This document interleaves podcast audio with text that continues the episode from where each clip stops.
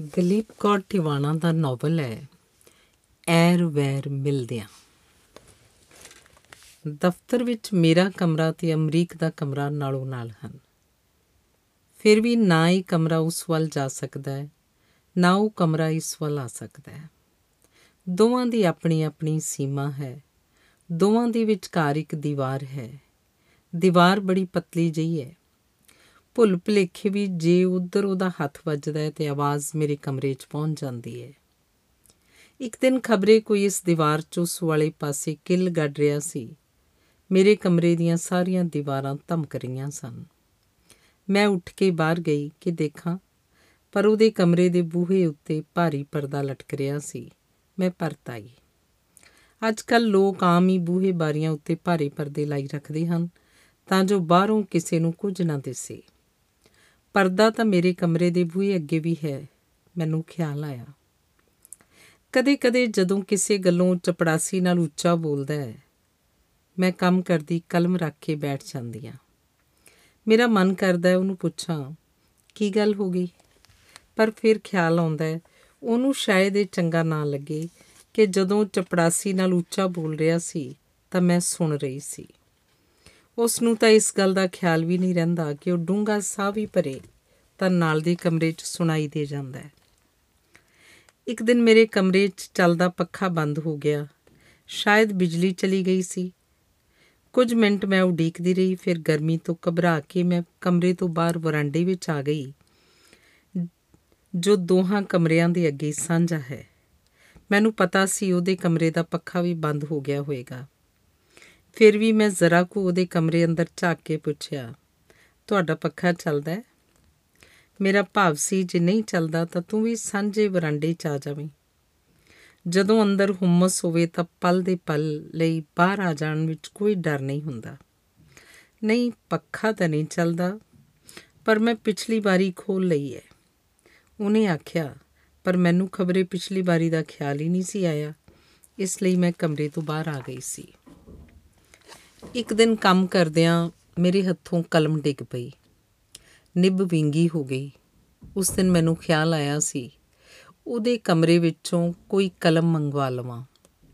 ਪਰ ਇਸ ਡਰੋਂ ਕਿ ਖਬਰੇ ਉਹ ਆਖ ਭੇਜੇ ਕਿ ਮੇਰੇ ਕੋਲ ਵਾਧੂ ਕਲਮ ਨਹੀਂ, ਮੈਂ ਇਹ ਹੌਸਲਾ ਨਾ ਕਰ ਸਕੀ। ਬਹੁਤ ਵਾਰੀ ਇਉਂ ਹੀ ਹੁੰਦਾ ਹੈ ਕਿ ਅਸੀਂ ਆਪ ਹੀ ਸਵਾਲ ਕਰਦੇ ਹਾਂ ਤੇ ਆਪ ਹੀ ਉਹਦਾ ਜਵਾਬ ਦੇ ਲੈਂਦੇ ਹਾਂ। ਕਦੇ-ਕਦੇ ਮੈਂ ਸੋਚਦੀ ਹਾਂ ਕਿ ਜੇ ਭਲਾ ਦੋਹਾਂ ਕਮਰਿਆਂ ਦੇ ਵਿਚਕਾਰ ਲਈ ਇਹ ਦੀਵਾਰ ਟੁੱਟ ਜਾਵੇ, ਪਰ ਇਸ ਨਾਲ ਉਹਦਾ ਕਮਰਾ ਸਾਬਤ ਨਹੀਂ ਰਹਿ ਜਾਏਗਾ, ਮੇਰਾ ਕਮਰਾ ਵੀ ਸਾਬਤ ਨਹੀਂ ਰਹਿ ਜਾਏਗਾ। ਫਿਰ ਤਾਂ ਇਉਂ ਹੀ ਲੱਗਿਆ ਕਰੇਗਾ ਜਿਵੇਂ ਖੁੱਲਾ ਸਾਰਾ ਵੱਡਾ ਜਿਹਾ ਇੱਕੋ ਕਮਰਾ ਹੋਵੇ। ਪਰ ਇਉਂ ਕਰਨਾ ਸ਼ਾਇਦ ਠੀਕ ਨਾ ਹੋਵੇ। ਬਣਾਉਣ ਵਾਲੇ ਨੇ ਕੁਝ ਸੋਚ ਕੇ ਇਹ ਵੱਖੋ ਵੱਖਰੇ ਬਣਾਏ ਹੋਣਗੇ। ਕਦੇ-ਕਦੇ ਮੈਨੂੰ ਇਉਂ ਲੱਗਦਾ ਹੈ ਜਿਵੇਂ ਮੈਂ ਇਸ ਪੱਕੀ ਸੀਮੈਂਟ ਦੀ ਦੀਵਾਰ ਦੇ ਵਿੱਚੋਂ ਦੀ ਦੇਖ ਸਕਦੀ ਹਾਂ। ਤਦ ਹੀ ਤਾਂ ਮੈਨੂੰ ਪਤਾ ਲੱਗ ਜਾਂਦਾ ਹੈ ਕਿ ਅੱਜ ਉਹ ਕੰਮ ਨਹੀਂ ਕਰ ਰਿਹਾ। ਕਦੇ ਛੱਤ ਵੱਲ ਤੱਕਣ ਲੱਗ ਜਾਂਦਾ ਹੈ ਤੇ ਕਦੇ ਹੱਥ ਦੀਆਂ ਲਕੀਰਾਂ ਵੱਲ। ਕਦੇ ਫਾਈਲਾਂ ਖੋਲ ਲੈਂਦਾ ਹੈ, ਕਦੇ ਬੰਦ ਕਰ ਲੈਂਦਾ ਹੈ। ਕਦੇ ਬੂਟ ਲਾ ਲੈਂਦਾ ਹੈ ਤੇ ਕਦੇ ਪਾ ਲੈਂਦਾ ਹੈ। ਕਦੇ-ਕਦੇ ਉਹ ਬਹੁਤ ਖੁਸ਼ ਹੁੰਦਾ ਹੈ। ਉਦੋਂ ਮੇਜ਼ ਉੱਤੇ ਪਏ ਪੇਪਰ ਵੇਟ ਨੂੰ ਘੁਮਾਉਣ ਲੱਗ ਜਾਂਦਾ ਹੈ। ਹੌਲੀ-ਹੌਲੀ ਸੀਟੀ ਮਾਰਦਾ ਹੈ। ਇਸ ਕੰਧ ਉੱਤੇ ਹੱਥ ਲਾ ਕੇ ਕੁਰਸੀ ਉੱਤੇ ਬੈਠਾ ਧਰਤੀ ਉੱਤੇ ਪੈਰ ਚੁੱਕ ਲੈਂਦਾ ਹੈ। ਉਸ ਵੇਲੇ ਮੈਂ ਇੱਧਰ ਜ਼ਰਾ ਵੀ ਖੜਾਕ ਨਹੀਂ ਹੋਣ ਦਿੰਦੀ। ਮਤਾ ਉਹ ਚੌਂਕ ਪਵੇ। ਕਦੇ-ਕਦੇ ਆਉਣ ਜਾਂ ਜਾਣ ਵੇਲੇ ਉਹ ਮੈਨੂੰ ਕਮਰੇ ਤੋਂ ਬਾਹਰ ਮਿਲ ਪੈਂਦਾ ਹੈ। ਸੁਣਾਓ ਕੀ ਹਾਲ ਹੈ? ਮੈਨੂੰ ਪੁੱਛਦਾ ਹੈ। ਠੀਕ ਹੈ। ਮੈਂ ਜ਼ਰਾ ਕੁ ਹੱਸ ਕੇ ਆਖਦੀ ਹਾਂ। ਉਹ ਆਪਣੇ ਕਮਰੇ 'ਚ ਚਲਿਆ ਜਾਂਦਾ ਹੈ ਤੇ ਮੈਂ ਆਪਣੇ ਕਮਰੇ ਵਿੱਚ ਨਾ ਉਹ ਕਮਰਾ ਇੱਧਰ ਆ ਸਕਦਾ ਹੈ, ਨਾ ਇਹ ਕਮਰਾ ਉੱਧਰ ਜਾ ਸਕਦਾ ਹੈ। ਦੋਹਾਂ ਦੀ ਆਪਣੀ ਆਪਣੀ ਸੀਮਾ ਹੈ। ਦੋਹਾਂ ਦੇ ਵਿਚਕਾਰ ਇੱਕ ਦੀਵਾਰ ਹੈ।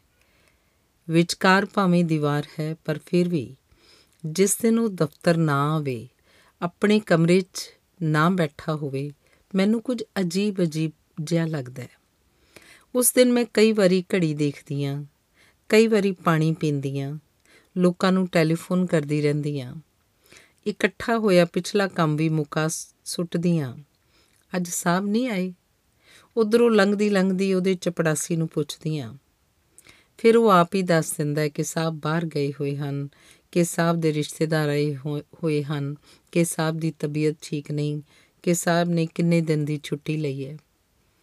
ਇਹਨਾਂ ਦਿਨਾਂ 'ਚ ਮੈਨੂੰ ਬੜੀਆਂ ਫਜ਼ੂਲ ਫਜ਼ੂਲ ਗੱਲਾਂ ਸੁਝਦੀਆਂ ਰਹਿੰਦੀਆਂ ਨੇ ਕਿ ਅੱਜ ਤੋਂ 100 ਸਾਲ ਪਹਿਲਾਂ ਇਸ ਕਮਰੇ ਵਿੱਚ ਕੌਣ ਬੈਠਦਾ ਹੋਵੇਗਾ ਅੱਜ ਤੋਂ 100 ਸਾਲ ਨੂੰ ਇਸ ਕਮਰੇ 'ਚ ਕੌਣ ਬੈਠਾ ਹੋਵੇਗਾ ਬੰਦੇ ਮਰ ਤੋਂ ਜਾਂਦੇ ਨੇ? ਤੇ ਫਿਰ ਖਿਆਲ ਆਉਂਦਾ ਹੈ, ਬੰਦੇ ਪੈਦਾ ਹੀ ਕਾਤੋਂ ਹੁੰਦੇ ਨੇ?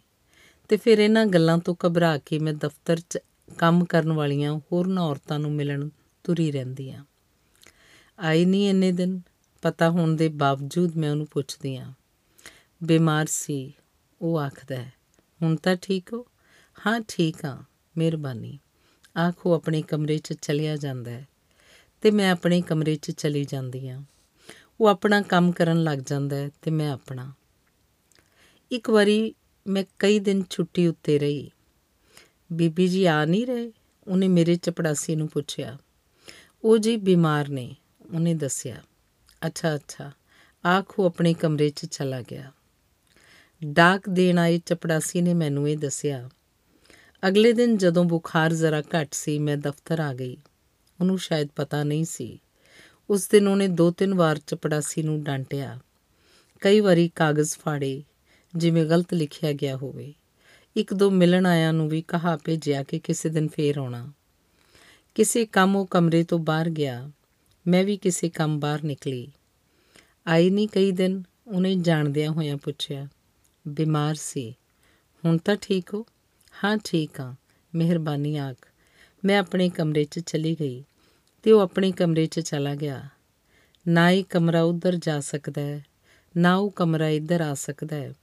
ਦੋਵਾਂ ਦੀ ਆਪਣੀ ਆਪਣੀ ਸੀਮਾ ਹੈ। ਦੋਵਾਂ ਵਿਚਕਾਰ ਇੱਕ ਦੀਵਾਰ ਹੈ।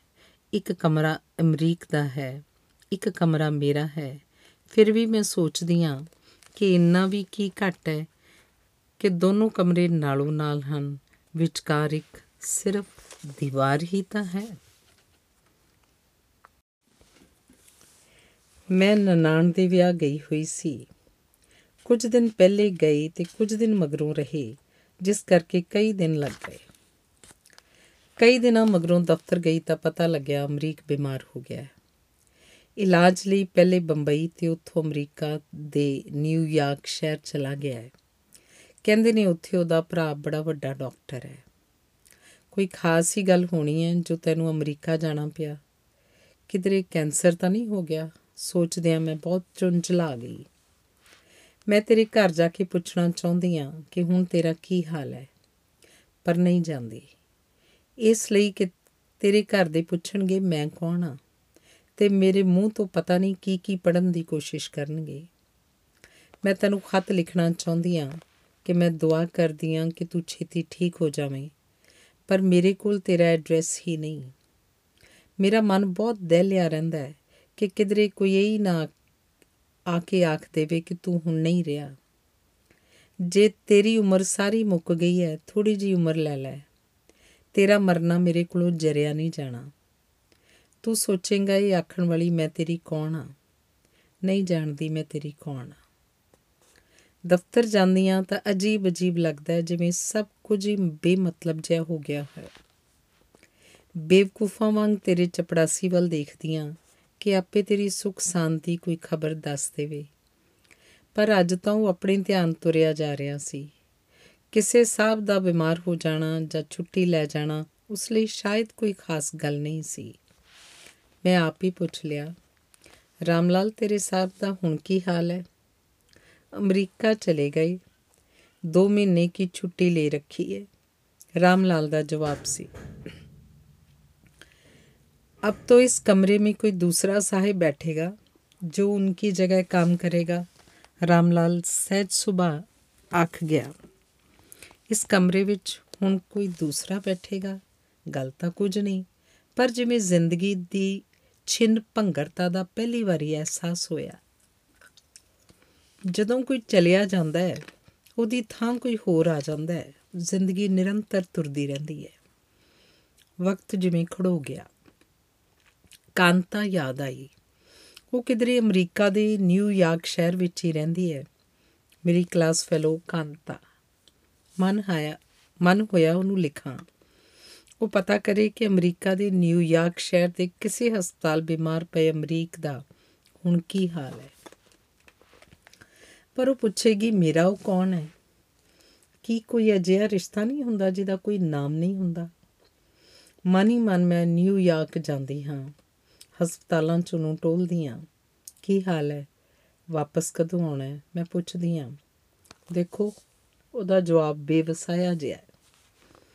ਕਿ ਉਹ ਹੁਣ ਕਦੇ ਨਹੀਂ ਆਏਗਾ? ਅਣਜਾਣੇ ਮੁਲਕ ਦੇ ਅਣਜਾਣੇ ਹਸਪਤਾਲ 'ਚ ਪਿਆ। ਉਹ ਕੀ ਸੋਚਦਾ ਹੋਵੇਗਾ ਕਿ ਉਹਦਾ ਮਨ ਨਹੀਂ ਕਰਦਾ ਕਿ ਮੈਂ ਉਹਦੀ ਖਬਰ ਪੁੱਛਣ ਆ ਜਾਵਾਂ। ਕਿ ਉਹ ਨਹੀਂ ਸੋਚਦਾ ਕਿ ਮੈਂ ਉਹਦੇ ਬਾਰੇ ਸੋਚਦੀ ਹੋਵਾਂਗੀ। ਇੱਕ ਦਿਨ ਹੌਸਲਾ ਕਰਕੇ ਦਫ਼ਤਰ ਵਿੱਚੋਂ ਕਿਸੇ ਕੋਲੋਂ ਮੈਂ ਉਹਦਾ ਨਿਊਯਾਰਕ ਦੇ ਹਸਪਤਾਲ ਦਾ ਪਤਾ ਪੁੱਛਦੀ ਹਾਂ। ਦਫ਼ਤਰ ਦਾ ਬੰਦਾ ਹੈਰਾਨ ਹੋ ਕੇ ਮੇਰੇ ਵੱਲ ਝਾਕਦਾ ਹੈ ਤੇ ਇੱਕ ਕਾਗਜ਼ ਉੱਪਰ ਪਤਾ ਨੋਟ ਕਰ ਦਿੰਦਾ ਹੈ। ਕਾਗਜ਼ ਤੈਅ ਕਰਕੇ ਮੈਂ ਪਰਸ ਵਿੱਚ ਪਾ ਲਿਆ। ਅੱਜ ਸਾਰਾ ਦਿਨ ਦਫ਼ਤਰ ਦਾ ਕੋਈ ਕੰਮ ਨਹੀਂ ਕੀਤਾ। ਕਈ ਵਾਰੀ ਉਹਨੂੰ ਚਿੱਠੀ ਲਿਖੀ ਤੇ ਕਈ ਵਾਰ ਫਾੜੀ। ਅਖੀਰ ਲਿਖਿਆ, ਤੁਹਾਡਾ ਹੁਣ ਕੀ ਹਾਲ ਹੈ? ਇਹ ਚੰਗਾ ਨਹੀਂ ਲੱਗਦਾ ਕਿ ਤੁਸੀਂ ਹੁਣ ਦਫ਼ਤਰ ਨਹੀਂ ਆਉਂਦੇ। ਦੁਆ ਕਰਦੀ ਹਾਂ, ਤੁਸੀਂ ਛੇਤੀ ਠੀਕ ਹੋ ਜਾਓ। ਫਿਰ ਚਿੱਠੀ ਲਿਫਾਫੇ 'ਚ ਪਾ ਦਿੱਤੀ। ਪਤਾ ਵੀ ਲਿਖ ਦਿੱਤਾ, ਪਰ ਕਿਸੇ ਨੂੰ ਪੋਸਟ ਕਰਨ ਲਈ ਨਹੀਂ ਦੇ ਸਕੀ। ਲੱਗਦਾ ਸੀ ਕੋਈ ਦੇਖੇਗਾ ਕਿ ਮੈਂ ਅਮਰੀਕ ਨੂੰ ਖਤ ਲਿਖਿਆ ਹੈ। ਸੋਚਿਆ ਘਰ ਨੂੰ ਪਰਤਦੀ ਰਾਹ ਵਿੱਚ ਪੋਸਟ ਕਰ ਦਿਆਂਗੀ। ਪਰ 4 ਵਜੇ ਮੇਰਾ ਪਤੀ ਰਜਿੰਦਰ ਮੈਨੂੰ ਲੈਣ ਆ ਗਿਆ। ਇਹਨਾਂ ਦੇ ਕੁਲੀਗ ਦੀ ਲੜਕੀ ਦਾ ਵਿਆਹ ਸੀ, ਉਹਦੇ ਘਰੋਂ ਹੁੰਦੇ ਜਾਣਾ ਸੀ। ਵਿਆਹ ਵਾਲੇ ਘਰ ਬਿੰਦ ਝਟ ਰਸਮੀ ਜਿਹੀਆਂ ਗੱਲਾਂ ਕਰਕੇ ਅਸੀਂ ਘਰ ਨੂੰ ਪਰਤ ਪਏ। ਰਾਹ ਵਿੱਚੋਂ ਸੋਚਿਆ ਫਰੂਟ ਤੇ ਸਬਜ਼ੀ ਵੀ ਲੈ ਜਾਈਏ। ਪੈਸੇ ਦੇਣ ਲੱਗੀ ਤਾਂ ਇਹਨਾਂ ਦੀ ਨਜ਼ਰ ਚਿੱਠੀ ਉੱਪਰ ਪੈ ਗਈ। ਲਾਲ ਨੀਲੇ ਹਾਸ਼ੀਏ ਵਾਲਾ ਲਿਫਾਫਾ ਦਿਸ ਵੀ ਤਾਂ ਲੱਗ ਹੀ ਜਾਂਦਾ ਹੈ। ਕਿਹਦੀ ਚਿੱਠੀ ਹੈ? ਇਹਨਾਂ ਨੇ ਚਿੱਠੀ ਵੱਲ ਹੱਥ ਵਧਾ ਕੇ ਪੁੱਛਿਆ। ਮੈਂ ਘਬਰਾ ਜੀ ਗਈ। ਪੌਣੀ ਹੈ, ਮੈਂ ਦੱਸਿਆ। ਕਿਸ ਨੂੰ? ਇਹਨਾਂ ਨੇ ਪਰਸ ਵਿੱਚੋਂ ਚਿੱਠੀ ਫੜਦਿਆਂ ਪੁੱਛਿਆ। ਮੇਰੇ ਕੁਲੀਗ ਮਿਸਟਰ ਅਮਰੀਕ ਬਹੁਤ ਬਿਮਾਰ ਹਨ। ਅਮਰੀਕਾ ਨਿਊਯਾਰਕ ਵਿੱਚ। ਸ਼ਾਇਦ ਬਚਣੀ ਨਾ, ਉਹਨਾਂ ਦਾ ਹਾਲ ਚਾਲ ਪੁੱਛਣ ਲਈ। ਮੈਂ ਕਾਲੀ ਕਾਲੀ ਕਿੰਨਾ ਹੀ ਕੁਝ ਆਖ ਗਈ ਤੇ ਜਦੋਂ ਚਿੱਠੀ ਖੋਲ ਕੇ ਪੜਨ ਲੱਗ ਪਏ, ਮੈਂ ਗੱਲ ਵਿੱਚ ਹੀ ਭੁੱਲ ਗਈ। ਚਿੱਠੀ ਪੜ੍ਹ ਕੇ ਉਹ ਮੇਰੇ ਵੱਲ ਝਾਕੇ ਤੇ ਚਿੱਠੀ ਮੈਨੂੰ ਵਾਪਸ ਕਰ ਦਿੱਤੀ। ਫਿਰ ਘਰ ਤੱਕ ਆਉਂਦੇ ਉਹ ਕੁਝ ਨਹੀਂ ਬੋਲੇ। ਸਕੂਟਰ ਦੇ ਪਿੱਛੇ ਬੈਠੀ ਮੈਂ ਡਰ ਵੀ ਰਹੀ ਸੀ ਤੇ ਨਾਲ ਹੀ ਸੋਚ ਰਹੀ ਸੀ, ਕਿਸੇ ਦਾ ਹਾਲ ਪੁੱਛ ਲੈਣਾ ਗੁਨਾਹ ਤਾਂ ਨਹੀਂ। ਕਿਸੇ ਲਈ ਦੁਆ ਕਰਨੀ ਕੀ ਮਾੜੀ ਗੱਲ ਹੈ ਤੇ ਕਿਸੇ ਦਾ ਦਫ਼ਤਰ ਨਾ ਆਉਣਾ ਜੇ ਮੈਨੂੰ ਚੰਗਾ ਨਹੀਂ ਲੱਗਿਆ ਤਾਂ ਇਹ ਸੁਭਾਵਿਕ ਗੱਲ ਸੀ। ਫਿਰ ਮੈਂ ਘਬਰਾ ਕਿਉਂ ਰਹੀ ਸੀ? ਘਬਰਾ ਨਹੀਂ ਸੀ ਰਹੀ। ਸ਼ਾਇਦ ਘਬਰਾ ਹੀ ਰਹੀ ਸੀ। ਘਰ ਜਾ ਕੇ ਵੀ ਇਹਨਾਂ ਨੇ ਮੇਰੇ ਕੋਲੋਂ ਹੋਰ ਕੁਝ ਨਹੀਂ ਪੁੱਛਿਆ। ਮੈਂ ਕਿਵੇਂ ਦੱਸਦੀ ਕਿ ਸਾਡੇ ਵਿਚਕਾਰ ਕੋਈ ਅਜਿਹੀ ਗੱਲ ਨਹੀਂ? ਘਰ ਪਹੁੰਚ ਕੇ ਇਹਨਾਂ ਨੇ ਹਮੇਸ਼ਾ ਵਾਂਗ ਹੀਟਰ ਨਹੀਂ ਜਗਾਇਆ। ਚਾਹ ਬਣਾਉਣ ਲਈ ਨਹੀਂ ਆਖਿਆ, ਕੱਪੜੇ ਨਹੀਂ ਬਦਲੇ। ਚਾਹ ਬਣਾਉਂਦੀ ਨੇ ਮੈਂ ਦੇਖਿਆ ਉਹ ਬਾਹਰਲੇ ਗੇਟ ਵੱਲ ਜਾ ਰਹੀ ਸੀ। ਮੈਂ ਸੋਚਿਆ ਗੇਟ ਬੰਦ ਕਰਨ ਗਏ ਹਨ, ਪਰ ਉਹ ਗੇਟ ਲੰਘ ਗਏ। ਅੱਧਾ ਪੌਣਾ ਘੰਟਾ ਹੋ ਗਿਆ, ਉਹ ਪਰਤੇ ਨਹੀਂ। ਤਰ੍ਹਾਂ ਤਰ੍ਹਾਂ ਦੇ ਖਿਆਲ ਮੈਨੂੰ ਪਰੇਸ਼ਾਨ ਕਰਦੇ ਰਹੇ। ਸ਼ੁਕਰ ਹੈ, ਉਹ ਪਰਤ ਆਏ। ਕਿੱਥੇ ਗਈ ਸੀ? ਮੈਂ ਘਬਰਾ ਕੇ ਪੁੱਛਿਆ। ਤੇਰਾ ਖਤ ਪੋਸਟ ਕਰਨ ਗਿਆ ਸੀ, ਤੇਰੇ ਪਰਸ ਵਿੱਚੋਂ ਲੈ ਕੇ, ਉਹਨਾਂ ਨੇ ਆਖਿਆ। ਮੈਂ ਪਹਿਲੀ ਵਾਰੀ ਅਮਰੀਕ ਹੋਰਾਂ ਨੂੰ ਇਹ ਖਤ ਲਿਖਿਆ ਮੈਂ ਆਪ ਹੀ ਦੱਸਿਆ। ਮੈਂ ਤਾਂ ਇਹ ਤੇਰੇ ਕੋਲੋਂ ਨਹੀਂ ਪੁੱਛਿਆ, ਉਹ ਬੋਲੇ। ਅਮਰੀਕ ਹੋਰੀ ਬਹੁਤ ਅੱਛੇ ਬੰਦੇ ਨੇ, ਮੈਂ ਸਫ਼ਾਈ ਦੇਣ ਵਾਂਗ ਆਖਿਆ। ਤਾਦੀ ਤਾਂ ਤੈਨੂੰ ਚੰਗੇ ਲੱਗਦੇ ਨੇ, ਉਹਨਾਂ ਨੇ ਬਹੁਤ ਗੰਭੀਰ ਹੋ ਕੇ ਆਖਿਆ। ਨਹੀਂ, ਮੇਰਾ ਮਤਲਬ ਹੈ, ਉਹ ਗਲਤ ਬੰਦਾ ਨਹੀਂ। ਜਿਹੜਾ ਚੰਗਾ ਲੱਗਦਾ ਹੋਵੇ, ਉਹਦਾ ਕੁਝ ਵੀ ਗਲਤ ਨਹੀਂ ਲੱਗਦਾ ਹੁੰਦਾ। ਫਿਰ ਤੇਰਾ ਉਸ ਨਾਲ ਕੀ ਰਿਸ਼ਤਾ ਹੈ? ਅਫੇਅਰ ਚੱਲ ਰਿਹਾ ਨਾ। ਨਹੀਂ, ਐਸੀ ਗੱਲ ਨਹੀਂ, ਤੁਸੀਂ ਗਲਤ ਸਮਝ ਰਹੇ ਹੋ। ਉਹ ਸੀਰੀਅਸ ਹੋ ਕੇ ਬੋਲੀ। ਜਿਹੜਾ ਚੰਗਾ ਲੱਗਦਾ ਹੋਵੇ, ਉਹਦਾ ਕੁਝ ਵੀ ਗਲਤ ਨਹੀਂ ਲੱਗਦਾ ਹੁੰਦਾ। ਨਹੀਂ, ਐਸੀ ਗੱਲ ਨਹੀਂ, ਤੁਸੀਂ ਗਲਤ ਸਮਝ ਰਹੇ ਹੋ। ਫਿਰ ਤੇਰਾ ਉਸ ਨਾਲ ਕੀ ਰਿਸ਼ਤਾ ਹੈ? ਅਫੇਅਰ ਚੱਲ ਰਿਹਾ ਨਾ, ਉਹ ਸੀਰੀਅਸ ਹੋ ਕੇ ਬੋਲੀ। ਨਹੀਂ, ਮੈਂ ਝੂਠ ਨਹੀਂ ਬੋਲ ਰਹੀ, ਮੈਂ ਚੁੰਝਲਾ ਕੇ ਆਖਿਆ, ਤੂੰ ਝੂਠ ਜਿਉਂਦੀ ਵੀ ਰਹੀ ਹੈ। ਮੈਂ ਸਮਝਦਾ ਸੀ ਤੂੰ ਆਪਣੇ ਘਰ ਨਾਲ, ਆਪਣੇ ਆਦਮੀ ਨਾਲ, ਆਪਣੀ ਜ਼ਿੰਦਗੀ ਨਾਲ ਖੁਸ਼ ਹੈ। ਹਾਂ ਹਾਂ, ਮੈਂ ਆਪਣੇ ਘਰ ਨਾਲ, ਆਪਣੇ ਆਦਮੀ ਨਾਲ, ਆਪਣੀ ਜ਼ਿੰਦਗੀ ਨਾਲ ਖੁਸ਼ ਹਾਂ। ਮੈਂ ਛਟਪਟਾ ਕੇ ਆਖਿਆ, ਜੇ ਆਪਣੇ ਘਰ ਨਾਲ, ਆਪਣੇ ਆਦਮੀ ਨਾਲ ਤੇ ਆਪਣੀ ਜ਼ਿੰਦਗੀ ਨਾਲ ਖੁਸ਼ ਹੁੰਦੀ, ਫਿਰ ਇਉਂ ਬਾਹਰ ਇਹ ਗੱਲਾਂ ਆਖ ਕੇ ਤੁਸੀਂ ਮੇਰੀ ਇਨਸਲਟ ਕਰ ਰਹੇ ਹੋ। ਮੈਂ ਗੱਲ ਟੋਟ ਕੇ ਆਖਿਆ, ਤੂੰ ਖੁਦ ਆਪਣੀ ਇਨਸਲਟ ਕਰਦੀ ਰਹੀ ਹੈ। ਨਹੀਂ ਨਹੀਂ, ਇਹ ਠੀਕ ਨਹੀਂ। ਇਸ ਤਰ੍ਹਾਂ ਚਿল্ਲਾਣ ਨਾਲ ਤੇ ਕੁਝ ਬਦਲ ਨਹੀਂ ਜਾਂਦਾ। ਅਫਸੋਸ ਸਿਰਫ ਮੈਨੂੰ ਇਹ ਹੈ ਕਿ ਜਿੰਨਾ ਭਰੋਸਾ ਮੈਂ ਤੇਰੇ ਤੇ ਕੀਤਾ, ਤੂੰ ਉਹਦੇ ਕਾਬਿਲ ਨਹੀਂ ਹੈ। ਮੈਂ ਉਸੇ ਦਿਨ ਵਰਮੇ ਦੀ ਗੱਲ ਸਮਝ ਹੀ ਨਹੀਂ ਸੀ ਸਕਿਆ, ਜਦੋਂ ਉਹਨੇ ਆਖਿਆ ਸੀ, ਭਾਬੀ ਨੂੰ ਆਖੋ ਮਿਸਟਰ ਅਮਰੀਕ ਤੋਂ ਮੇਰੇ ਸਾਲੇ ਦਾ ਕੰਮ ਕਰਵਾ ਦੇਵੇ। ਇਹਨਾਂ ਦਾ ਆਖਿਆ ਉਹ ਨਹੀਂ ਮੁੜੇਗਾ। ਮੈਨੂੰ ਨਹੀਂ ਸੀ ਪਤਾ। ਪਲੀਜ਼, ਰੱਬ ਦੇ ਵਾਸਤੇ ਚੁੱਪ ਕਰ ਜਾਓ। ਆਖ ਕੰਨਾਂ ਤੇ ਹੱਥ ਧਰ ਮੈਂ ਕਮਰੇ ਤੋਂ ਬਾਹਰ ਚਲੀ ਗਈ। ਰਸੋਈ 'ਚ ਜਾ ਕੇ ਚਾਹ ਬਣਾਉਣ ਲੱਗ ਪਈ। ਚਾਹ ਉਹਨਾਂ ਨੇ ਨਹੀਂ ਪੀਤੀ। ਰਾਤ ਦੀ ਰੋਟੀ ਵੀ ਨਹੀਂ ਖਾਧੀ। ਦੋ ਤਿੰਨ ਵਾਰ ਆਖਣ ਤੇ ਵੀ ਨਹੀਂ ਖਾਧੀ। ਅੱਜ ਉਹ ਸਟੱਡੀ ਰੂਮ ਵਿੱਚ ਹੀ ਦੀਵਾਨ ਉੱਪਰ ਪੈ ਗਏ ਹਨ। ਸੋਚਦੀ ਹਾਂ, ਸਾਡੇ ਰਿਸ਼ਤਿਆਂ ਦੀਆਂ ਬੁਨਿਆਦਾਂ ਕਿੰਨੀਆਂ ਕੱਚੀਆਂ ਹਨ। ਜਿਸ ਆਦਮੀ ਨੂੰ ਮੈਂ ਇੰਨਾ ਆਪਣਾ ਸਮਝਦੀ ਸੀ, ਕਿੰਨੀ ਛੇਤੀ ਬੇਗਾਨਾ ਬਣ ਗਿਆ ਕੀ ਆਪਣੀ ਮਰਜ਼ੀ ਕਰਨ ਦਾ ਮੈਨੂੰ ਇੰਨਾ ਕੁ ਵੀ ਹੱਕ ਨਹੀਂ ਕਿ ਕਿਸੇ ਨੂੰ ਇੱਕ ਖਤ ਵੀ ਲਿਖ ਸਕਾਂ। ਕਿ ਮੇਰੀ ਕਾਇਆ ਏਡੀ ਕੱਚੀ ਹੈ ਕਿ ਕਿਸੇ ਹੋਰ ਦਾ ਖਿਆਲ ਆਉਣ ਨਾਲ ਹੀ ਮੈਲੀ ਹੋ ਜਾਏਗੀ? ਬਸ ਇਹੀ ਹੈ ਮੇਰਾ ਮੁੱਲ ਕਿ ਲక్ష్మణ ਰੇਖਾ ਤੋਂ ਪਾਰ ਝਾਕਣ ਨਾਲ ਹੀ ਬੇਮਾਨੀ ਹੋ ਜਾਂਦੀ ਹੈ ਇਹੀ ਹੈ ਮੇਰਾ ਮੁੱਲ ਕਿ ਕਿਸੇ ਵੀ ਨਿੱਕੀ ਮੋਟੀ ਗੱਲ ਲਈ ਤਿਰਸਕਾਰਿਆ ਜਾ ਸਕਦਾ ਹੈ, ਠੁਕਰਾਇਆ ਜਾ ਸਕਦਾ ਹੈ। ਕਿਸ ਭਰੋਸੇ ਇਸ ਘਰ ਨੂੰ ਮੈਂ ਆਪਣਾ ਘਰ ਆਖਦੀ ਸੀ? ਕਿਸ ਭਰੋਸੇ ਇਸ ਆਦਮੀ ਨੂੰ ਮੈਂ ਆਪਣਾ ਆਦਮੀ ਆਖਦੀ ਸੀ? ਮਨ ਕਰਦਾ ਮੈਂ ਪਹਿਲਾਂ ਵਰਗਾ ਹੀ, ਮਨ ਕਰਦਾ ਪਹਿਲਾਂ ਵਰਗਾ ਹੀ ਸਮਾਂ ਹੋਵੇ। ਪਹਿਲਾਂ ਵਾਂਗ ਹੀ ਅਮਰੀਕ ਆਪਣੇ ਕਮਰੇ ਵਿੱਚੋਂ ਕਿਸੇ ਕੰਮ ਬਾਹਰ ਨਿਕਲਿਆ ਹੋਵੇ ਤੇ ਮੈਂ ਕਿਸੇ ਕੰਮ ਆਪਣੇ ਕਮਰੇ ਵਿੱਚੋਂ ਬਾਹਰ ਨਿਕਲੀ ਹੋਵਾਂ। ਉਹ ਮੈਨੂੰ ਵੇਖ ਕੇ ਪੁੱਛ ਲਵੇ, ਕੀ ਗੱਲ ਉਦਾਸ ਲੱਗਦੇ ਹੋ? ਮੈਂ ਆਖਾਂ, ਹਾਂ, ਉਦਾਸ ਹਾਂ। ਤੇ ਉਹ ਆਪਣੇ ਕਮਰੇ ਚਲਾ ਜਾਵੇ ਤੇ ਮੈਂ ਆਪਣੇ ਕਮਰੇ ਚਲੇ ਜਾਵਾਂ, ਉਸ ਕਮਰੇ ਵਿੱਚ ਜਿਹੜਾ ਉਹਦੇ ਕਮਰੇ ਦੇ ਨਾਲ ਵਾਲਾ ਮੇਰਾ ਕਮਰਾ ਹੈ। ਮੈਂ ਅਮਰੀਕ ਨੂੰ ਕਿਉਂ ਦੱਸਣਾ ਚਾਹੁੰਨੀ ਆ ਕਿ ਅੱਜ ਮੈਂ ਬਹੁਤ ਉਦਾਸ ਹਾਂ। ਮੈਨੂੰ ਨੀਂਦ ਨਹੀਂ ਸੀ ਆ ਰਹੀ। ਉੱਠ ਕੇ ਸਟੱਡੀ ਰੂਮ 'ਚ ਗਈ। ਇਹ ਸੁੱਤੇ ਹੋਏ ਸਨ। ਮੈਂ ਵਾਪਸ ਬੈੱਡਰੂਮ 'ਚ ਆ ਕੇ ਆਪਣੇ ਬਿਸਤਰੇ ਉੱਤੇ ਪੈ ਗਈ। ਅੱਜ ਰਾਤ ਬਹੁਤ ਹੌਲੀ-ਹੌਲੀ ਬੀਤ ਰਹੀ ਸੀ। ਸਵੇਰੇ ਅੱਜ ਮੈਨੂੰ ਛੇਤੀ ਜਾਗ ਨਹੀਂ ਆਈ। ਇਹਨਾਂ ਨੇ ਮੈਨੂੰ ਜਗਾਇਆ ਨਹੀਂ। ਆਪ ਹੀ ਹੀਟਰ ਉੱਪਰ ਚਾਹ ਬਣਾ ਲਈ। ਇੱਕ ਕੱਪ ਆਪ ਪੀ ਲਿਆ ਤੇ ਇੱਕ ਕੱਪ ਮੇਰੇ ਲਈ ਰੱਖ ਦਿੱਤਾ। ਜਦੋਂ ਮੈਂ ਜਾਗੀ, ਇਹ ਦਫ਼ਤਰ ਜਾਣ ਲਈ ਤਿਆਰ ਹੋ ਰਹੇ ਸਨ। ਮੈਂ ਬ੍ਰੇਕਫਾਸਟ ਤਿਆਰ ਕਰ ਕਰ ਦਿੱਤਾ। ਚੁੱਪਚਾਪ ਇਹਨਾਂ ਨੇ ਬ੍ਰੇਕਫਾਸਟ ਖਾ ਲਿਆ। ਰਾਤ ਵਾਲੀ ਤਲਖੀ ਨਹੀਂ ਸੀ ਰਹੀ, ਪਰ ਇੱਕ ਕੋਰਾ ਸਾਡੇ ਵਿਚਕਾਰ ਐਵੇਂ ਜੰਮ ਗਿਆ ਸੀ। ਮੇਰੇ ਵੱਲ ਬਿਨਾਂ ਤੱਕਿਆ ਇਹਨਾਂ ਨੇ ਆਪਣਾ ਹੈਂਡਬੈਗ ਲਿਆ ਸਕੂਟਰ ਬਾਹਰ ਕੱਢਿਆ ਤੇ ਚਲੇ ਗਏ। ਮੈਂ ਅੱਜ ਤਿਆਰ ਹੁੰਦੀ, ਬੱਸ 'ਚ ਬੈਠੀ, ਦਫ਼ਤਰ ਪਹੁੰਚ ਕੇ ਵੀ ਸੋਚ ਰਹੀ ਸੀ, ਜੋ ਵੀ ਔਰਤ ਬਾਹਰ ਨੌਕਰੀ ਕਰੇਗੀ, ਇਹ ਕਿਵੇਂ ਹੋ ਸਕਦਾ ਹੈ? ਨਿਤ ਵਾਹ ਪੈਣ ਵਾਲੇ ਲੋਕਾਂ ਵਿੱਚੋਂ ਕੁਝ ਉਹਨੂੰ ਚੰਗੇ ਤੇ ਕੁਝ ਮਾੜੇ ਨਾ ਲੱਗਣ। ਚੰਗੇ ਲੱਗਣ ਦਾ ਮਤਲਬ ਇਹ ਨਹੀਂ ਹੁੰਦਾ ਕਿ ਤੁਹਾਡੇ ਅਗਲੇ ਨਾਲ ਮਾੜੇ ਸਬੰਧ ਬਣ ਜਾਣਗੇ, ਤੇ ਨਾ ਹੀ ਮਾੜੇ ਲੱਗਣ ਦਾ ਮਤਲਬ ਹੁੰਦਾ ਹੈ ਕਿ ਤੁਹਾਡੀ ਅਗਲੇ ਨਾਲ ਬੋਲ ਬਾਣੀ ਵੀ ਨਹੀਂ ਰਹੇਗੀ। ਅੱਜ ਦਫ਼ਤਰ ਵਿੱਚ ਬੈਠਣਾ ਵੀ ਅਜੀਬ-ਅਜੀਬ ਲੱਗ ਰਿਹਾ ਸੀ। ਲੱਗਦਾ ਸੀ ਕਿੰਨੀਆਂ ਸੁਖੀ ਨੇ ਉਹ ਔਰਤਾਂ ਜਿਹੜੀਆਂ ਰਾਸ਼ਨ ਖਰੀਦਣ ਤੇ ਬੱਚਿਆਂ ਦੀਆਂ ਫੀਸਾਂ ਭਰਨ ਵੀ ਆਦਮੀ ਨੂੰ ਨਾਲ ਲੈ ਕੇ ਜਾਂਦੀਆਂ ਨੇ।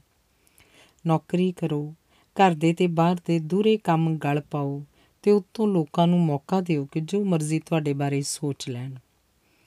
ਮੈਂ ਆਪਣੇ ਆਪ ਨਾਲ ਹੀ ਗੱਲਾਂ ਕਰ ਰਹੀ ਸੀ। ਲੰਚ ਵੇਲੇ ਟੈਲੀਫੋਨ ਦਾ ਰਿਸੀਵਰ ਚੁੱਕਿਆ ਤੇ ਆਪਣੇ ਪਤੀ ਦਾ ਨੰਬਰ ਡਾਇਲ ਕੀਤਾ। ਹੈਲੋ ਉਧਰੋਂ ਫੋਨ ਚੁੱਕੇ ਬੋਲੇ। ਮੈਂ ਅੱਗੋਂ ਕੁਝ ਨਹੀਂ ਬੋਲੀ। ਪਤਾ ਹੀ ਨਹੀਂ ਲੱਗਿਆ ਕਿ ਕੀ ਆਖਾਂ। ਹੈਲੋ ਹੈਲੋ ਇਹਨਾਂ ਦੀ ਫੇਰ ਆਵਾਜ਼ ਆਈ।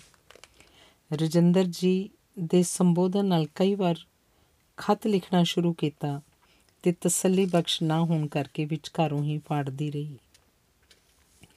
ਫਿਰ ਖਿਆਲ ਆਇਆ, ਮੈਂ ਇਹਨਾਂ ਤੋਂ ਇੰਨਾ ਡਰਦੀ ਕਿਸ ਲਈ ਆ? ਜਦੋਂ ਮੈਂ ਕੁਝ ਗਲਤ ਕੀਤਾ ਹੀ ਨਹੀਂ, ਫਿਰ ਵੀ ਜੇ ਅਗਲਾ ਗਲਤ ਸੋਚਦਾ ਹੈ ਤਾਂ ਸੋਚੀ ਜਾਵੇ। ਸਿਰ ਦਰਦ ਹੋ ਰਿਹਾ ਸੀ। ਮੈਂ ਅੱਧੇ ਦਿਨ ਦੀ ਛੁੱਟੀ ਲੈ ਕੇ ਘਰ ਆ ਗਈ। ਘਰ ਆ ਕੇ ਸਮਝ ਹੀ ਨਹੀਂ ਸੀ ਲੱਗ ਰਹੀ ਕਿ ਕੀ ਕਰਾਂ। ਦਮ ਜਿਹਾ ਘੁੱਟ ਰਿਹਾ ਸੀ। ਘਰ ਦੀਆਂ ਕੁਝ ਚੀਜ਼ਾਂ ਲੈਣੀਆਂ ਸਨ। ਇਹਨਾਂ ਦਾ ਕਮੀਜ਼ ਸੀਣਾ ਦੇਣਾ ਸੀ, ਸੋ ਬਾਜ਼ਾਰ ਚਲੇ ਗਈ। ਬਾਜ਼ਾਰ 'ਚ ਸੋਨਲ ਮਿਲ ਗਈ। ਬੋਲੀ, ਕੀ ਗੱਲ? ਅੱਜ ਬੜੀ ਉਖੜੀ ਉਖੜੀ ਲੱਗ ਰਹੀ ਹੈ ਨਹੀਂ, ਐਸੀ ਤਾਂ ਕੋਈ ਗੱਲ ਨਹੀਂ, ਮੈਂ ਝੂਠ ਬੋਲਿਆ। ਅਸੀਂ ਕਿੰਨਾ ਝੂਠ ਜਿਉਂਦੇ ਆ। ਮੈਂ ਰਜਿੰਦਰ ਨੂੰ ਵੀ ਸੱਚੋ ਸੱਚ ਕਿਉਂ ਨਹੀਂ ਦੱਸ ਦਿੰਦੀ ਕਿ ਅਮਰੀਕ ਮੈਨੂੰ ਚੰਗਾ ਲੱਗਦਾ ਹੈ? ਉਸੇ ਤਰ੍ਹਾਂ ਜਿਵੇਂ ਕੋਈ ਫੁੱਲ ਤੁਹਾਨੂੰ ਚੰਗਾ ਲੱਗਦਾ ਹੋਵੇ, ਕੋਈ ਦਰਿਆ ਤੁਹਾਨੂੰ ਚੰਗਾ ਲੱਗਦਾ ਹੋਵੇ, ਕੋਈ ਮਕਾਨ ਤੁਹਾਨੂੰ ਚੰਗਾ ਲੱਗਦਾ ਹੋਵੇ। ਪਰ ਉਹ ਇਸ ਗੱਲ ਨੂੰ ਸਮਝ ਨਹੀਂ ਸਕਣਗੇ। ਕੋਈ ਵੀ ਇਹ ਗੱਲ ਨਹੀਂ ਸਮਝ ਸਕਦਾ ਕਿ ਔਰਤ ਦੀ ਸੋਚ ਵਿੱਚ ਦੇ ਬਹੁਤ ਪਿਛਾਂ ਰਹਿ ਜਾਂਦੀ ਹੈ। ਪਰ ਕਿਸੇ ਵੀ ਮਰਦ ਨੂੰ ਆਪਣੀ ਔਰਤ ਦੀ ਠੀਕ ਬੇਠੀਕ ਦੀ ਤਮੀਜ਼ ਉੱਪਰ ਭਰੋਸਾ ਨਹੀਂ ਹੁੰਦਾ। ਉਫ, ਸੜਕ ਪਾਰ ਕਰਦਿਆਂ ਇੱਕ ਕਾਰ ਨਾਲ ਟੱਕਰ ਹੋ ਜਾਣੀ ਸੀ। ਮੇਰਾ ਧਿਆਨ ਹੋਰ ਪਾਸੇ ਸੀ। ਘਰ ਪਹੁੰਚੀ ਤਾਂ ਅੱਗੋਂ ਆਏ ਹੋਏ ਸਨ। ਮੈਂ ਚਾਹ ਬਣਾ ਕੇ ਇਹਨਾਂ ਦੇ ਕੋਲ ਰੱਖ ਦਿੱਤੀ। ਇੱਕ ਖੁਸ਼ਖਬਰੀ ਸੁਣਾਵਾਂ? ਅਮਰੀਕ ਨੂੰ ਕੈਂਸਰ ਨਹੀਂ ਹੈ। ਉਹਦੇ ਪੇਟ ਵਿੱਚ ਕੋਈ ਰਸੌਲੀ ਸੀ? ਜਿਹਨੂੰ ਆਪਰੇਸ਼ਨ ਨਾਲ ਕੱਢ ਦਿੱਤਾ ਗਿਆ ਹੈ ਤੇ ਹੁਣ ਉਹ ਠੀਕ ਹੋ ਰਿਹਾ ਹੈ। ਇਹਨਾਂ ਨੇ ਮੇਰੇ ਵੱਲ ਝਾਕਦਿਆਂ ਆਖਿਆ, ਮੈਂ ਕੋਈ ਉੱਤਰ ਨਹੀਂ ਦਿੱਤਾ। ਉਹ, ਉਹਦੇ ਦੋਸਤ ਨੇ ਫੋਨ ਕਰਕੇ ਪੁੱਛਿਆ ਸੀ, ਤੇਰੀ ਦੁਆ ਉਹਨੂੰ ਛੇਤੀ ਰਾਜ਼ੀ ਕਰਕੇ ਵਾਪਸ ਲੈ ਆਏਗੀ। ਤੁਸੀਂ ਮੈਨੂੰ ਗਲਤ ਸਮਝ ਰਹੇ ਹੋ, ਮੈਂ ਆਵਾਜ਼ ਨੂੰ ਸਹਿਜ ਬਣਾਉਂਦਿਆਂ ਆਖਿਆ। ਇਹਨਾਂ ਨੇ ਕੋਈ ਜਵਾਬ ਨਾ ਦਿੱਤਾ। ਤੁਸੀਂ ਮੇਰੇ ਨਾਲ ਇਨਸਾਫ ਨਹੀਂ ਕਰ ਰਹੇ, ਮੈਂ ਫੇਰ ਆਖਿਆ। ਉਹਨਾਂ ਨੇ ਫੇਰ ਵੀ ਕੋਈ ਹੁੰਗਾਰਾ ਨਾ ਭਰਿਆ। ਮੈਂ ਕਸਮ ਖਾ ਕੇ ਆਖਦੀਆਂ ਕਿ ਬਸ ਕਰ। ਉਹਨਾਂ ਨੇ ਵਿੱਚੋਂ ਹੀ ਗੱਲ ਟੋਕ ਕੇ ਖਿੱਚ ਕੇ ਆਖਿਆ, ਮੈਨੂੰ ਰੋਣਾ ਆ ਗਿਆ। ਇਹ ਉੱਠ ਕੇ ਦੂਸਰੇ ਕਮਰੇ 'ਚ ਚਲੇ ਗਏ। ਚੁੱਪਚਾਪ ਮੈਂ ਕਿੰਨਾ ਚਿਰ ਰੋਂਦੀ ਰਹੀ, ਫਿਰ ਆਪ ਹੀ ਰੋਣੋਂ ਹਟ ਗਈ। ਉੱਠ ਕੇ ਮੂੰਹ ਹੱਥ ਧੋਤਾ, ਰਸੋਈ 'ਚ ਜਾ ਕੇ ਰੋਟੀ ਬਣਾਉਣ ਲੱਗ ਪਈ। ਨਾਲ ਹੀ ਸੋਚ ਰਹੀ ਸੀ, ਔਰਤ ਹੋਣਾ ਹੀ ਗੁਨਾਹ ਹੈ। ਇਹ ਉੱਠੇ ਤੇ ਸਟੱਡੀ ਰੂਮ 'ਚ ਚਲੇ ਗਏ। ਦਰਵਾਜ਼ੇ ਮੂਰੇ ਪਰਦਾ ਤਾਣ ਲਿਆ। ਪਰਦਾ ਨਹੀਂ, ਜਿਵੇਂ ਸਾਡੇ ਵਿਚਕਾਰ ਇੱਕ ਕੰਧ ਉਸਰ ਗਈ ਸੀ। ਇੱਟਾਂ ਤੇ ਗਾਰੇ ਦੀ ਕੰਧ ਨਹੀਂ ਤੇ ਨਾ ਹੀ ਸੀਮੈਂਟ ਤੇ ਪੱਥਰਾਂ ਦੀ ਕੰਧ, ਸਗੋਂ ਗਰਮ ਲਾਵੇ ਦੀ ਇੱਕ ਕੰਧ। ਤੁਸੀਂ ਆਖੋ ਤਾਂ ਮੈਂ ਨੌਕਰੀ ਛੱਡ ਦਿੱਤਨੀ ਆ ਆਖੋ ਤਾਂ ਆਪਾਂ ਕਿਸੇ ਹੋਰ ਸ਼ਹਿਰ ਚਲੇ ਚੱਲਦੇ ਆ ਆਖੋ ਤਾਂ ਮੈਂ ਆਖਣਾ ਚਾਹੁੰਦੀ ਸਾਂ, ਪਰ ਰਜਿੰਦਰ ਹੋਰੀ ਤਾਂ ਕੁਝ ਵੀ ਸੁਣਨ ਨੂੰ ਤਿਆਰ ਨਹੀਂ ਸਨ। ਕਈ 100 ਸਾਲ ਪਹਿਲਾਂ ਵਾਲੀ ਅਹਲਿਆ ਮੇਰੇ ਮਨ ਵਿੱਚੋਂ ਲੰਘੀ ਕਿ ਉਹਨੇ ਵੀ ਗੌਤਮ ਰਿਸ਼ੀ ਨੂੰ ਬਹੁਤ ਕੁਝ ਆਖਣ ਦੀ ਕੋਸ਼ਿਸ਼ ਕੀਤੀ ਹੋਏਗੀ। ਪਰ ਰਿਸ਼ੀ ਨੇ ਸ਼ਾਇਦ ਕੁਝ ਵੀ ਨਹੀਂ ਸੁਣਿਆ। ਜੇ ਸੁਣਿਆ ਤਾਂ ਇਤਬਾਰ ਨਹੀਂ ਕੀਤਾ। ਅਹਲਿਆ ਨੂੰ ਸਿਲ ਪੱਥਰ ਹੋਣਾ ਪਿਆ। ਅਹਲਿਆ ਨੇ ਜਦੋਂ ਪੁੱਛਿਆ ਅਣ ਕੀਤੇ ਗੁਨਾਹ ਦਾ ਭਾਰ ਕਿੰਨਾ ਚਿਰ ਢੋਣਾ ਪਏਗਾ? ਤਾਂ ਰਿਸ਼ੀ ਨੇ ਆਖਿਆ, ਤ੍ਰੇਤੇ ਯੁੱਗ 'ਚ ਰਾਮ ਆਏਗਾ, ਤੇਰਾ ਉਧਾਰ ਕਰਨ। ਪਰ ਨਾ ਇਹ ਸਤਯੁਗ ਹੈ, ਨਾ ਦੁਆਪਰ, ਨਾ ਤ੍ਰੇਤਾ। ਮੇਰਾ ਕੀ ਬਣੇਗਾ? ਮੈਂ ਵੀ ਤੇ ਅਹਲਿਆ ਨਹੀਂ। ਰਸੋਈ ਵਿੱਚ ਰੋਟੀ ਤਿਆਰ ਕਰ ਰਹੀ, ਮੈਂ ਪਤਾ ਨਹੀਂ ਕਿੰਨੇ ਕੁ 100 ਸਾਲ ਘੁੰਮ ਆਈ ਸੀ ਕਿਨੂੰ ਕਿਨੂੰ ਮਿਲ ਆਈ ਸੀ। ਰੋਟੀ ਲਗਾਵਾਂ? 8 ਵਜੇ ਮੈਂ ਇਹਨਾਂ ਨੂੰ ਜਾ ਕੇ ਪੁੱਛਿਆ। ਨਹੀਂ, ਮੈਂ ਰੋਟੀ ਨਹੀਂ ਖਾਣੀ। ਇਹਨਾਂ ਨੇ ਰੁੱਖੀ ਆਵਾਜ਼ 'ਚ ਆਖਿਆ। ਮੈਂ ਵੀ ਰੋਟੀ ਨਹੀਂ ਖਾਧੀ। ਦੁੱਧ ਗਰਮ ਕਰਕੇ ਗਲਾਸ 'ਚ ਪਾ ਕੇ ਮੈਂ ਇਹਨਾਂ ਦੇ ਕੋਲ ਰੱਖਣ ਚਲੀ ਗਈ। ਨਹੀਂ ਚਾਹੀਦਾ। ਇਹ ਤਲਖ ਹੋ ਕੇ ਬੋਲੇ। ਮੈਂ ਬਹੁਤ ਘਬਰਾ ਗਈ। ਉਸੇ ਤਰ੍ਹਾਂ ਦੁੱਧ ਮੋੜ ਲਿਆਈ। ਇਹਨਾਂ ਨੇ ਦਰਵਾਜ਼ਾ ਭੇੜ ਲਿਆ। ਦੁੱਧ ਜਾਲੀ 'ਚ ਰੱਖ ਮੈਂ ਆਪਣੇ ਬਿਸਤਰੇ ਤੇ ਆ ਕੇ ਪੈ ਗਈ। ਮੇਰੀਆਂ ਅੱਖਾਂ ਭਰ ਭਰ ਡੁੱਲ ਰਹੀਆਂ ਸਨ। ਇਹਨਾਂ ਅੱਗੇ ਕਸਮਾਂ ਖਾਵਾਂ, ਨੇਮ ਚੁੱਕਾਂ, ਇਹ ਮੈਨੂੰ ਆਪਣੀ ਤੋਹੀਨ ਲੱਗਦੀ ਸੀ। ਲੱਗਦਾ ਸੀ ਇਸ ਤੋਂ ਮਗਰੋਂ ਮੇਰੇ ਅੰਦਰ ਅੰਦਰੋਂ ਮੋਹ ਦਾ ਸੋਮਾ ਹੀ ਸੁੱਕ ਸੜ ਜਾਏਗਾ। ਹੁਣ ਤੋਂ ਮੈਂ ਲੋਕਾਂ ਨੂੰ ਆਪਣੇ ਸਹਿਜ ਰੂਪ ਵਿੱਚ ਮਿਲ ਹੀ ਨਹੀਂ ਸਕਿਆ ਕਰਾਂਗੀ। ਇੱਕ ਭੈ ਹਮੇਸ਼ਾ ਪਿੱਛਾ ਕਰੇਗਾ ਕਿ ਰਜਿੰਦਰ ਇਸ ਗੱਲ ਬਾਰੇ ਖਬਰੇ ਕੀ ਸੋਚੇ। ਪਰ ਮੈਂ ਸੋਚਦੀ ਹਾਂ ਜਿਸ ਔਰਤ ਵਿੱਚ ਮੋਹ ਮਮਤਾ ਨਹੀਂ, ਉਸ ਵਿੱਚੋਂ ਮਾਂ ਦਾ ਰੂਪ, ਭੈਣ ਦਾ ਰੂਪ, ਇੱਥੋਂ ਤੱਕ ਕਿ ਪਤਨੀ ਦਾ ਰੂਪ ਵੀ ਕੀ ਮਨਫੀ ਨਹੀਂ ਹੋ ਜਾਏਗਾ। ਕਦੇ-ਕਦੇ ਅਖਬਾਰ ਵਿੱਚ ਖਬਰ ਛਪਦੀ ਹੈ ਔਰਤ ਨੇ ਇੱਕ ਬੱਚੇ ਦੀ ਪ੍ਰਾਪਤੀ ਲਈ ਕਿਸੇ ਦਾ ਬੱਚਾ ਮਾਰ ਕੇ ਟੂਣਾ ਕੀਤਾ। ਔਰਤ ਨੇ ਕਿਸੇ ਨਾਲ ਰਲ ਕੇ ਆਪਣਾ ਪਤੀ ਮਰਵਾ ਦਿੱਤਾ। ਕੀ ਇਹ ਉਹੀ ਔਰਤਾਂ ਨਹੀਂ ਹੁੰਦੀਆਂ ਜਿਨ੍ਹਾਂ ਦੇ ਅੰਦਰੋਂ ਮੋਹ ਦਾ ਸੋਮਾ ਸੁੱਕ ਗਿਆ, ਸੜ ਗਿਆ ਹੁੰਦਾ ਰਜਿੰਦਰ ਹੋਰੀ ਖਿਜ ਗਏ ਹਨ ਕਿ ਮੈਂ ਇੱਕ ਬੇਗਾਨੇ ਆਦਮੀ ਨੂੰ ਇਹ ਕਿਵੇਂ ਲਿਖ ਲਿਖ ਦਿੱਤਾ ਕਿ ਉਹਦਾ ਦਫ਼ਤਰ ਨਾ ਆਉਣਾ ਮੈਨੂੰ ਚੰਗਾ ਨਹੀਂ ਲੱਗਦਾ ਤੇ ਮੈਂ ਉਹਦੀ ਤੰਦਰੁਸਤੀ ਲਈ ਦੁਆ ਕਰਦੀ ਆ ਵਿਆਹ ਤੋਂ ਪਹਿਲਾਂ ਔਰਤ ਲਈ ਉਹਦਾ ਪਤੀ ਵੀ ਤਾਂ ਬੇਗਾਨਾ ਆਦਮੀ ਹੁੰਦਾ ਹੈ। ਇਹ ਉਹਦੇ ਅੰਦਰਲੇ ਮੋਹ ਦੇ ਸੋਮੇ ਦੀ ਸਮਰੱਥਾ ਹੀ ਹੁੰਦੀ ਹੈ ਕਿ ਫਿਰ ਬੇਗਾਨਾ ਆਦਮੀ ਉਸ ਲਈ ਉਹਦਾ ਸਭ ਕੁਝ ਬਣ ਜਾਂਦਾ ਹੈ। ਨਹੀਂ, ਮੈਂ ਆਪਣੀ ਜਸਟੀਫਿਕੇਸ਼ਨ ਨਹੀਂ ਦੇ ਰਹੀ। ਸੱਚਮੁੱਚ ਹੀ ਦਿਨ ਦੇ ਚਿੱਟੇ ਚਾਨਣ ਵਰਗਾ ਰਿਸ਼ਤਾ ਸੀ ਮੇਰਾ ਅਮਰੀਕ ਨਾਲ।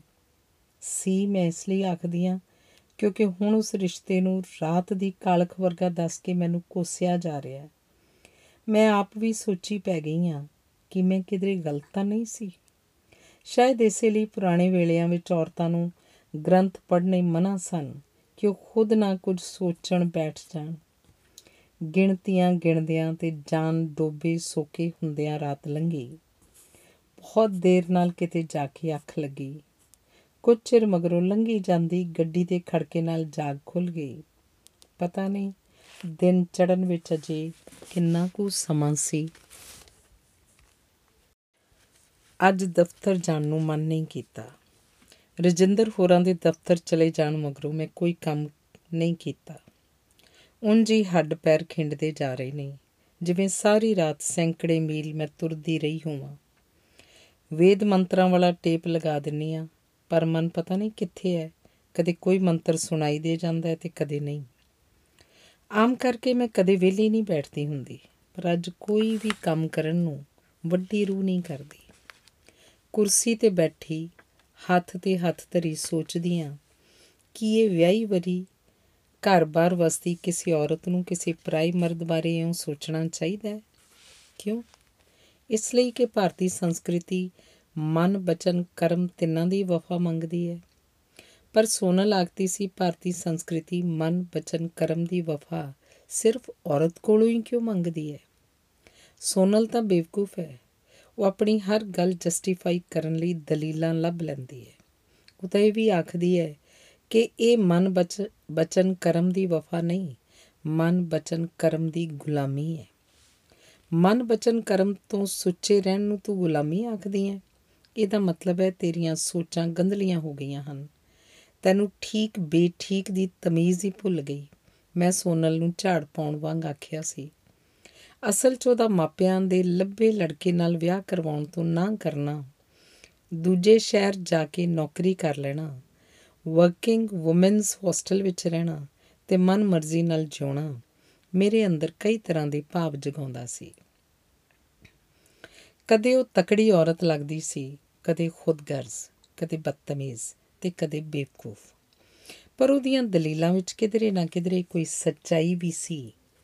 ਜੇ ਜੋ ਆਦਤਨ ਜਿਉਣ ਵਾਲੀਆਂ ਔਰਤਾਂ ਨੂੰ ਛਿੱਥਿਆਂ ਪਾਉਂਦੀ ਸੀ। ਮਨ ਬਚਨ ਕਰਮ ਤੋਂ ਸੁੱਚੇ ਰਹਿਣ ਨੂੰ ਗੁਲਾਮੀ ਆਖਦੀ ਹੈ ਜਦੋਂ ਮੈਂ ਆਖਿਆ, ਉਹ ਬੋਲੀ, ਹਰਜੀਤ, ਤੂੰ ਸੱਚੇ ਸੁੱਚੇ ਰਹਿਣ ਦੀ ਮਰਜ਼ੀ ਤੇ ਮਜਬੂਰੀ ਦਾ ਅੰਤਰ ਨਹੀਂ ਸਮਝਦੀ। ਸੋਨਲ ਦੀ ਇਸ ਗੱਲ ਦਾ ਮੇਰੇ ਕੋਲ ਕੋਈ ਜਵਾਬ ਨਹੀਂ ਸੀ। ਸੋਨਲ ਨਹੀਂ।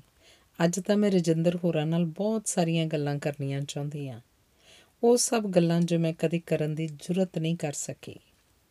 ਮੈਂ ਰਜਿੰਦਰ ਹੋਰਾਂ ਨੂੰ ਆਖਣਾ ਚਾਹੁੰਦੀ ਆ ਇੱਕ ਰਾਤ ਜਦੋਂ ਤੁਸੀਂ ਘਰ ਨਹੀਂ ਸੀ ਆਏ, ਮੈਂ ਬਹੁਤ ਪਰੇਸ਼ਾਨ ਹੋਈ ਸੀ। ਬਹੁਤ ਬੁਰੇ-ਬੁਰੇ ਖਿਆਲ ਆਉਂਦੇ ਰਹੇ ਸਨ। ਮੈਂ ਬਹੁਤ ਰੋਈ ਸੀ ਤੇ ਸਵੇਰੇ-ਸਵੇਰੇ ਗਵੰਡਨ ਦੇ ਘਰ ਗਈ ਸੀ ਕਿ ਉਹਦਾ ਪਤੀ ਤੁਹਾਡਾ ਕਿਧਰੇ ਪਤਾ ਕਰੇ। ਪਰ ਘਰ ਪਰਤ ਕੇ ਤੁਸੀਂ ਸਗੋਂ ਮੈਨੂੰ ਡਾਂਟਿਆ ਸੀ ਕਿ ਮੈਂ ਲੋਕਾਂ ਨੂੰ ਦੱਸ ਕੇ ਤੁਹਾਨੂੰ ਬਦਨਾਮ ਕਰਦੀ ਆ। ਕਿਸੇ ਦੋਸਤ ਕੋਲ ਪੀਂਦੇ ਰਹੇ ਤੇ ਫਿਰ ਉਹਨੇ ਆਉਣ ਨਹੀਂ ਦਿੱਤਾ, ਇਸ ਨਾਲ ਕੀ ਆਖਰ ਆ ਗਈ? ਮੈਂ ਕੋਈ ਬੱਚਾ ਤਾਂ ਨਹੀਂ? ਤੇ ਰਜਿੰਦਰ ਹੋਰਾਂ ਮੇਰੀ ਕਲੇਸ਼ ਕਰਨ ਤੇ ਇਹ ਵੀ ਆਖਿਆ, ਮੈਂ ਤੇਰੇ ਪਿਓ ਦਾ ਗੁਲਾਮ ਨਹੀਂ ਜੋ ਹਰ ਗੱਲ ਤੇਰੇ ਹੁਕਮ ਅਨੁਸਾਰ ਹੀ ਕਰਾਂ। ਬਾਕੀ ਕੀ ਚੰਗਾ ਹੈ ਤੇ ਕੀ ਮਾੜਾ ਹੈ, ਇਹ ਤੂੰ ਥੋੜਾ ਮੈਨੂੰ ਦੱਸੇਂਗੀ। ਆਪਣੀ ਜ਼ਿੰਦਗੀ ਵਿੱਚ ਐਡਾ ਦਖਲ ਮੈਨੂੰ ਕਿਸੇ ਦਾ ਪਸੰਦ ਨਹੀਂ। ਰਜਿੰਦਰ ਹੋਰਾਂ ਨੇ ਇਹ ਸਭ ਕੁਝ ਐਡਾ ਖਰਵਾ ਹੋ ਕੇ ਆਖਿਆ ਕਿ ਮੈਂ ਚੁੱਪ ਕਰ ਗਈ, ਪਰ ਮਨ ਵਿੱਚ ਬਹੁਤ ਉਥਲ-ਪੁਥਲ ਹੋ ਗਈ ਸੀ। ਤੁਸੀਂ ਸਾਰੀ ਰਾਤ ਘਰ ਨਾ ਆਓ, ਤਾਂ ਮੈਂ ਇਸ ਬਾਰੇ ਸੋਚਾਂ ਵੀ ਨਾ। ਮੈਨੂੰ ਫਿਕਰ ਵੀ ਨਾ ਹੋਵੇ, ਇਹ ਕਿਵੇਂ ਹੋ ਸਕਦਾ? ਮੈਂ ਹੌਸਲਾ ਕਰਕੇ ਆਖਿਆ। ਤੇਰੇ ਲਈ ਇੰਨੀ ਕੁ ਗੱਲ ਹੀ ਇੰਪੋਰਟੈਂਟ ਹੈ ਕਿ ਤੂੰ ਪਰੇਸ਼ਾਨ ਰਹੀ। ਤੇ ਮੇਰੇ ਆਉਂਦਿਆਂ ਹੀ ਦਿਵਾਲੀ ਹੋ ਗਈ। ਮੈਂ ਤੈਨੂੰ ਹਮੇਸ਼ਾ ਲਈ ਦੱਸ ਦੇਣਾ ਚਾਹੁੰਦਾ ਕਿ ਅਗਲੇ ਨੂੰ ਇੰਨਾ ਨਹੀਂ ਵਲੀਦਾ ਕਿ ਸਾਹ ਹੀ ਘੁੱਟਣ ਲੱਗ ਜਾਏ। ਆਪਣੇ ਕੰਮਾਂ ਦੀ ਥਾਂ ਤੇਰਾ ਧਿਆਨ ਹਰ ਵੇਲੇ ਮੇਰੇ ਵਿੱਚ ਹੀ ਕਿਉਂ ਰਹਿੰਦਾ ਹੈ? ਮੈਂ ਆਪਣੇ ਬਾਰੇ ਆਪ ਸੋਚ ਸਕਦਾ, ਤੈਨੂੰ ਮੇਰੇ ਬਾਰੇ ਸੋਚਣ ਦੀ ਲੋੜ ਨਹੀਂ, ਰਜਿੰਦਰ ਨੇ ਸਮਝਾਉਣ ਵਾਂਗ ਆਖਿਆ ਸੀ। ਮੈਂ ਚੁੱਪ ਕਰ ਗਈ। ਕੁਝ ਹੋਰ ਆਖਦੀ ਤਾਂ ਇਹਨਾਂ ਨੂੰ ਬਹੁਤ ਗੁੱਸਾ ਚੜ ਜਾਣਾ ਸੀ। ਪਰ ਲੱਗਿਆ ਮੈਂ ਕੋਈ ਮਸ਼ੀਨ ਤਾਂ ਨਹੀਂ ਕਿ ਕਦੇ ਇਹਨਾਂ ਬਾਰੇ ਮਹਿਸੂਸ ਕਰਨ ਦਾ ਬਟਨ ਔਨ ਕਰਕੇ ਰੋਟੀ ਬਣਾਵਾਂ, ਕੱਪੜੇ ਧੋਵਾਂ, ਘਰ ਸਾਫ਼ ਕਰਾਂ, ਇਹਨਾਂ ਦੀ ਹਰ ਤਰ੍ਹਾਂ ਦੀ ਆਰਾਮ ਦਾ ਖਿਆਲ ਰੱਖਾਂ ਤੇ ਕਦੇ ਮਹਿਸੂਸ ਕਰਨ ਵਾਲਾ ਬਟਨ ਆਫ ਕਰਕੇ ਇਹ ਵੀ ਨਾ ਸੋਚਾਂ ਕਿ ਜੇ ਇਹ ਰਾਤ ਘਰ, ਰਾਤ ਭਰ ਘਰ ਨਹੀਂ ਆਏ ਤਾਂ ਕਿਉਂ? ਮੈਂ ਕਹਿੰਦੀ ਆ ਜੇ ਕੋਈ ਰਿਸ਼ਤਾ ਹੈ ਤਾਂ ਜ਼ਰੂਰ ਔਰਤ ਮਹਿਸੂਸ ਕਰੇਗੀ। ਨਹੀਂ ਮਹਿਸੂਸ ਕਰਦੀ, ਫਿਰ ਰਿਸ਼ਤਾ ਹੀ ਕੋਈ ਨਹੀਂ। ਕਦੇ-ਕਦੇ ਤਾਂ ਇਹ ਫਿਲਾਸਫਾਨਾ ਅੰਦਾਜ਼ ਵਿੱਚ ਆਖ ਵੀ ਦਿੰਦੇ ਨੇ ਕਿ ਇੱਕ ਔਰਤ ਤੋਂ ਮਰਦ ਦਾ ਜੀ ਬਹੁਤ ਛੇਤੀ ਭਰ ਜਾਂਦਾ ਹੈ। ਪਰ ਮੈਂ ਇਸ ਗੱਲ ਤੇ ਇਤਬਾਰ ਨਹੀਂ ਕਰਦੀ। ਹੋ ਸਕਦਾ ਹੈ ਸੱਚ ਤੋਂ ਮੈਂ ਡਰਦੀ ਹਾਂ ਇਸੇ ਲਈ ਇਹ ਮੰਨਣ ਤੋਂ ਇਨਕਾਰੀ ਹਾਂ। ਉਂਝ ਰਜਿੰਦਰ ਹੋਰੀ ਚੰਗੇ ਬੰਦੇ ਨੇ। ਉਹਨਾਂ ਨੇ ਮੇਰੇ ਕੋਲੋਂ ਕਦੇ ਮੇਰੀ ਤਨਖਾਹ ਦਾ ਹਿਸਾਬ ਨਹੀਂ ਮੰਗਿਆ। ਕਦੇ ਮੈਨੂੰ ਕੋਈ ਚੀਜ਼ ਲੈਣ ਤੋਂ ਨਹੀਂ ਰੋਕਿਆ। ਕਦੇ ਮੇਰੇ ਕਿਸੇ ਰਿਸ਼ਤੇਦਾਰ ਦੇ ਆਉਣ ਤੇ ਖਿਜਦੇ ਨਹੀਂ। ਉਂਝ ਵੀ ਬਹੁਤ ਸੱਚੇ ਬੰਦੇ ਨੇ। ਵਿਆਹ ਤੋਂ ਪਹਿਲਾਂ ਦੇ ਆਪਣੇ ਇਸ਼ਕਾਂ ਬਾਰੇ ਵੀ ਸਭ ਕੁਝ ਆਪ ਹੀ ਦੱਸ ਦਿੱਤਾ ਸੀ ਕਿ ਕਿਵੇਂ ਅਸੀਂ ਘਰੋਂ ਭੱਜਣ ਦਾ ਵੀ ਪਲਾਨ ਬਣਾ ਲਿਆ ਸੀ। ਪਰ ਫਿਰ ਸੋਚਿਆ ਕੱਲ ਨੂੰ ਇਹੋ ਜੀ ਦੇ ਘਰ ਅਗਰ ਧੀ ਪੈਦਾ ਹੋ ਗਈ, ਉਹ ਕੀ ਚੰਦ ਚਾੜੇਗੀ ਬਸ ਇਸੇ ਗੱਲ ਕਰਕੇ ਭੱਜ ਨਾ ਸਕੇ। ਹੁਣ ਵੀ ਕਦੇ ਕਿਸੇ ਦੋਸਤ ਦੀ ਵੋਟੀ ਕਦੇ ਬੱਸ ਵਿੱਚ ਨਾਲ ਦੀ ਸੀਟ ਤੇ ਬੈਠੀ ਕੋਈ ਮੁਟਿਆਰ ਜਾਂ ਦਫ਼ਤਰ ਕੰਮ ਲਈ ਆਈ ਇਕੱਲੀ ਦੁਕੱਲੀ ਕੋਈ ਔਰਤ ਜਦੋਂ ਇਹਨਾਂ ਨਾਲ ਰੋਮਾਂਸ ਕਰਨ ਦੀ ਕੋਸ਼ਿਸ਼ ਕਰਦੀ ਹੈ ਤਾਂ ਸਭ ਉਹ ਕੁਝ ਆ ਕੇ ਦੱਸ ਦਿੰਦੇ ਨੇ। ਸੱਚੇ, ਸੱਚੋ ਸੱਚ। ਸੋਨਣ ਲੱਗਦੀ ਸੀ। ਇਸ ਲਈ ਦੱਸਦਾ ਹੈ ਕਿ ਉਹਨੂੰ ਇਸ ਗੱਲ ਦੀ ਪਰਵਾਹ ਹੀ ਨਹੀਂ ਕਿ ਤੂੰ ਇਹਨਾਂ ਗੱਲਾਂ ਤੇ ਹਰਟ ਵੀ ਫੀਲ ਕਰ ਸਕਦੀ ਹੈ। ਪਰ ਮੈਂ ਆਖਦੀ ਹਾਂ, ਜੇ ਮੈਂ ਲੜਾਂਗੀ, ਇਹੀ ਹੋਏਗਾ ਕਿ ਉਹ ਸਭ ਗੱਲਾਂ ਦੱਸਣੋਂ ਹਟ ਜਾਣਗੇ। ਸਗੋਂ ਬਹਾਨੇ ਬਣਾਉਣ ਲਈ ਝੂਠ ਵੀ ਬੋਲਿਆ ਕਰਨਗੇ। ਅੱਜ ਮੈਂ ਰਜਿੰਦਰ ਹੋਰਾਂ ਨਾਲ ਬਹੁਤ ਗੱਲਾਂ ਕਰਨੀਆਂ ਚਾਹੁੰਦੀ ਹਾਂ। ਉਹਨਾਂ ਨੂੰ ਆਖਣਾ ਚਾਹੁੰਦੀ ਹਾਂ, ਭਾਵੇਂ ਮੈਂ ਸਭ ਕੁਝ ਆਪ ਖਰੀਦ ਸਕਦੀ ਹਾਂ, ਫਿਰ ਵੀ ਮਨ ਕਰਦਾ ਹੈ, ਕਦੇ ਤੁਸੀਂ ਮੇਰੇ ਲਈ ਕੁਝ ਖਰੀਦ ਕੇ ਲੈ ਕੇ ਆਓ। ਇਹ ਵੀ ਆਖਣਾ ਚਾਹੁੰਦੀ ਹਾਂ ਕਿ ਦਫ਼ਤਰ ਦਾ, ਫਿਰ ਘਰ ਦਾ ਕੰਮ ਕਰਦੀ, ਮੈਂ ਬਹੁਤ ਥੱਕ ਜਾਂਦੀ ਹਾਂ। ਫਿਰ ਵੀ ਜੇ ਇੱਕ ਚੀਜ਼ ਘੱਟ ਬਣੇ ਤਾਂ ਡਰ ਲੱਗਦਾ ਰਹਿੰਦਾ ਹੈ ਕਿ ਆਖੋਗੇ ਰੋਟੀ ਚੰਗੀ ਨਹੀਂ ਬਣੀ। ਇਹ ਵੀ ਦੱਸਣਾ ਚਾਹੁੰਦੀ ਹਾਂ ਕਿ ਆਪਣਾ ਬੱਚਾ ਜਿਹੜਾ ਸਿਰੇ ਨਹੀਂ ਸੀ ਚੜਿਆ ਮੈਨੂੰ ਬਹੁਤ ਯਾਦ ਆਉਂਦਾ ਹੈ। ਕਿ ਜੇ ਉਹ ਜਿਉਂਦਾ ਰਹਿੰਦਾ, ਹੁਣ ਨੂੰ ਉਹਨੇ 5 ਸਾਲ ਦਾ ਹੋ ਕੇ ਸਕੂਲ ਜਾਣ ਲੱਗ ਪੈਣਾ ਸੀ। ਅੱਜ ਮੈਂ ਰਜਿੰਦਰ ਹੋਰਾਂ ਨੂੰ ਇਹ ਵੀ ਦੱਸਣਾ ਚਾਹੁੰਦੀ ਹਾਂ ਕਿ ਕਾਲਜ ਵਿੱਚ ਇੱਕ ਲੜਕੇ ਨੇ ਜ਼ਹਿਰ ਖਾ ਲਈ ਸੀ, ਕਿਉਂਕਿ ਮੈਂ ਉਹਨੂੰ ਕੋਈ ਰਿਸਪੌਂਸ ਨਹੀਂ ਸੀ ਦਿੰਦੀ। ਉਹਦਾ ਵੀ ਕਦੇ-ਕਦੇ ਖਿਆਲ ਆ ਜਾਂਦਾ ਹੈ। ਮੈਂ ਵੀ ਆਖਣਾ ਚਾਹੁੰਦੀ ਆ ਕਿ ਤੁਸੀਂ ਤਾਂ ਕਦੇ ਕਾਫੀ ਹਾਊਸ ਕਦੇ ਕਲੱਬ ਕਦੇ ਕਿਸੇ ਦੋਸਤ ਦੇ ਚਲੇ ਜਾਂਦੇ ਹੋ। ਮੈਂ ਘਰ ਬਹੁਤ ਇਕੱਲੀ ਮਹਿਸੂਸ ਕਰਦੀ ਆ ਮੈਂ ਬੜੀ ਕਾਇਰ ਹਾਂ। ਹਰ ਵੇਲੇ ਰਜਿੰਦਰ ਹੋਰਾਂ ਦੇ ਮੂਡ ਵਾਲੀ ਦੇਖਦੀ ਰਹਿੰਦੀ ਆ ਕੋਈ ਗੱਲ ਆਖਣ ਦਾ ਹੌਸਲਾ ਹੀ ਨਹੀਂ ਕਰ ਸਕਦੀ। ਉਹਨਾਂ ਦੀ ਹਰ ਗੱਲ ਵਿੱਚ ਹਾਂ ਹਾਂ ਹੀ ਕਰਦੀ ਰਹਿੰਦੀ ਆ ਜਿਵੇਂ ਆਪ ਕੁਝ ਵੀ ਸੋਚਣ ਦੀ ਮੇਰੇ ਵਿੱਚ ਅਕਲ ਹੀ ਨਹੀਂ ਰਹਿ ਗਈ, ਸਮਰੱਥਾ ਹੀ ਨਹੀਂ ਰਹਿ ਗਈ। ਅੱਜ ਤਾਂ ਮਨ ਕਰਦਾ ਹੈ ਰਜਿੰਦਰ ਹੋਰਾਂ ਨੂੰ ਦੱਸਦੇ ਆ ਕਿ ਅਗਲੇ ਜਨਮ ਮੈਂ ਚਾਹਾਂਗੀ, ਇੰਗਲੈਂਡ ਵਿੱਚ ਜਨਮ ਹੋਵੇ। ਦਰਿਆ ਦੇ ਕੰਢੇ ਛੋਟੇ ਜਿਹੇ ਘਰ 'ਚ ਬਸ ਹਮੇਸ਼ਾ ਇਕੱਲੀ ਰਿਹਾ ਕਰਾਂ। ਹੁਣ ਤਾਂ ਕੋਈ ਕਿਤਾਬ ਪੜ੍ਹਨ ਦੀ ਵੇਲ ਵੀ ਨਹੀਂ ਮਿਲਦੀ। ਫਿਰ ਬਹੁਤ ਸਾਰੀਆਂ ਕਿਤਾਬਾਂ ਪੜਾਂਗੀ ਬਹੁਤ ਸਾਰਾ 뮤직 ਸੁਣਾਂਗੀ ਤੇ ਛੁੱਟੀ ਵਾਲੇ ਦਿਨ ਬਹੁਤ ਦੇਰ ਤੱਕ ਸੁੱਤੀ ਰਿਹਾ ਕਰਾਂਗੀ। ਸੁਪਨਿਆਂ ਵਿੱਚ ਇੱਕ ਦੋ ਵਾਰੀ ਉਸ ਘਰ ਵਿੱਚ ਮੈਂ ਜਾ ਵੀ ਆਈ ਹਾਂ। ਇਹਦਾ ਮਤਲਬ ਇਹ ਨਹੀਂ ਕਿ ਮੈਂ ਰਜਿੰਦਰ ਹੋਰਾਂ ਨੂੰ ਚਾਹੁੰਦੀ ਨਹੀਂ। ਸਗੋਂ ਗੱਲ ਇਹਦੇ ਉਲਟ ਹੈ। ਅਸਲ 'ਚ ਤਾਂ ਮੈਨੂੰ ਰਜਿੰਦਰ ਹੋਰੀ ਹੀ ਚੰਗੇ ਲੱਗਦੇ ਨੇ। ਅਮਰੀਕ ਤਾਂ ਉਸੇ ਤਰ੍ਹਾਂ ਚੰਗਾ ਲੱਗਦਾ ਜਿਵੇਂ ਕਿਸੇ ਨੂੰ ਕੋਈ ਫੁੱਲ ਚੰਗਾ ਲੱਗਦਾ ਹੈ, ਦਰਿਆ ਚੰਗਾ ਲੱਗਦਾ ਹੈ, ਕੋਈ ਮਕਾਨ ਚੰਗਾ ਲੱਗਦਾ ਹੈ। ਪਰ ਰਜਿੰਦਰ ਹੋਰਾਂ ਨਾਲ ਇਹ ਗੱਲਾਂ ਮੈਂ ਕਦੇ ਕੀਤੀਆਂ ਨਹੀਂ। ਉਹਨਾਂ ਕੋਲ ਵਕਤ ਹੀ ਨਹੀਂ ਹੁੰਦਾ। ਪਰ ਅੱਜ ਮਨ ਹੀ ਮਨ ਮੈਂ ਰਜਿੰਦਰ ਹੋਰਾਂ ਕੋਲ ਰੋ ਵੀ ਪਈ ਆ ਚਾਹੁੰਦੀ ਆ ਉਹ ਮੇਰੇ ਨਾਲ ਨਾਰਾਜ਼ ਨਾ ਹੋਣ। ਉਹ ਜਦੋਂ ਨਾਰਾਜ਼ ਹੋ ਜਾਂਦੇ ਨੇ, ਮੇਰੇ ਪੈਰਾਂ ਹੇਠੋਂ ਜਿਵੇਂ ਧਰਤੀ ਹੀ ਡੋਲਣ ਲੱਗ ਜਾਂਦੀ ਹੈ। ਸਿਰ ਤੇ ਜਿਵੇਂ ਅਸਮਾਨ ਦੀ ਛੱਤ ਗਾਇਬ ਹੋ ਜਾਂਦੀ ਹੈ। ਅਸਲ 'ਚ ਮੈਂ ਬੜੀ ਕਮਜ਼ੋਰ ਔਰਤ ਹਾਂ। ਇਸੇ ਲਈ ਅੱਜ ਦੂਜਾ ਦਿਨ ਹੈ। ਦਫ਼ਤਰ ਜਾਣ ਨੂੰ ਮਨ ਨਹੀਂ ਕੀਤਾ।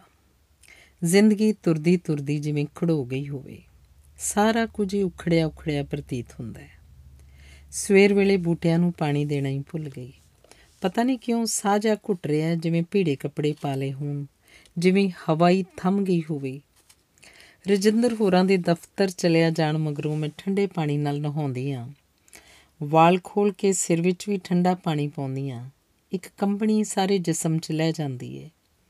ਫਿਰ ਨੁੱਚੜਦੇ ਵਾਲਾਂ ਨਾਲ ਮੈਂ ਧੁਰ ਉੱਪਰਲੀ ਛੱਤ ਤੇ ਚਲੀ ਜਾਂਦੀ ਆ। ਹੇਠਾਂ ਘਰ ਬੜੇ ਛੋਟੇ-ਛੋਟੇ ਦਿਸਣ ਲੱਗਦੇ ਹਨ।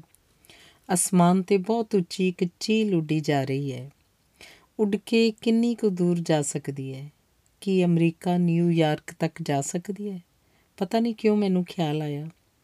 ਸਾਹਮਣੀ ਕੋਠੀ ਦੀ ਛੱਤ ਉੱਪਰ ਕੋਈ ਔਰਤ ਕੱਪੜੇ ਸੁੱਕਣੇ ਪਾਉਣ ਚੜੀ ਹੈ। ਮੈਂ ਹੇਠਾਂ ਆ ਜਾਂਦੀ ਆ ਮਾਂ ਦੀ ਦਾਲ ਧਰ ਕੇ ਸਬਜ਼ੀ ਚੀਰਨ ਲੱਗ ਜਾਂਦੀ ਆ ਛੁਰੀ ਖਬਰੇ ਖੁੰਡੀ ਸੀ, ਗਾਜਰਾਂ ਛਿੱਲੀਆਂ ਹੀ ਨਹੀਂ ਜਾ ਰਹੀਆਂ, ਜਾਂ ਖਬਰੇ ਅੱਜ ਹੱਥਾਂ ਵਿੱਚ ਹੀ ਸਾਹ ਸਤ ਨਹੀਂ ਸੀ। ਗਾਜਰਾਂ, ਮਟਰਾਂ ਦੀ ਸਬਜ਼ੀ ਇਹਨਾਂ ਨੂੰ ਬਹੁਤ ਪਸੰਦ ਹੈ। ਇਸੇ ਲਈ ਸਵਾਰ ਸਵਾਰ ਕੇ ਮੱਠੀ ਮੱਠੀ ਅੱਗ ਤੇ ਭੁੰਨ ਭੁੰਨ ਕੇ ਬਣਾਈ। 2 ਵਜ ਗਏ ਹਨ। ਅੱਜ ਸਨਿਚਰਵਾਰ ਹੋਣ ਕਰਕੇ ਦਫ਼ਤਰ 1 ਵਜੇ ਤੱਕ ਹੀ ਸੀ। ਇਹ ਅਜੇ ਤੱਕ ਨਹੀਂ ਆਏ। ਭੁੱਖ ਨਾਲ ਮੇਰਾ ਕਾਲਜਾ ਖੁੱਸਦਾ ਜਾ ਰਿਹਾ ਹੈ। ਉਡੀਕ ਉਡੀਕ ਕੇ 3 ਵਜੇ ਮੈਂ ਰੋਟੀ ਖਾ ਲੈਂਦੀ ਆ ਫਿਰ ਹੱਥ ਧੋ ਕੇ ਕੰਬਲ ਲੈ ਕੇ ਵਿਹੜੇ ਵਿੱਚ ਹੀ ਮੰਜੇ ਤੇ ਪੈ ਜਾਂਦੀ ਆ ਜਦੋਂ ਜਾਗੀ ਤਾਂ 5 ਵਜ ਰਹੇ ਸਨ। ਫਿਰ 6 7 8 9 10 ਤੇ 11 ਵਜੇ ਤੱਕ ਇਹ ਘਰ ਨਹੀਂ ਪਰਤੇ। ਤਰ੍ਹਾਂ ਤਰ੍ਹਾਂ ਦੇ ਮਾੜੇ ਖਿਆਲ ਆਉਂਦੇ ਹਨ। ਰੱਬ ਨੂੰ ਧਿਆਉਂਦੀ ਹਾਂ। ਬਾਹਰਲਾ ਗੇਟ ਖੜਕਿਆ। ਇਹ ਆ ਗਏ ਹਨ, ਪਰ ਗੇਟ ਖੁੱਲਾ ਛੱਡ ਆਏ ਹਨ। ਸਕੂਟਰ ਖੜਾ ਕਰੇ ਬਾਥਰੂਮ ਚਲੇ ਗਏ। ਕੱਪੜੇ ਨਹੀਂ ਬਦਲੇ, ਮੰਜੇ ਉੱਪਰ ਡਿੱਗ ਪਏ। ਬਹੁਤ ਸ਼ਰਾਬ ਪੀਤੀ ਹੋਈ ਹੈ। ਗੇਟ ਬੰਦ ਕਰਕੇ ਆ ਕੇ ਬੂਟ ਉਤਾਰਦੀ ਆ ਰਜ਼ਾਈ ਉੱਪਰ ਦਿੰਨੀ ਆ ਹਿਲਾ ਕੇ ਪੁੱਛਦੀ ਆ ਰੋਟੀ ਖਾਓਗੇ? ਪਲੀਜ਼ ਗੋ ਅਵੇ ਉਹ ਮੈਨੂੰ ਪਰਾਂ ਤੱਕ ਕੇ ਚੀਖਦੇ ਹਨ। ਸਾਂ ਸਾਂ ਕਰਕੇ ਖੂਨ ਮੇਰੇ ਸਿਰ ਨੂੰ ਚੜਿਆ। ਮੇਰੇ ਜਿਵੇਂ ਹੱਥ ਪੈਰ ਫੁੱਲ ਗਏ। ਕਾਲਜਾ ਜਿਹਾ ਘਿਰਿਆ। ਮੈਂ ਰਸੋਈ 'ਚ ਬੈਠ ਕੇ ਰੋਟੀ ਖਾਧੀ। ਖਾਧੀ ਜਾਂ ਅੱਖੋਂ ਨਿਗਲੀ। ਕਿੰਨਾ ਸਾਰਾ ਪਾਣੀ ਪੀਤਾ। ਨਾਲ ਵਾਲੇ ਬਿਸਤਰੇ ਤੇ ਸੌਂਦਿਆਂ ਜਿਵੇਂ ਇੱਕ ਭੈ ਜਿਹਾ ਲੱਗ ਰਿਹਾ ਸੀ। ਇਹਨਾਂ ਦੇ ਇਸ ਰੂਪ ਤੋਂ ਤਾਂ ਮੈਂ ਵਾਕਿਫ ਹੀ ਨਹੀਂ ਸਾਂ। ਬਹੁਤ ਰਾਤ ਤੱਕ ਨੀਂਦ ਨਹੀਂ ਆਈ। ਨੀਂਦ ਵਿੱਚ ਬੁੜਬੁੜਾਉਂਦੇ ਰਹੇ ਸਨ। ਮੈਂ ਉੱਠ ਕੇ ਸਟੱਡੀ ਰੂਮ 'ਚ ਜਾ ਕੇ ਦੀਵਾਨ ਉੱਤੇ ਪੈ ਗਈ। ਨੀਂਦ ਅਜੇ ਵੀ ਨਹੀਂ ਸੀ ਆ ਰਹੀ। ਇੱਕ ਤੌਖਲਾ ਜਿਹਾ ਮਨ ਨੂੰ ਲੱਗਿਆ ਹੋਇਆ ਸੀ। ਫਿਰ ਮੈਂ ਅੰਦਰੋਂ ਚਟਕਣੀ ਬੰਦ ਕੀਤੀ। ਲੱਗਦਾ ਸੀ ਹੁਣ ਮੈਂ ਸੌਂ ਸਕਾਂਗੀ। ਸਵੇਰੇ ਜਦੋਂ ਜਾਗੀ, ਇਹ ਚਾਹ ਪੀ ਰਹੇ ਸਨ। ਮੇਰੇ ਲਈ ਕੱਪ ਨਹੀਂ ਸੀ ਬਣਾਇਆ। ਮੈਂ ਆਪਣੇ ਲਈ ਚਾਹ ਬਣਾਉਣ ਲੱਗੀ ਤਾਂ ਇਹਨਾਂ ਨੂੰ ਪੁੱਛਿਆ, ਹੋਰ ਚਾਹ ਪੀਓਗੇ? ਇਹਨਾਂ ਕੋਈ ਉੱਤਰ ਨਹੀਂ ਦਿੱਤਾ। ਮੈਨੂੰ ਔਖਾ ਜਿਹਾ ਲੱਗਿਆ। ਮੈਂ ਆਪਣੇ ਜੋਗੀ ਚਾਹ ਬਣਾ ਲਈ। ਕੱਪ ਵਿੱਚ ਪਾ ਕੇ ਪੀਣੀ ਲੱਗੀ ਸੀ ਜਦੋਂ ਰਜਿੰਦਰ ਹੋਣਾ ਨੇ, ਜਦੋਂ ਰਜਿੰਦਰ ਹੋਰਾਂ ਨੇ ਤਲਖ ਹੋ ਕੇ ਆਖਿਆ, ਇਹ ਡਰਾਮਾ ਕਿੰਨੀ ਦੇਰ ਤੋਂ ਚੱਲ ਰਿਹਾ? ਕਿਹੜਾ ਡਰਾਮਾ? ਮੈਂ ਚਾਹ ਦਾ ਕੱਪ ਉੱਥੇ ਹੀ ਰੱਖਦਿਆਂ ਪੁੱਛਿਆ, ਅਮਰੀਕ ਨਾਲ ਇਸ਼ਕ ਦਾ? ਮੇਰਾ ਉਸ ਨਾਲ ਇਹੋ ਜਿਹਾ ਕੋਈ ਰਿਸ਼ਤਾ ਨਹੀਂ। ਇਹ ਬਕਵਾਸ ਹੈ। ਤੁਹਾਨੂੰ ਕੋਈ ਅਧਿਕਾਰ ਨਹੀਂ ਮੇਰਾ ਇਉਂ, ਮੇਰੀ ਇਉਂ ਇਨਸਲਟ ਕਰਨ ਦਾ। ਮੈਂ ਰੋਣ ਹਾਕੀ ਹੋ ਕੇ ਆਖਿਆ, ਬਸ ਤੂੰ ਮੇਰੇ ਨਾਲ ਕੋਈ ਫੈਸਲਾ ਕਰ ਲੈ। ਮੈਂ ਤੇਰੇ ਮੈਂ ਤੇਰੇ ਨਾਲ ਨਹੀਂ ਰਹਿ ਸਕਦਾ। ਇਹਨਾਂ ਨੇ ਆਖਿਆ, ਮੇਰੇ ਪੈਰਾਂ ਹੇਠਾਂ ਜਿਵੇਂ ਧਰਤੀ ਡੋਲਣ ਲੱਗੀ। ਡੌਰ ਭੌਰ ਹੋਈ ਨੂੰ ਪਤਾ ਹੀ ਨਾ ਲੱਗੇ ਕਿ ਸਭ ਕੀ ਹੋ ਗਿਆ। ਰੋਣਾ ਹੀ ਨਹੀਂ ਸੀ ਆ ਰਿਹਾ। ਮੈਂ ਚਾਹੁੰਦਾ ਤੂੰ ਇੱਥੋਂ ਚਲੀ ਜਾ, ਨਹੀਂ ਮੈਂ ਕਿਧਰੇ ਚਲਿਆ ਜਾਣਾ ਇਹਨਾਂ ਸੰਜੀਦਗੀ ਨਾਲ ਆਖਿਆ, ਬਹੁਤ ਦਹਿਲ ਗਈ ਸੀ, ਮੈਨੂੰ ਪਤਾ ਹੀ ਨਹੀਂ ਸੀ, ਇਹ ਜੋ ਆਖਦੇ ਹੁੰਦੇ ਨੇ ਉਹੀ ਕਰਦੇ ਹੁੰਦੇ ਨੇ। ਮੈਨੂੰ ਪਤਾ ਸੀ ਇਹ ਜੋ ਆਖਦੇ ਹੁੰਦੇ ਨੇ ਉਹੀ ਕਰਦੇ ਹੁੰਦੇ ਨੇ। ਇਸ ਤੋਂ ਪਹਿਲਾਂ ਕਿ ਕਿਧਰੇ ਜਾਣ, ਮੈਂ ਉਸੇ ਤਰ੍ਹਾਂ ਤਿੰਨੀ ਕੱਪੜੀ ਘਰੋਂ ਬਾਹਰ ਆ ਗਈ। ਇਹਨਾਂ ਨੇ ਮਗਰ ਦਰਵਾਜ਼ਾ ਬੰਦ ਨਹੀਂ ਕੀਤਾ। ਸ਼ਾਇਦ ਸੋਚਦੇ ਹੋਣ ਮੈਂ ਹੁਣੇ ਪਰਤਾ ਮੰਗੀ ਰੋ ਕੇ ਮਾਫੀ ਮੰਗਾਂਗੀ। ਮੈਂ ਪਲਕੂ ਬਾਹਰ ਸ਼ਸ਼ੋ ਪੰਚ ਖੜੀ ਰਹੀ ਕਿ ਸ਼ਾਇਦ ਉਹ ਸੱਚੀ ਮੁੱਚੀ ਮੈਨੂੰ ਘਰੋਂ ਜਾਣ ਲਈ ਨਹੀਂ ਸੀ ਆਖ ਰਹੇ। ਹੁਣੇ ਆਉਣਗੇ ਤੇ ਮੇਰਾ ਹੱਥ ਫੜ ਕੇ ਵਾਪਸ ਲੈ ਜਾਣਗੇ, ਪਰ ਇਹ ਇਉਂ ਨਹੀਂ ਹੋਇਆ। ਕੁਝ ਚਿਰ ਮਗਰੋਂ ਹੌਲੀ-ਹੌਲੀ ਤੁਰਦੀ ਮੈਂ ਸੜਕ ਤੱਕ ਆਈ। ਉੱਥੋਂ ਰਿਕਸ਼ਾ ਲੈ ਕੇ ਸੋਨਲ ਦੇ ਕੋਲ ਵਰਕਿੰਗ ਔਮਨਸ ਹੋਸਟਲ ਆ ਗਈ। ਰਿਕਸ਼ੇ ਵਾਲੇ ਨੂੰ ਪੈਸੇ ਵੀ ਉਸੇ ਤੋਂ ਲੈ ਕੇ ਦਿੱਤੇ। ਸੋਨਲ ਤੋਂ ਕਿਰਾਏ ਲਈ ਪੈਸੇ ਲੈ ਕੇ ਮੈਂ ਮਾਂ-ਬਾਪ ਦੇ ਘਰ ਜਾਣਾ ਚਾਹੁੰਦੀ ਸੀ। ਪਰ ਸੋਨਲ ਨੇ ਨਹੀਂ ਜਾਣ ਦਿੱਤਾ। ਆਖਣ ਲੱਗੀ, ਹੁਣ ਤੂੰ ਬੱਚੀ ਨਹੀਂ ਕਿ ਸ਼ਿਕਾਇਤ ਲਗਾਉਣ ਮਾਂ-ਪਿਓ ਕੋਲ ਜਾਵੇਂ? ਤੈਨੂੰ ਇਹ ਵੀ ਅਧਿਕਾਰ ਨਹੀਂ ਕਿ ਆਪਣੀਆਂ ਸਮੱਸਿਆਵਾਂ ਦਾ ਬੋਝ ਉਹਨਾਂ ਉੱਪਰ ਪਾਵੇਂ। ਖਾਸ ਕਰ ਉਦੋਂ ਜਦੋਂ ਇਹ ਬੰਦਾ ਤੂੰ ਆਪ ਚੁਣਿਆ ਸੀ। ਮੈਂ ਕਰਾਂਗੀ ਕੀ? ਮੈਂ ਪਰੇਸ਼ਾਨ ਜੀ ਹੋ ਕੇ ਆਖਿਆ, ਸ਼ੁਕਰ ਹੈ ਤੇਰੀ ਨੌਕਰੀ ਤਾਂ ਹੈ। ਹੋਰ ਕੁਝ ਵੀ ਇੰਨਾ ਇੰਪੋਰਟੈਂਟ ਨਹੀਂ। ਇੱਥੇ ਵਰਕਿੰਗ ਔਮਨ ਹੋਸਟਲ ਵਿੱਚ ਰਹਿਣਾ ਸ਼ੁਰੂ ਕਰ ਦੇ। ਜੇ ਤੇਰੀ ਰਜਿੰਦਰ ਨੂੰ ਲੋੜ ਹੋਏਗੀ, ਮਾਫੀ ਮੰਗ ਕੇ ਤੈਨੂੰ ਲੈ ਜਾਏਗਾ। ਤੇ ਜੇ ਉਹਨੂੰ ਤੇਰੀ ਲੋੜ ਨਹੀਂ ਹੈ, ਫਿਰ ਉੱਥੇ ਜਾ ਕੇ ਕੀ ਕਰਨਾ ਹੈ? ਸੋਨਲ ਨੇ ਮਤ ਦੇਣ ਵਾਂਗ ਆਖਿਆ, ਮੇਰਾ ਜਿਵੇਂ ਦਿਮਾਗ ਹੀ ਕੰਮ ਕਰਨ ਤੋਂ ਹਟ ਗਿਆ ਸੀ। ਜੋ ਸੋਨਲ ਆਖਦੀ ਸੀ, ਉਹੀ ਠੀਕ ਲੱਗ ਰਿਹਾ ਸੀ। ਮੇਰੇ ਕੱਪੜੇ ਲੀੜੇ ਤੇ ਮੈਂ ਆਖ ਰਹੀ ਸੀ। ਸੋਨਲ ਹੱਸ ਪਈ, ਬੋਲੀ, ਮੇਰੇ ਕੋਲੋਂ 1000 ਰੁਪਏ ਲੈ ਕੇ ਜੋ ਜੋ ਵੀ ਚਾਹੀਦਾ ਬਾਜ਼ਾਰ ਤੋਂ ਜਾ ਕੇ ਲਿਆ ਅਗਲੇ ਦਿਨ ਵੀ ਦਫ਼ਤਰ ਨਹੀਂ ਗਈ। ਮਾਂ ਨੂੰ ਖਤ ਪਾ ਦਿੱਤਾ ਕਿ ਮੇਰੀ ਸਹੇਲੀ ਸੋਨਲ ਠੀਕ ਨਹੀਂ। ਕੁਝ ਦਿਨ ਮੈਂ ਵਰਕਿੰਗ ਔਮਨ ਹੋਸਟਲ ਰਹਾਂਗੀ। ਮਾਂ ਸ਼ਾਇਦ ਮੈਨੂੰ ਮੇਰੇ ਨਾਲੋਂ ਵੀ ਵੱਧ ਸਮਝਦੀ ਸੀ, ਜਿਸ ਕਰਕੇ ਖਤ ਮਿਲਦਿਆਂ ਹੀ ਆ ਗਈ। ਕੀ ਗੱਲ? ਉਹ ਪੁੱਛ ਰਹੀ ਸੀ। ਮੈਂ ਦੱਸ ਦਿੱਤਾ, ਰਜਿੰਦਰ ਨੇ ਮੈਨੂੰ ਘਰੋਂ ਚਲੀ ਜਾਣ ਲਈ ਆਖਿਆ ਸੀ। ਮੇਰੇ ਉੱਪਰ ਸ਼ੱਕ ਕੀਤਾ। ਹੈ ਮਾਂ ਨੂੰ ਬੜਾ ਹਰਖ ਲੱਗਿਆ। ਮੇਰੇ ਰੋਕਣ ਉਪਰੰਤ ਵੀ ਉਹ ਰਜਿੰਦਰ ਨੂੰ ਮਿਲਣ ਚਲੀ ਗਈ। ਮਾਂ ਨੂੰ ਯਕੀਨ ਸੀ ਮੈਂ ਐਸੀ ਵੈਸੀ ਲੜਕੀ ਨਹੀਂ। ਇਹਨਾਂ ਨੇ ਮਾਂ ਨੂੰ ਆਖਿਆ, ਆਪ ਕਮਾਉਂਦੀਆਂ ਔਰਤਾਂ ਬਹੁਤ ਆਪ ਖੁਦਰੀਆਂ ਹੋ ਜਾਂਦੀਆਂ ਨੇ। ਮੈਂ ਹੁਣ ਉਹਦੇ ਨਾਲ ਨਹੀਂ ਰਹਿ ਸਕਦਾ। ਮਾਂ ਬਹੁਤ ਪਰੇਸ਼ਾਨ ਪਰਤੀ। ਉਹ ਚਾਹੁੰਦੀ ਸੀ, ਜੇ ਮੇਰਾ ਨਹੀਂ ਵੀ ਕਸੂਰ ਤਾਂ ਵੀ ਉਹਨਾਂ ਤੋਂ ਮਾਫੀ ਮੰਗ ਲਵਾਂ ਤੇ ਘਰ ਪਰਤ ਜਾਵਾਂ। ਮੈਂ ਆਖਿਆ, ਖਮ ਖਾਈ ਮਾਫੀ ਮੰਗ ਲਵਾਂ? ਮਾਂ ਆਖਦੀ ਸੀ, ਤੇਰਾ ਆਦਮੀ ਹੈ ਜੇ ਉੱਚਾ ਨੀਵਾਂ ਬੋਲ ਵੀ ਪਿਆ ਤਾਂ ਕਿਹੜੀ ਗੱਲ ਹੈ ਪਰ ਸੋਨਲ ਆਖਦੀ ਸੀ, ਆਦਮੀ ਔਰਤ ਨੂੰ ਸਿਰਫ ਰੋਟੀ ਕਪੜਾ ਤਾਂ ਦਿੰਦਾ ਹੈ ਹਰਜੀਤ ਨੂੰ ਤਾਂ ਉਹਦੀ ਵੀ ਲੋੜ ਨਹੀਂ। ਮੈਂ ਹੈਰਾਨ ਹੋ ਕੇ ਪੁੱਛਦੀ ਆ ਕਿ ਔਰਤ ਸਭ ਕੁਝ ਰੋਟੀ ਕੱਪੜੇ ਲਈ ਕਰਦੀ ਹੈ। ਜੇ ਗੱਲ ਸਿਰਫ ਰੋਟੀ ਕੱਪੜੇ ਦੀ ਹੀ ਹੈ, ਤਾਂ ਨੌਕਰੀ ਛੱਡ ਕੇ ਘਰ ਚੱਲ, ਰੋਟੀ ਕੱਪੜਾ ਅਸੀਂ ਬਥੇਰਾ ਦੇਈ ਜਾਵਾਂਗੇ, ਮਾਂ ਖਿਜ ਕੇ ਆਖਦੀ ਹੈ। ਦੇਖੋ ਮਾਂ ਜੀ, ਕੀ ਇਹ ਸੱਚ ਨਹੀਂ ਕਿ ਔਰਤ 24 ਘੰਟੇ ਘਰ ਦਾ ਕੰਮ ਕਰਦੀ ਹੈ? ਇਥੋਂ ਤੱਕ ਕਿ ਉਹਨੂੰ ਐਤਵਾਰ ਦੀ ਵੀ ਛੁੱਟੀ ਨਹੀਂ। ਸਾਰੀ ਉਮਰ ਨਾ ਉਹਨੂੰ ਕੋਈ ਤਨਖਾਹ ਮਿਲਦੀ ਹੈ ਤੇ ਨਾ ਹੀ ਉਹਦੀ ਕੋਈ ਤਰੱਕੀ ਹੁੰਦੀ ਹੈ। ਬਦਲੇ 'ਚ ਮਿਲਦਾ ਕੀ ਹੈ? ਉੱਪਰੋਂ ਇਹ ਵੀ ਡਰ ਕੇ ਘਰ ਦਾ ਮਾਲਕ ਪਤਾ ਨਹੀਂ ਕਦੋਂ ਘਰੋਂ ਕੱਢ ਦੇਵੇ। ਸੋਨਲ ਦੱਸ ਰਹੀ ਸੀ, ਘਰ ਆਦਮੀ ਦਾ ਨਹੀਂ, ਘਰ ਘਰ ਵਾਲੀ ਦਾ ਹੁੰਦਾ ਹੈ। ਇਹੀ ਗੱਲ ਤਾਂ ਤੁਸੀਂ ਅੱਜ ਕੱਲ ਦੀਆਂ ਕੁੜੀਆਂ ਸਮਝਦੀਆਂ ਨਹੀਂ, ਮਾਂ ਸੋਨਲ ਨੂੰ ਸਮਝਾ ਰਹੀ ਸੀ। ਤੇ ਉਸ ਘਰ ਵਾਲੀ ਨੂੰ ਹਰਜੀਤ ਵਾਂਗ ਘਰ ਦਾ ਮਾਲਕ ਜਦੋਂ ਮਰਜ਼ੀ ਘਰੋਂ ਕੱਢ ਸਕਦਾ ਹੈ ਹੈ ਨਾ? ਇਸ ਨੇ ਕੋਈ ਅਜਿਹੀ ਗੱਲ ਕੀਤੀ ਹੋਊ ਜਿਹੜੀ ਰਜਿੰਦਰ ਨੂੰ ਚੰਗੀ ਨਹੀਂ ਲੱਗੀ ਮਾਂ ਨੇ ਦਲੀਲ ਦਿੱਤੀ। ਸਭ ਕੁਝ ਉਸੇ ਨੂੰ ਚੰਗਾ ਲੱਗਣਾ ਕਿਉਂ ਜ਼ਰੂਰੀ ਹੈ? ਆਦਮੀ ਵੀ ਇਹ ਕਿਉਂ ਨਹੀਂ ਦੇਖੇ ਕਿ ਔਰਤ ਨੂੰ ਕੀ ਚੰਗਾ ਲੱਗਦਾ ਹੈ? ਜੇ ਸਿਰਫ ਚੰਗਾ ਲੱਗਣ ਪਿੱਛੇ ਹੀ ਜਾਓ, ਫਿਰ ਪੈ ਗਈਆਂ ਪੂਰੀਆਂ। ਮੈਂ ਤਾਂ ਕਹਿੰਨੀ ਆ ਪੜਾਓ ਹੀ ਨਾ ਕੁੜੀਆਂ ਨੂੰ। ਮਾਂ ਗੁੱਸੇ ਹੋ ਰਹੀ ਸੀ। ਰਜਿੰਦਰ ਨੇ ਆਪ ਘਰੋਂ ਚਲੀ ਜਾਣ ਲਈ ਆਖਿਆ ਰਜਿੰਦਰ ਨੇ ਆਪ ਘਰੋਂ ਚਲੀ ਜਾਣ ਲਈ ਆਖਿਆ ਸੀ। ਮੈਂ ਫੇਰ ਦੱਸ ਰਹੀ ਸੀ। ਗੁੱਸੇ 'ਚ ਉਹਨੇ ਆਖ ਦਿੱਤਾ ਹੋ, ਇਹਦਾ ਇਹ ਮਤਲਬ ਤਾਂ ਨਹੀਂ ਕਿ ਹੁਣ ਤੂੰ ਇੱਥੇ ਬੈਠੀ ਰਹੇਂਗੀ? ਕੋਈ ਅਕਲ ਦੀ ਗੱਲ ਕਰ, ਸੌ ਠੰਡਾ ਤੱਤਾ ਸਮਾਂ ਸਮੋ ਲਈਦਾ ਕਬੀਲਦਾਰੀ ਵਿੱਚ ਮਾਂ ਡਾਂਟ ਰਹੀ ਸੀ। ਮੈਨੂੰ ਰੋਣਾ ਆ ਗਿਆ। ਕੋਈ ਨਹੀਂ ਮਾਂ ਜੀ, ਕੁਝ ਦਿਨ ਇਹਨਾਂ ਨੂੰ ਠੰਡੇ ਦਿਮਾਗ ਨਾਲ ਸੋਚਣ ਦਿਓ। ਆਪੇ ਸੁਲਾ ਸਫ਼ਾਈ ਕਰ ਲੈਣਗੇ। ਤੁਸੀਂ ਫਿਕਰ ਨਾ ਕਰੋ। ਹਰਜੀਤ ਸੁਲਾ ਤੋਂ ਬਿਨਾ ਹੋਰ ਕੁਝ ਕਰਨ ਜੋਗੀ ਹੈ ਹੀ ਨਹੀਂ। ਸੋਨਲ ਮਜ਼ਾਕ ਕਰ ਰਹੀ ਸੀ।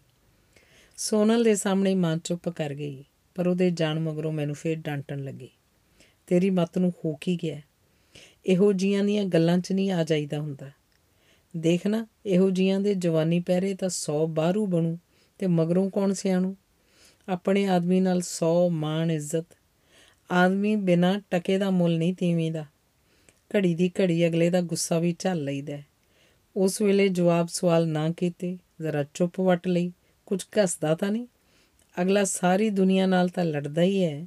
ਜੇ ਘਰ ਜਨਾਨੀ ਵੀ ਲੜਨ ਲੱਗ ਜੇ ਫਿਰ ਕਸ ਜੋਗਾ ਰਹਿੰਦਾ ਆਦਮੀ? ਮਾਂ ਭਾਸ਼ਣ ਝਾੜ ਰਹੀ ਸੀ। ਰਜਿੰਦਰ ਮੇਰੇ ਤੇ ਸ਼ੱਕ ਕਰਦਾ ਮੈਂ ਦੱਸਿਆ, ਕਿਸ ਬੱਚੇ? ਸਾਡੇ ਦਫ਼ਤਰ ਦੇ ਇੱਕ ਬੰਦੇ ਕਰਕੇ। ਤੂੰ ਐਉਂ ਕਰ, ਨੌਕਰੀ ਛੱਡ ਦੇ। ਮਾਂ ਨੇ ਸਲਾਹ ਦਿੱਤੀ, ਨਹੀਂ, ਮੈਂ ਨੌਕਰੀ ਨਹੀਂ ਛੱਡ ਸਕਦੀ। ਮੈਂ ਕੋਰਾ ਜਵਾਬ ਦੇ ਦਿੱਤਾ। ਤੈਨੂੰ ਆਪਣੇ ਘਰ ਨਾਲੋਂ ਨੌਕਰੀ ਵੱਧ ਪਿਆਰੀ ਹੈ ਮਾਂ ਨੇ ਸਖਤ ਹੋ ਕੇ ਪੁੱਛਿਆ।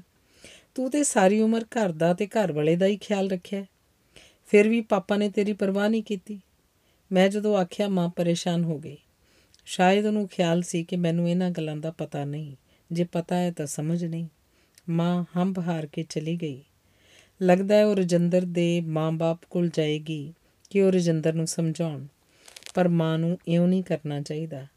ਅਸੀਂ ਕੋਈ ਬੱਚੇ ਥੋੜੇ ਹੀ ਆ ਹਰ ਰੋਜ਼ ਦਫ਼ਤਰ ਜਾਂਦੀ ਆ ਦਫ਼ਤਰ ਦਾ ਕੰਮ ਵੀ ਕਰਦੀ ਆ ਫਿਰ ਵੀ ਇੱਕ ਖੋਹ ਜਿਹੀ ਹਰ ਵੇਲੇ ਮਨ 'ਚ ਪੈਂਦੀ ਰਹਿੰਦੀ ਹੈ। ਇੱਕ ਬੇਚੈਨੀ ਜਿਹੀ ਵਿੱਚ ਹੋਸਟਲ ਤੋਂ ਦਫ਼ਤਰ ਨੂੰ ਤੁਰ ਪੈਂਦੀ ਆ ਤੇ ਉਸੇ ਬੇਚੈਨੀ ਜਿਹੀ 'ਚ ਦਫ਼ਤਰ ਤੋਂ ਹੋਸਟਲ ਵੱਲ ਨੂੰ। ਅਜੀਬ ਅਜੀਬ ਜਿਹੇ ਖਿਆਲ ਆਉਂਦੇ ਰਹਿੰਦੇ ਨੇ ਮਨ ਵਿੱਚ। ਆਪਣੇ ਆਪ ਨੂੰ ਕਦੇ ਗੱਡੀ ਦੀ ਲਾਈਨ ਉੱਪਰ ਵੱਡੀ ਟੁੱਕੀ ਦੇਖਦੀ ਆ ਕਦੇ ਗੰਗਾ ਦੇ ਨਿਰਮਲ ਠੰਡੇ ਪਾਣੀ ਵਿੱਚ ਡੁੱਬੀ ਹੋਈ ਤੇ ਕਦੇ ਨੀਂਦ ਦੀਆਂ ਗੋਲੀਆਂ ਨਾਲ ਹਮੇਸ਼ਾ ਲਈ ਗੂੜੀ ਨੀਂਦ ਸੁੱਤੀ ਹੋਈ। ਸਮਝਦੀ ਆ ਮੇਰੀ ਬੁਜ਼ਦਿਲੀ ਹੈ। ਕਿਸੇ ਤੂਫਾਨ ਨਾਲ ਟਕਰਾਉਣ ਦੀ ਥਾਂ ਤੂਫਾਨਾਂ ਦੇ ਅੱਗੇ ਮੈਂ লাশ ਬਣ ਕੇ ਲੇਟ ਜਾਣਾ ਚਾਹੁੰਦੀ ਆ ਪਰ ਕਿਹਾ ਤੂਫਾਨ ਮੈਂ ਕੈਥੀ ਨੂੰ ਪੁੱਛਿਆ ਸੀ, ਤੁਸੀਂ ਪੱਛਮੀ ਕੁੜੀਆਂ ਇੱਕ ਤੋਂ ਮਗਰੋਂ ਦੂਜੇ ਰਿਸ਼ਤੇ ਨੂੰ ਟੁੱਟਦਿਆਂ ਕਿਵੇਂ ਜਰਦੀਆਂ ਹੋ? ਉਹਨੇ ਹੱਸ ਕੇ ਆਖਿਆ ਸੀ, ਕਿਸੇ ਵੀ ਰਿਸ਼ਤੇ 'ਚ ਇੰਨਾ ਇਨਵੋਲਵ ਵੀ ਨਾ ਇਨਵੋਲਵ ਵੀ ਕਿਉਂ ਹੋ ਕਿ ਉਹਦਾ ਟੁੱਟਣਾ ਤੁਹਾਡੇ ਕੋਲੋਂ ਜਰਿਆ ਨਾ ਜਾਏ? ਦੂਸਰੀ ਗੱਲ, ਜ਼ਿੰਦਗੀ ਹਰ ਰਿਸ਼ਤੇ ਨਾਲੋਂ ਕੀਮਤੀ ਹੈ। ਕੈਥੀ 18 19 ਸਾਲ ਦੀ ਬਹੁਤ ਅਮੀਰ ਮਾਪਿਓ ਦੀ ਇੱਕੋ ਇੱਕ ਬੇਟੀ ਹਿੰਦੁਸਤਾਨੀ ਲੜਕੇ ਨਾਲ ਸ਼ਾਦੀ ਕਰਕੇ ਉਹਦਾ ਦੇਸ਼ ਦੇਖਣ ਆਈ ਸੀ। ਉਹਦੇ ਮਾਪਿਓ, ਭੈਣ ਭਾਈਆਂ ਨੂੰ ਮਿਲਣ ਆਈ ਸੀ।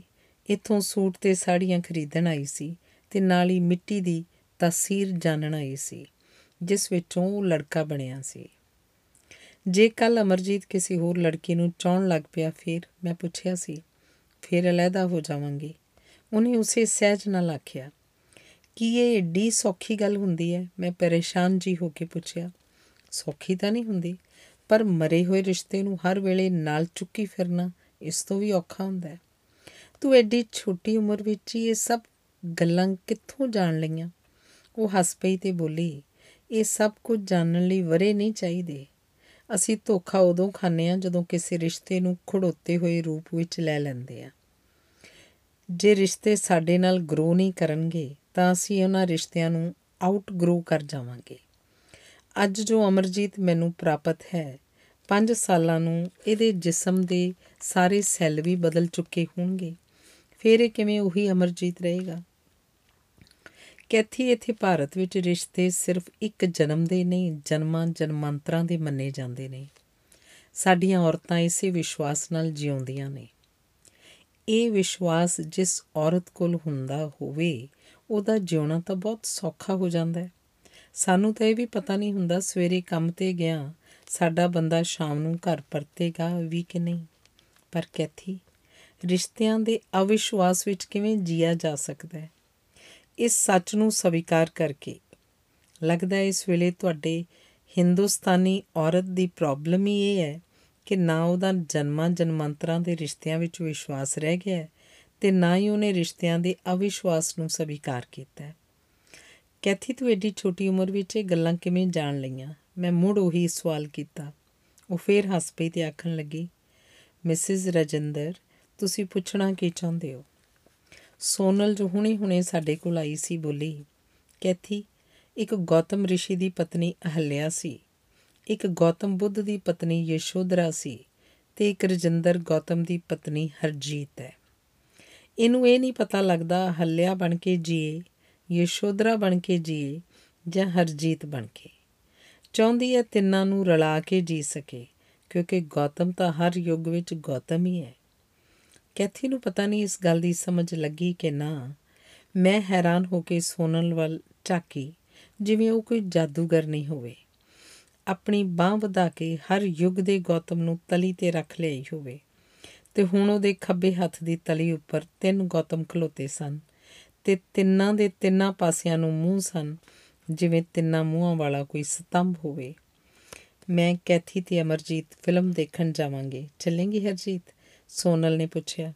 ਨਹੀਂ, ਮੇਰਾ ਮਨ ਨਹੀਂ, ਮੈਂ ਆਖਿਆ। ਕੈਥੀ, ਸੋਨਲ ਤੇ ਅਮਰਜੀਤ ਫਿਲਮ ਵੇਖਣ ਚਲੇ ਗਏ। ਮੈਂ ਆਪਣੇ ਕਮਰੇ 'ਚ ਵਾਪਸ ਆ ਗਈ। ਰਜਿੰਦਰ ਗੌਤਮ ਕੌਣ ਹੈ? ਅਮਰੀਕ ਕੌਣ ਹੈ? ਹਰਜੀਤ ਕੌਣ ਹੈ? ਇਹ ਸੋਨਲ ਕੌਣ ਹੈ? ਤੇ ਇਹ ਕੈਥੀ? ਮੈਂ ਆਪਣੇ ਆਪ ਨੂੰ ਪੁੱਛ ਰਹੀ ਸੀ। ਅਸੀਂ ਸਾਰੇ ਕਿੱਥੋਂ ਤੁਰੇ ਸੀ? ਅਸੀਂ ਸਾਰੇ ਇੱਥੇ ਕਿਵੇਂ ਇੱਕ ਦੂਜੇ ਨੂੰ ਟੱਕਰ ਗਏ ਆ? ਮੈਂ ਕੋਸ਼ਿਸ਼ ਕਰਾਂਗੀ ਰਜਿੰਦਰ ਨੂੰ ਯਾਦ ਨਾ ਕਰਿਆ ਕਰਾਂ। ਮੈਂ ਕੋਸ਼ਿਸ਼ ਕਰਾਂਗੀ ਮੈਂ ਆਪਣੇ ਆਪ ਨੂੰ ਵੀ ਯਾਦ ਨਾ ਕਰਿਆ ਕਰਾਂ। ਆਖਰ ਮੈਨੂੰ ਔਖ ਕੀ ਹੈ? ਇਹੀ ਕਿ ਲੋਕ ਕੀ ਆਖਣਗੇ? ਕੌਣ ਲੋਕ? ਆਖਰ ਮੈਂ ਰਜਿੰਦਰ ਹੋਰਾਂ ਨੂੰ ਸੱਚੋ ਸੱਚ ਕਿਉਂ ਨਹੀਂ ਦੱਸ ਦਿੰਦੀ ਕਿ ਅਮਰੀਕ ਮੈਨੂੰ ਚੰਗਾ ਲੱਗਦਾ ਹੈ? ਚੰਗਾ ਤਾਂ ਮੈਨੂੰ ਮੇਰਾ ਭਰਾ ਵੀ ਲੱਗਦਾ ਹੈ, ਮਾਮਾ ਵੀ, ਬਾਪ ਵੀ, ਭੂਆ ਦਾ ਪੁੱਤਰ ਵੀ। ਪਰ ਇਹਨਾਂ ਰਿਸ਼ਤਿਆਂ ਦੇ ਨਾਮ ਜੋ ਹਨ, ਇਸ ਲਈ ਮੁਆਫ ਕੀਤੇ ਜਾ ਸਕਦੇ ਨੇ। ਪਰ ਕੀ ਕੋਈ ਅਜਿਹਾ ਰਿਸ਼ਤਾ ਨਹੀਂ ਹੁੰਦਾ, ਜਿਹਨੂੰ ਤੁਸੀਂ ਕੋਈ ਨਾਮ ਨਾ ਦੇ ਸਕੋ?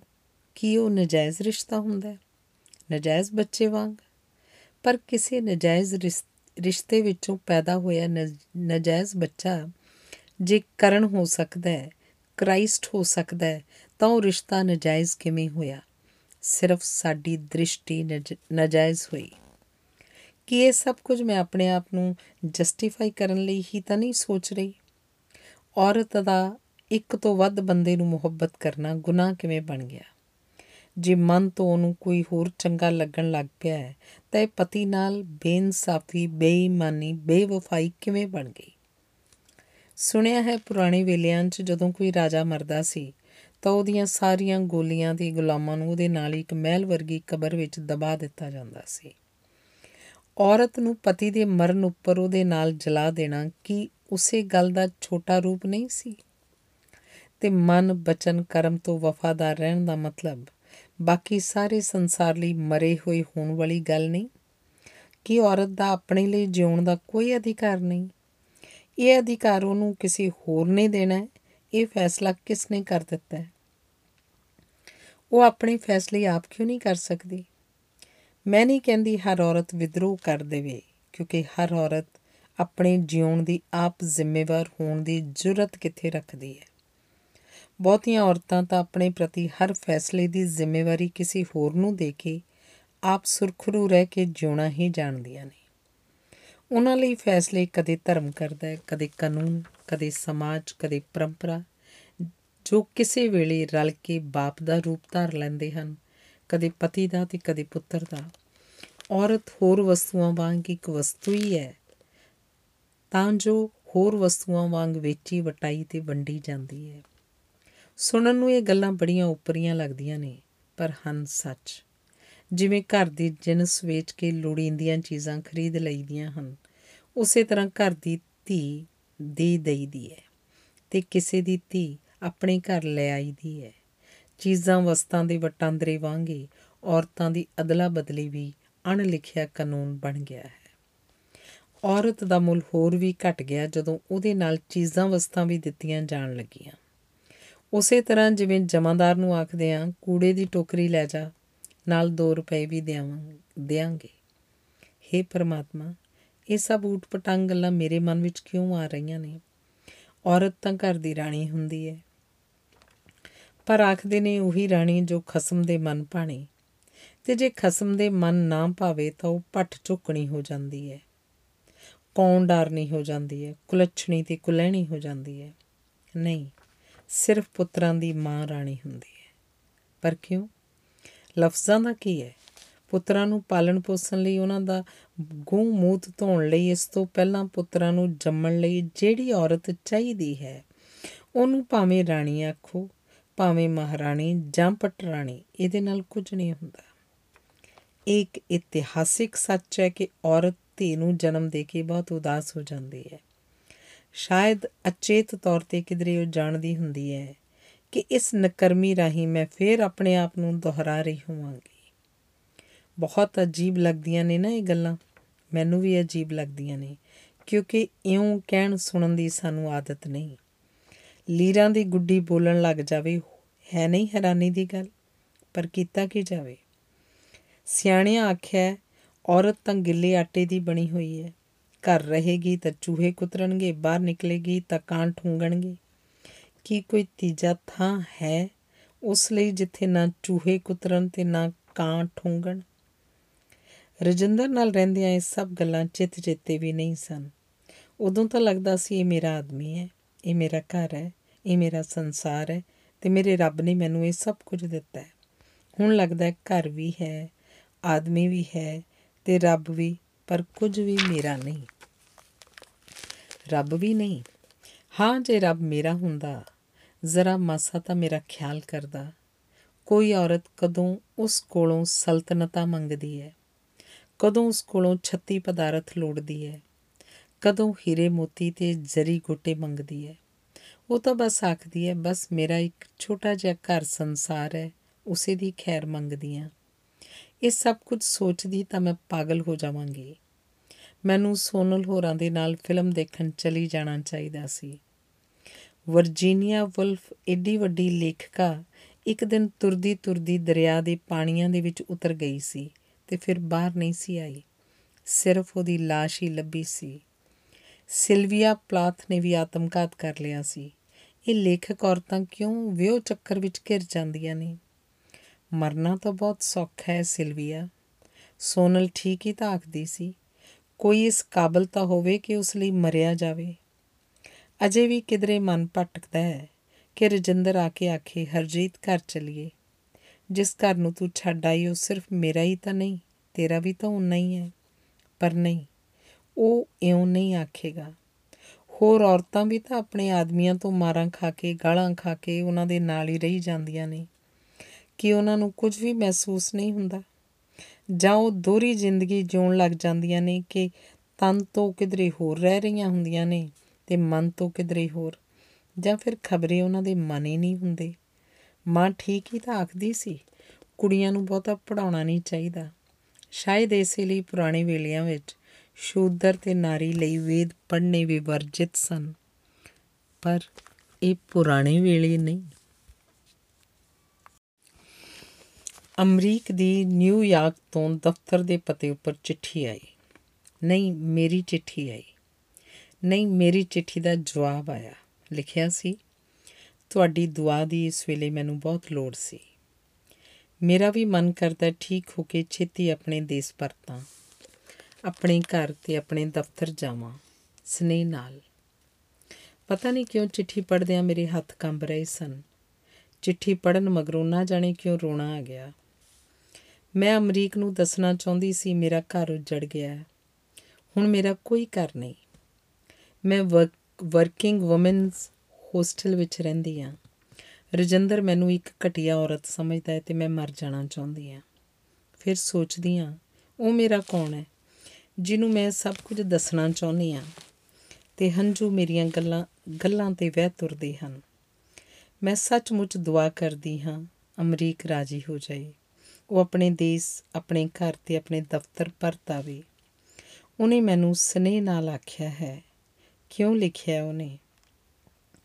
ਪਲ ਦੇ ਪਲ ਇਹ ਵੀ ਖਿਆਲ ਆਇਆ ਕਿ ਜੇ ਉਹ ਮੁੜ ਕੇ ਨਾ ਆਵੇ, ਉਹਨੂੰ ਉੱਥੇ ਹੀ ਕੁਝ ਹੋ ਜਾਏ, ਫਿਰ ਤਾਂ ਫਿਰ ਤਾਂ ਰਜਿੰਦਰ ਦੇ ਸਭ ਸ਼ੱਕ ਦੂਰ ਹੋ ਜਾਣਗੇ। ਨਹੀਂ ਨਹੀਂ, ਚਾਹੁੰਦੀ ਹਾਂ ਅਮਰੀਕ ਨੂੰ ਕੁਝ ਨਾ ਹੋਵੇ। ਜੇ ਉਹਨੂੰ ਪਤਾ ਲੱਗਿਆ ਰਜਿੰਦਰ ਮੇਰੇ ਉੱਪਰ ਸ਼ੱਕ ਕਰਦਾ ਹੈ, ਉਹ ਕੀ ਸੋਚੇਗਾ? ਜੇ ਕਦੇ ਅਮਰੀਕ ਨੇ ਪੁੱਛ ਹੀ ਲਿਆ ਕਿ ਰਜਿੰਦਰ ਮੇਰੇ ਉੱਪਰ ਕਿਉਂ ਸ਼ੱਕ ਕਰਦਾ ਹੈ, ਮੈਂ ਕੀ ਜਵਾਬ ਦੇਵਾਂਗੀ? ਦਫ਼ਤਰ ਦੇ ਹੋਰ ਲੋਕਾਂ ਨੂੰ ਜਦੋਂ ਪਤਾ ਲੱਗਿਆ ਕਿ ਮੈਂ ਹੁਣ ਵਰਕਿੰਗ ਔਮਨਸ ਹੋਸਟਲ ਰਹਿੰਦੀ ਆ ਤਾਂ ਕੀ ਸੋਚਣਗੇ? ਚੰਗਾ ਹੋਵੇ ਮੇਰੀ ਕਿਸੇ ਹੋਰ ਸ਼ਹਿਰ ਦੀ ਬਦਲੀ ਹੋ ਜਾਏ। ਪਰ ਉੱਥੇ ਵੀ ਤਾਂ ਲੋਕ ਹੋਣਗੇ। ਇਹੋ ਜੀਆਂ ਗੱਲਾਂ ਵਿੱਚ ਮੈਂ ਉਲਝੀ ਰਹਿੰਦੀ ਆ ਰਾਤ ਨੂੰ ਬਹੁਤ ਬਹੁਤ ਰਾਤ ਤੱਕ ਨੀਂਦ ਨਹੀਂ ਆਉਂਦੀ। ਹਾਰ ਕੇ ਨੀਂਦ ਵਾਲੀਆਂ ਗੋਲੀਆਂ ਖਾ ਲੈਂਦੀਆਂ ਇਸ ਬੇਹੋਸ਼ੀ ਵਰਗੀ ਨੀਂਦ ਤੋਂ ਜਦੋਂ ਸਵੇਰੇ ਜਾਗਦੀਆਂ ਤਾਂ ਬਹੁਤ ਥੱਕੀ ਟੁੱਟੀ ਹੁੰਦੀਆਂ ਸੋਨਲ ਆਖਦੀ ਹੈ। ਕੋਈ ਵੀ ਆਦਮੀ ਇੰਨਾ ਜ਼ਰੂਰੀ ਨਹੀਂ ਹੁੰਦਾ ਕਿ ਉਸ ਲਈ ਏਡੇ ਪਰੇਸ਼ਾਨ ਹੋ ਜਾਓ। ਸੋਨਲ ਨੇ ਵੀ ਕਦੇ ਕਿਸੇ ਨੂੰ ਚਾਹਿਆ ਸੀ, ਪੂਰੇ ਤਨੋਂ ਮਨੋਂ, ਪਰ ਉਹਨੇ ਵਿਆਹ ਕਿਸੇ ਹੋਰ ਨਾਲ ਕਰ ਲਿਆ ਸੀ। ਸੋਨਲ ਸੋਨਲ ਨਾਲ ਉਹ ਸਿਰਫ ਦੋਸਤੀ ਰੱਖਣਾ ਚਾਹੁੰਦਾ ਸੀ। ਸੋਨਲ ਨੇ ਉਸ ਤੋਂ ਮਗਰੋਂ ਕਈਆਂ ਨਾਲ ਦੋਸਤੀ ਪਾਈ ਤੇ ਛੱਡੀ ਸੀ। ਉਹ ਆਖਦੀ ਸੀ ਕਿ ਮੈਂ ਕਿਸੇ ਦੀ ਬੀਵੀ ਥੋੜੀ ਆ, ਕਿ ਅਗਲੇ ਦੀ ਮਰਜ਼ੀ ਨਾਲ ਹੀ ਜੀਆਂ। ਪਰ ਮੈਨੂੰ ਲੱਗਦਾ ਜਿਵੇਂ ਬਾਕੀ ਸਭਨਾਂ ਤੋਂ ਉਹ ਉਸ ਪਹਿਲੇ ਦਾ ਹੀ ਬਦਲਾ ਲੈ ਰਹੀ ਹੈ। ਕਿਸੇ ਦੀ ਵੀ ਪਰਵਾਹ ਨਾ ਕਰਕੇ।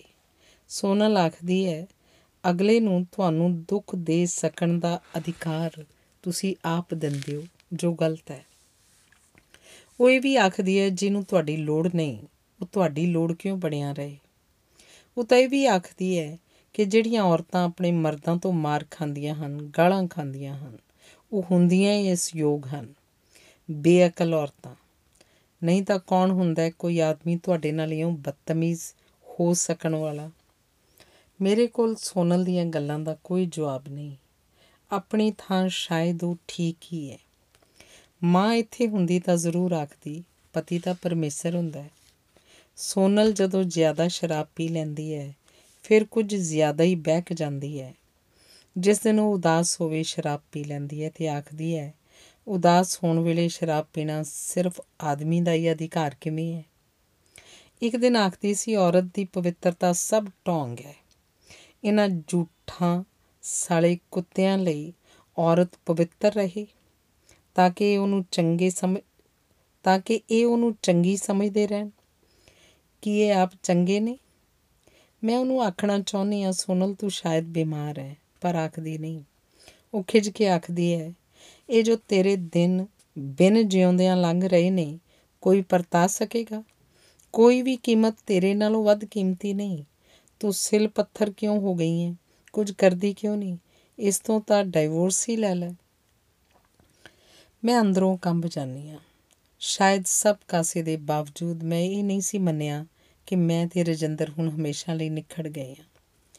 ਲੱਗਦਾ ਸੀ ਇਹ ਇੱਕ ਮਾੜਾ ਸੁਪਨਾ ਜੀ ਰਹੀ ਆ ਤੇ ਜਦੋਂ ਮਾੜਾ ਸੁਪਨਾ ਲੰਘ ਗਿਆ, ਸਭ ਕੁਝ ਉਸੇ ਤਰ੍ਹਾਂ ਦਾ, ਉਸੇ ਤਰ੍ਹਾਂ ਹੋਏਗਾ। ਸਾਡਾ ਘਰ, ਸਾਡੇ ਦੁੱਖ ਸੁੱਖ, ਸਾਡਾ ਭੂਤ ਤੇ ਭਵਿੱਖ। ਅਸੀਂ ਦੋਵੇਂ ਤੇ ਹੋ ਕੇ ਗੁਜ਼ਰ ਗਿਆ ਬੱਚਾ ਵੀ।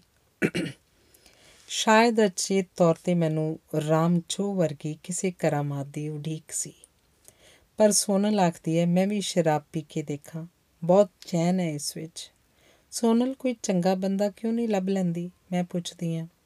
ਉਹ ਹੱਸ ਪੈਂਦੀ ਹੈ ਤੇ ਆਖਦੀ ਹੈ, ਤੇਰੇ ਵਾਲਾ ਹੀ ਨਾ ਲੱਭ ਲਵਾਂ।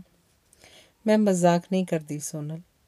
ਵਿਆਹ ਤੋਂ ਪਹਿਲਾਂ ਹਰ ਬੰਦਾ ਹੀ ਤੁਹਾਡੇ ਨਾਲ ਚੰਗਾ ਹੁੰਦਾ ਹੈ ਤੇ ਵਿਆਹ ਤੋਂ ਮਗਰੋਂ ਹਰ ਬੰਦਾ ਹੀ ਮਾੜਾ। ਦੱਸ ਫਿਰ ਚੰਗਾ ਬੰਦਾ ਕਿੱਥੋਂ ਤੇ ਕਿਵੇਂ ਲੱਭਿਆ ਜਾਵੇ? ਉਹ ਸੰਜੀਦਾ ਹੋ ਕੇ ਪੁੱਛਦੀ ਹੈ। ਬਿਨਾਂ ਵਿਆਹ ਕੀਤਿਆਂ ਹੀ ਤੂੰ ਸਾਰੇ ਤੱਤ ਕੱਢ ਲਏ? ਮੈਂ ਹੱਸ ਕੇ ਪੁੱਛਦੀ ਆ ਵਿਆਹ ਕਰਵਾ ਕੇ ਔਰਤ ਤੱਤ ਕੱਢਣ ਜੋਗੀ ਕਿੱਥੇ ਰਹਿ ਜਾਂਦੀ ਹੈ? ਬਸ ਸਾਰਾ ਵੇਲਾ ਵਿਆਹ ਨੂੰ ਬਚਾਈ ਰੱਖਣ ਦੇ ਫਿਕਰ ਵਿੱਚ ਹੀ ਰਹਿੰਦੀ ਹੈ। ਫਿਰ ਕੀ ਕੀਤਾ ਜਾਵੇ ਸੋਨਲ? ਮੈਂ ਪਰੇਸ਼ਾਨ ਜੀ ਹੋ ਕੇ ਪੁੱਛਦੀ ਆ ਬਸ ਇੱਕੋ ਗੱਲ ਸਮਝ ਲੈਣ ਦੀ ਲੋੜ ਹੈ ਹਰਜੀਤ, ਕਿ ਕਿਸੇ ਵੀ ਕੀਮਤ ਨਾਲੋਂ ਤੁਸੀਂ ਵੱਧ ਕੀਮਤੀ ਹੋ। ਤੂੰ ਮੈਨੂੰ ਬਹੁਤ ਪਰੇਸ਼ਾਨ ਕਰ ਦਿੰਨੀ ਹੈ ਸੋਨਲ, ਮੈਂ ਉਦਾਸ ਹੋ ਕੇ ਆਖਦੀ ਹਾਂ। ਤੂੰ ਸੱਚ ਨੂੰ ਸਮਝਣ ਤੇ ਸਵੀਕਾਰ ਕਰਨ ਤੋਂ ਇਨਕਾਰੀ ਹੋ ਕੇ ਭੁਲੇਖਿਆਂ ਵਿੱਚ ਕਿਉਂ ਜਿਉਣਾ ਚਾਹੁੰਦੀ ਹੈ ਤਕੜੀ ਹੋ ਕੇ ਜ਼ਿੰਦਗੀ ਨੂੰ ਫੇਸ ਕਰ। ਇਸ ਵੇਲੇ ਚੌਕੀਦਾਰ ਆ ਕੇ ਦੱਸਦਾ ਹੈ ਕਿ ਦਫ਼ਤਰ ਦਾ ਇੱਕ ਬੰਦਾ ਆਇਆ ਹੈ। ਮੈਂ ਹੈਰਾਨ ਹੁੰਦੀ ਹਾਂ ਕਿ ਦਫ਼ਤਰ ਦੇ ਕਿਸੇ ਨੂੰ ਕਿਵੇਂ ਪਤਾ ਲੱਗ ਗਿਆ ਕਿ ਮੈਂ ਇੱਥੇ ਰਹਿ ਰਹੀ ਹਾਂ। ਸੋਨਲ ਆਖਦੀ ਹੈ, ਹੈਰਾਨ ਹੋਣ ਦੀ ਕੋਈ ਗੱਲ ਨਹੀਂ। ਇਹਨਾਂ ਆਦਮੀਆਂ ਨੂੰ ਕੰਮ ਕਰਦੀਆਂ ਸਾਰੀਆਂ ਔਰਤਾਂ ਬਾਰੇ ਸਭ ਕੁਝ ਹੀ ਪਤਾ ਹੁੰਦਾ ਹੈ। ਮੈਂ ਗੇਟ ਤੇ ਜਾਂਦੀ ਆ ਦੱਸੋ ਕੀ ਗੱਲ? ਮੈਂ ਪੁੱਛਦੀ ਆ ਤੁਹਾਡੇ ਘਰ ਗਿਆ ਸੀ। ਇੱਕ ਔਰਤ ਨੇ ਦੱਸਿਆ, ਤੁਸੀਂ ਹੁਣ ਇੱਥੇ ਨਹੀਂ ਰਹਿੰਦੇ। ਹੋਸਟਲ ਵਿੱਚ ਰਹਿੰਦੇ ਹੋ। ਉਹ ਸ਼ਾਇਦ ਨੌਕਰਾਨੀ ਸੀ, ਪਰ ਲੱਗਦੀ ਨੌਕਰਾਨੀ ਨਹੀਂ ਸੀ। ਉਹ ਦੱਸ ਰਿਹਾ ਸੀ। ਤੁਹਾਨੂੰ ਕੰਮ ਸੀ ਕੋਈ? ਮੈਂ ਕਾਲੀ ਪੈ ਕੇ ਪੁੱਛਦੀ ਆ ਅਮਰੀਕ ਸਾਹਿਬ ਦਾ ਐਡਰੈਸ ਚਾਹੀਦਾ ਸੀ। ਮੈਂ ਸੋਚਿਆ ਤੁਹਾਨੂੰ ਸ਼ਾਇਦ ਪਤਾ ਹੋਵੇ। ਉਹਨੇ ਆਉਣ ਦਾ ਬਹਾਨਾ ਕਾਰਨ ਬਣਾ ਕੇ ਦੱਸਿਆ। ਨਹੀਂ, ਮੇਰੇ ਕੋਲ ਨਹੀਂ। ਉਹਨਾਂ ਦਾ ਐਡਰੈਸ ਮੈਂ ਗੰਭੀਰ ਹੋ ਕੇ ਆਖਿਆ। ਚਲੋ ਖੈਰ ਨਾ ਸੀ, ਕਿਸੇ ਹੋਰ ਤੋਂ ਪਤਾ ਕਰ ਲਾਂਗਾ। ਹਾਂ, ਮੇਰੇ ਜੋਗਾ ਕੋਈ ਕੰਮ ਹੋਵੇ ਦੱਸਣਾ, ਉਹਨੇ ਢੀਠਾ ਵਾਂਗ ਆਖਿਆ। ਜੀ ਕੀਤਾ ਜੁੱਤੀ ਲਾ ਲਵਾਂ ਤੇ ਦੋ ਤਿੰਨ ਮਾਰਾਂ ਸਿਰ ਵਿੱਚ ਤੇ ਆਖਾਂ, ਇਹੀ ਕੰਮ ਹੈ ਤੇਰੇ ਲਈ। ਉਹ ਮੇਰੇ ਚਿਹਰੇ ਤੋਂ ਸ਼ਾਇਦ ਕੁਝ ਭਾਂਪ ਗਿਆ, ਬੋਲਿਆ, ਅੱਛਾ, ਮੈਂ ਚੱਲਦਾ। ਖਿਜੀ ਖਜਾਈ ਮੈਂ ਵਾਪਸ ਆਈ ਤੇ ਸੋਨਲ ਨੂੰ ਦੱਸਿਆ, ਹਰਾਮੀ ਸਮਝਦੇ ਨਹੀਂ, ਮੈਂ ਪਤਾ ਨਹੀਂ, ਐਸੀ ਵੈਸੀ ਔਰਤ ਹਾਂ। ਤੂੰ ਇਸ ਗੱਲ ਤੋਂ ਕਿਉਂ ਔਖੀ ਹੋ ਰਹੀ ਹੈ ਕਿ ਦੂਸਰੇ ਤੈਨੂੰ ਕੀ ਸਮਝਦੇ ਨੇ? ਜ਼ਰੂਰੀ ਇਹ ਨਹੀਂ ਹੁੰਦਾ ਕਿ ਦੂਸਰੇ ਤੈਨੂੰ ਕੀ ਸਮਝਦੇ ਨੇ। ਜ਼ਰੂਰੀ ਇਹ ਹੁੰਦਾ ਹੈ ਕਿ ਤੁਸੀਂ ਆਪਣੇ ਆਪ ਨੂੰ ਕੀ ਸਮਝਦੇ ਹੋ? ਸੋਨਲ ਆਖ ਰਹੀ ਸੀ। ਉਹਨੂੰ ਪਤਾ ਲੱਗ ਗਿਆ ਹੁਣ ਮੈਂ ਰਜਿੰਦਰ ਹੋਰਾਂ ਨਾਲ ਨਹੀਂ ਰਹਿੰਦੀ। ਅਰੇ ਪਤਾ ਲੱਗਣ ਨੂੰ ਤੂੰ ਕੀ ਡਾਕਾ ਮਾਰ ਲਿਆ? ਕਿਸੇ ਦਾ ਖੂਨ ਕਰ ਦਿੱਤਾ ਦੋ ਬੰਦੇ ਇਕੱਠੇ ਰਹਿੰਦੇ ਨੇ। ਨਹੀਂ ਨਹੀਂ ਵੀ ਅਲੱਗ ਹੋ ਜਾਂਦੇ ਨੇ। ਇਹ ਕਿੱਡੀ ਕੁ ਵੱਡੀ ਗੱਲ ਹੈ। ਹਾਂ, ਉਹ ਕੰਮ ਪੁੱਛਦਾ ਸੀ, ਆਖ ਦੇਣਾ ਸੀ, ਮੇਰੀਆਂ ਚੱਪਲਾਂ ਗੰਢਾ ਲਿਆ। ਉਦਾਸ ਨਹੀਂ ਹੋਈਦਾ। ਇਹਨਾਂ ਦਾ ਤਮਾਸ਼ਾ ਵੇਖੀਦਾ ਅਸਲ 'ਚ ਸੋਨਲ ਇਹ ਲੋਕ ਤੁਹਾਡਾ ਤਮਾਸ਼ਾ ਬਣਾਉਣਾ ਚਾਹੁੰਦੇ ਹਨ। ਔਰਤ ਤਕੜੀ ਹੋਵੇ ਤਾਂ ਇਹੋ ਜਿਹੇ ਕੀੜੇ ਮਕੌੜਿਆਂ ਨੂੰ ਮਸਲ ਕੇ ਲੰਘ ਜਾਂਦੀ ਹੈ। ਸੋਨਲ ਇਕੱਲੀ ਔਰਤ ਏਡੀ ਤਕੜੀ ਨਹੀਂ ਹੋ ਸਕਦੀ। ਅਰੇ ਔਰਤ ਨੂੰ ਪਤਾ ਹੀ ਨਹੀਂ ਕਿ ਉਹ ਕਿੱਡੀ ਤਕੜੀ ਹੋ ਸਕਦੀ ਹੈ। ਜੇ ਉਹ ਮਰਦ ਦੇ ਬੱਚੇ ਨੂੰ ਜਨਮ ਦੇ ਸਕਦੀ ਹੈ ਤਾਂ ਕੀ ਨਹੀਂ ਕਰ ਸਕਦੀ? ਉਹ ਚਾਹੇ ਤਾਂ ਮਰਦ ਦਾ ਦੁਨੀਆ ਤੋਂ ਤੁਖਮ ਮਿਟਾ ਸਕਦੀ ਹੈ, ਬੀਜ ਨਾਸ ਕਰ ਸਕਦੀ ਹੈ। ਕਿਸੇ ਨੂੰ ਖਤਮ ਕਰਨਾ ਤਾਂ ਤਕੜਿਆ ਹੋਣਾ ਨਹੀਂ ਹੁੰਦਾ ਸੋਨਲ। ਮੈਂ ਉਹਦੀ ਗੱਲ ਨਾ ਸਮਝ ਕੇ ਆਖਿਆ। ਔਰਤ ਹਮੇਸ਼ਾ ਆਪਣੇ ਆਪ ਨੂੰ ਮਾਰਦੀ ਹੈ। ਮੇਰੇ ਵੱਲ ਦੇਖ, ਮੈਂ ਅਸਲ 'ਚ ਉਸ ਸੋਨਲ ਨੂੰ ਮਾਰ ਰਹੀ ਹਾਂ ਜਿਨੇ ਕਦੀ ਕਿਸੇ ਨੂੰ ਚਾਹਿਆ ਸੀ। ਆਖਦੀ ਉਹ ਰੋ ਪਈ। ਸੋਨਲ, ਮੈਂ ਉੱਠ ਕੇ ਉਹਦੇ ਸਿਰ ਤੇ ਹੱਥ ਰੱਖ ਕੇ ਆਖਿਆ, ਮੈਂ ਕੁਝ ਨਹੀਂ ਕੀਤਾ ਤੇ ਕੁਝ ਨਹੀਂ ਕਰ ਰਹੀ। ਫਿਰ ਵੀ ਜਿਵੇਂ 100 ਮਣ ਭਾਰ ਹੇਠਾਂ ਦੱਬੀ ਰਹਿੰਦੀ ਆ। ਕੁਝ ਖਾਣ ਪੈਣ ਨੂੰ ਮਨ ਨਹੀਂ ਕਰਦਾ। ਕਿਸੇ ਨਾਲ ਬੋਲਣ ਨੂੰ ਚਿੱਤ ਨਹੀਂ ਮੰਨਦਾ। ਕਿਧਰੇ ਜੀ ਨਹੀਂ ਲੱਗਦਾ। ਸੋਨਲ ਠੀਕ ਹੀ ਆਖਦੀ ਸੀ। ਮੇਰੇ ਦਿਨ ਬਿਨ ਜਿਉਂਦਿਆਂ ਹੀ ਲੰਘ ਰਹੇ ਸਨ। ਕੁਝ ਵੀ ਸੋਚਿਆ ਨਹੀਂ ਸੀ ਜਾਂਦਾ। ਹੁਣ ਤਾਂ ਸ਼ਾਇਦ ਕੁਝ ਮਹਿਸੂਸ ਵੀ ਨਹੀਂ ਸੀ ਹੁੰਦਾ, ਜਿਵੇਂ ਪੱਥਰ ਹੀ ਹੋ ਗਈ ਹੋਵਾਂ। ਪਤਾ ਨਹੀਂ ਸੋਨਲ ਸਾਰੇ ਜਹਾਨ ਦੀਆਂ ਖਬਰਾਂ ਕਿੱਥੋਂ ਲੈ ਆਉਂਦੀ ਹੈ ਉਹ ਖਬਰ ਲਿਆਈ ਹੈ ਕਿ ਰਜਿੰਦਰ ਨੇ ਆਪਣੇ ਚਪੜਾਸੀ ਨੂੰ ਗਰਾਜ ਵਿੱਚ ਰੱਖ ਲਿਆ ਤੇ ਉਸੇ ਦੀ ਵੋਟੀ ਘਰ ਦਾ ਸਾਰਾ ਕੰਮ ਕਰਦੀ ਹੈ ਪਤਾ ਨਹੀਂ ਕਿਉਂ ਮੈਨੂੰ ਥੋੜੀ ਜਿਹੀ ਤਸੱਲੀ ਹੋਈ ਕਿ ਚਲੋ ਰੋਟੀ ਟੁੱਕ ਵੱਲੋਂ ਤਾਂ ਔਖੇ ਨਹੀਂ ਹੁੰਦੇ ਹੋਣਗੇ, ਪਰ ਸੋਨਲ ਆਖਦੀ ਹੈ ਕਿ ਹੁਣ ਉਹਨੂੰ ਕਦੇ ਮੇਰੀ ਲੋੜ ਨਹੀਂ ਪੈਣੀ। ਮੈਂ ਹੱਸ ਪੈਂਦੀ ਆ। ਹੱਸਣ ਦੀ ਗੱਲ ਨਹੀਂ, ਬਹੁਤੇ ਆਦਮੀਆਂ ਨੂੰ ਔਰਤ ਦੀ ਨਹੀਂ, ਸਿਰਫ ਇੱਕ ਨੁਕਰਾਨੀ ਦੀ ਲੋੜ ਹੁੰਦੀ ਹੈ, ਸੋਨਲ ਆਖਦੀ ਹੈ। ਤੂੰ ਬਹੁਤ ਊਟ-ਪਟਾਂਗ ਸੋਚਦੀ ਰਹਿਨੀ ਹੈ ਸੋਨਲ। ਤੂੰ ਹੀ ਦੱਸ, ਕਿਸੇ ਦਿਲ ਵਾਲੀ, ਦਿਮਾਗ ਵਾਲੀ ਔਰਤ ਨਾਲ ਕਦੇ ਕੋਈ ਬੰਦਾ ਸੁਖੀ ਦੇਖਿਆ ਸਭ ਥਾਂ ਲੜਾਈ ਝਗੜੇ ਹਾਂ, ਜਿੱਥੇ ਔਰਤ ਦੇ ਨਾ ਦਿਲ ਹੈ, ਨਾ ਦਿਮਾਗ ਸਭ ਸੁਖ ਸ਼ਾਂਤੀ ਰਹਿੰਦੀ ਹੈ। ਇਸੇ ਲਈ ਤਾਂ ਮੈਂ ਆਖਦੀ ਹਾਂ ਕਿ ਇਸ ਨੌਕਰਾਨੀ ਨਾਲ ਤੇਰਾ ਆਦਮੀ ਵਧੇਰੇ ਸੁਖੀ ਰਹੇਗਾ। ਮੈਂ ਬਹੁਤ ਪਰੇਸ਼ਾਨ ਹੋ ਜਾਂਦੀ ਹਾਂ। ਇਸ ਤਰ੍ਹਾਂ ਤਾਂ ਮੈਂ ਕਦੇ ਸੋਚਿਆ ਹੀ ਨਹੀਂ ਸੀ। ਪਰ ਉਹਦਾ ਆਦਮੀ ਵੀ ਤਾਂ ਹੈ। ਇਸ ਲਈ ਆਖਦੀ ਹਾਂ ਕਿ ਸੋਨਲ ਆਪਣੀ ਗੱਲ ਬਦਲ ਲੈ ਭਾਵੇਂ ਝੂਠੀ ਬਦਲੇ। ਉਹਦਾ ਆਦਮੀ ਆਪਣੀ ਔਰਤ ਤੋਂ ਆਪਣੀ ਮਰਜ਼ੀ ਵੀ ਕਰਵਾ ਰਿਹਾ ਹੋਵੇਗਾ ਆਪਣੇ ਸਾਹਬ ਨੂੰ ਖੁਸ਼ ਰੱਖਣ ਦੀ ਉਹਦੀ ਮਰਜ਼ੀ ਕਰਕੇ ਹੀ ਤਾਂ ਉਹ ਵਿਚਾਰੀ ਸੋਨਲ ਮੈਂ ਚੀਖਣ ਵਾਂਗ ਆਖਿਆ। ਅਜੇ ਵੀ ਰਜਿੰਦਰ ਬਾਰੇ ਮਾੜਾ ਨਹੀਂ ਸੋਚਿਆ ਜਾਂਦਾ, ਸੋਨਲ ਹੱਸ ਕੇ ਪੁੱਛਦੀ ਹੈ। ਉਨ ਜੋ ਚਪੜਾਸੀ ਦੇ ਘਰ ਵਾਲੀ ਹੈ ਕੈਸੀ ਮੇਰੇ ਕੋਲੋਂ ਸਹਿਜ ਸੁਭਾਈ ਪੁੱਛਿਆ ਗਿਆ। ਈਰਖਾ ਹੋ ਰਹੀ ਹੈ? ਸੋਨਲ ਨੇ ਹੱਸ ਕੇ ਪੁੱਛਿਆ। ਸ਼ਾਇਦ। ਹੁਣ ਆਈ ਨਾ ਸਮਝ ਕਿ ਤੂੰ ਵੀ ਆਪਣੇ ਆਪ ਨੂੰ ਉਸ ਚਪੜਾਸੀ ਦੀ ਘਰ ਵਾਲੀ ਨਾਲ ਮੇਚ ਰਹੀ ਹੈ। ਜਦੋਂ ਔਰਤ ਦੇ ਮਨ ਵਿੱਚ ਆਪਣਾ ਕੋਈ ਇਮੇਜ ਨਹੀਂ ਹੁੰਦਾ, ਉਹ ਹਰ ਦੂਜੀ ਔਰਤ ਤੋਂ ਡਰ ਜਾਂਦੀ ਹੈ। ਅਸਲ ਵਿੱਚ ਔਰਤ ਦੇ ਮਨ ਵਿੱਚ ਆਪਣਾ ਉਹੀ ਇਮੇਜ ਹੁੰਦਾ ਹੈ ਜੋ ਆਦਮੀ ਉਹਨੂੰ ਦਿੰਦਾ ਹੈ। ਉਹ ਆਦਮੀ ਤੋਂ ਜਾਣਦੀ ਹੈ ਕਿ ਉਹ ਕੌਣ ਹੈ, ਕੀ ਹੈ, ਸੋਨਲ ਦੱਸ ਰਹੀ ਸੀ। ਤੂੰ ਬਹੁਤ ਫਜ਼ੂਲ ਕਿਸਮ ਦੀਆਂ ਗੱਲਾਂ ਕਰਦੀ ਰਹਿੰਦੀ ਹੈ ਸੋਨਲ। ਮੈਂ ਜ਼ਰਾ ਖਿਜ ਕੇ ਆਖਿਆ, ਇਹ ਫਜ਼ੂਲ ਕਿਸਮ ਦੀਆਂ ਗੱਲਾਂ ਨਹੀਂ, ਸਿਰਫ ਤੇਰੇ ਵਿੱਚ ਸੱਚ ਨੂੰ ਸਵੀਕਾਰ ਕਰਨ ਦੀ ਜੁਰਤ ਨਹੀਂ। ਸੋਨਲ ਸ਼ਾਇਦ ਠੀਕ ਆਖ ਰਹੀ ਸੀ। ਮੈਨੂੰ ਚਪੜਾਸੀ ਦੀ ਉਸ ਘਰ ਵਾਲੀ ਨਾਲ ਈਰਖਾ ਹੋ ਰਹੀ ਸੀ। ਮਨ ਹੀ ਮਨ ਮੈਂ ਆਪਣੇ ਘਰ ਲਈ ਘਰ ਗਈ, ਚਪੇੜਾ ਮਾਰ ਕੇ ਉਸ ਚਪੜਾਸੀ ਦੀ ਘਰ ਵਾਲੀ ਨੂੰ ਘਰੋਂ ਕੱਢ ਦਿੱਤਾ। ਤੇ ਫਿਰ ਸੱਚਮੁੱਚ ਹੀ ਪਤਾ ਨਹੀਂ ਕਿਵੇਂ ਅੱਜ ਦਫ਼ਤਰੋਂ ਅੱਧੇ ਦਿਨ ਦੀ ਛੁੱਟੀ ਕਰਕੇ ਮੈਂ ਆਪਣੇ ਘਰ ਵੱਲ ਤੁਰ ਪਈ। ਬੂਆ ਖੜਕਾਇਆ। ਚਪੜਾਸੀ ਦੀ ਘਰ ਵਾਲੀ ਨੇ ਆ ਕੇ ਖੋਲਿਆ ਸਾਹਿਬ ਕਿੱਥੇ ਨੇ? ਮੈਂ ਜਾਣਦਿਆਂ ਬੁੱਝਦਿਆਂ ਪੁੱਛਿਆ। ਉਹ ਦਫ਼ਤਰ ਗਏ ਨੇ, ਉਹ ਬੋਲੀ, ਤੁਸੀਂ ਕੌਣ ਹੋ? ਉਹਨੇ ਰੁੱਕ ਕੇ ਪੁੱਛਿਆ, ਮੈਂ ਸਾਹਿਬ ਦੀ ਰਿਸ਼ਤੇਦਾਰ ਹਾਂ। ਜਦੋਂ ਮੈਂ ਦੱਸਿਆ, ਉਹ ਬੂਆ ਛੱਡ ਕੇ ਇੱਕ ਪਾਸੇ ਹੋ ਗਈ ਕਿ ਅੰਦਰ ਲੰਘ ਆਵਾਂ। ਅੰਦਰ ਜਾ ਕੇ ਮੈਂ ਡਰਾਇੰਗ ਰੂਮ 'ਚ ਬੈਠ ਗਈ। ਚਾਹ ਲਿਆਵਾਂ? ਸਭ ਤਾਂ ਹੱਥਣੇ ਆਉਣਗੇ, ਉਹ ਬੋਲੀ। ਲੈ ਆ, ਮੈਂ ਆਖਿਆ। ਜਦੋਂ ਚਾਹ ਬਣਾਉਣ ਚਲੀ ਗਈ, ਮੈਂ ਸਾਰੇ ਘਰ ਵੱਲ ਨਜ਼ਰ ਦੌੜਾਈ। ਸਭ ਕੁਝ ਉਸੇ ਤਰ੍ਹਾਂ ਸੀ, ਸਿਰਫ ਚੀਜ਼ਾਂ ਉਗੜੀਆਂ ਦੁਗੜੀਆਂ ਪਈਆਂ ਸਨ। ਉਹਦੇ ਚਾਹ ਲੈ ਆਉਣ ਤੱਕ ਮੈਂ ਉੱਠ ਕੇ ਦੂਜੇ ਕਮਰਿਆਂ ਵਿੱਚ ਵੀ ਝਾਤ ਮਾਰ ਆਈ। ਕੁਝ ਖਾਲੀ ਖਾਲੀ ਜੇ ਲੱਗੇ। ਤੁਸੀਂ ਦੂਰੋਂ ਆਏ ਹੋ? ਉਹਨੇ ਚਾਹ ਫੜਾਉਂਦੀ ਨੇ ਪੁੱਛਿਆ। ਹਾਂ, ਮੈਂ ਕਿਹਾ। ਕੋਈ ਕੰਮ ਸੀ? ਹਾਂ। ਦਫ਼ਤਰ ਚਲੇ ਜਾਓ। ਇਹਨਾਂ ਦੀ ਵਹੁਟੀ? ਮੈਂ ਅਣਜਾਣ ਬਣਦਿਆਂ ਪੁੱਛਿਆ। ਉਹ ਤਾਂ ਜੀ ਕਹਿੰਦੇ ਨੇ ਚਲੀ ਗਈ, ਕਿਤੇ ਹੋਰ ਰਹਿੰਦੀ ਹੈ ਸਾਡੇ ਤਾਂ ਆਉਣ ਤੋਂ ਪਹਿਲਾਂ ਦੀ ਗੱਲ ਹੈ ਸਾਬ ਤਾਂ ਵਿਚਾਰੇ ਬੜੇ ਹੀ ਚੰਗੇ ਨੇ, ਅਜੇ ਵੀ ਉਹਨੂੰ ਕੁਝ ਨਹੀਂ ਆਖਦੇ। ਆਪੇ ਚਲੀ ਗਈ ਉਹ ਤਾਂ ਜੀ ਰੱਬ ਦੀਆਂ ਰੱਬ ਜਾਣੇ ਗੱਲ ਨਾ ਕਰਿਓ ਕਿਸੇ ਕੋਲ। ਆਖਦੇ ਨੇ ਚੰਗੀ ਨਹੀਂ ਸੀ। ਫਿਰ ਝਾਟੀ ਘਬਰਾ ਕੇ ਆਖਣ ਲੱਗੀ, ਮੈਂ ਤਾਂ ਜੀ ਕਈ ਵਾਰ ਆਖਿਆ ਸਾਹਿਬ ਨੂੰ ਜਾ ਕੇ ਲੈ ਆਓ। ਸੁਣਦੇ ਹੀ ਨਹੀਂ। ਕੀ ਪਤਾ ਆਈ ਜਾਵੇ। ਤੁਸੀਂ ਸਾਹਿਬ ਨੂੰ ਨਾ ਦੱਸਿਓ ਵੀ ਮੈਂ ਤੁਹਾਡੇ ਕੋਲ ਕੋਈ ਗੱਲ ਕੀਤੀ ਹੈ। ਇਹ ਸੂਟ ਉਹ ਤੈਨੂੰ ਆਪ ਦੇ ਗਏ ਸੀ? ਮੈਂ ਆਪਣਾ ਸੂਟ ਉਹਦੇ ਪਾਇਆ ਦੇਖ ਕੇ ਪੁੱਛਿਆ। ਇਹ ਤਾਂ ਜੀ ਇੱਕ ਦਿਨ ਕੱਪੜੇ ਧੋਣ ਵੇਲੇ ਹੋਰ ਪਾ ਕੇ ਧੋਣ ਨੂੰ ਹੈ ਹੀ ਨਹੀਂ ਸੀ। ਸਾਹਿਬ ਨੇ ਚੁੱਕ ਕੇ ਦੇ ਦਿੱਤਾ। ਮੈਂ ਤਾਂ ਲੈਂਦੀ ਨਹੀਂ ਸੀ। ਵੀ ਬੀਬੀ ਆ ਕੇ ਗੁੱਸੇ ਹੋ।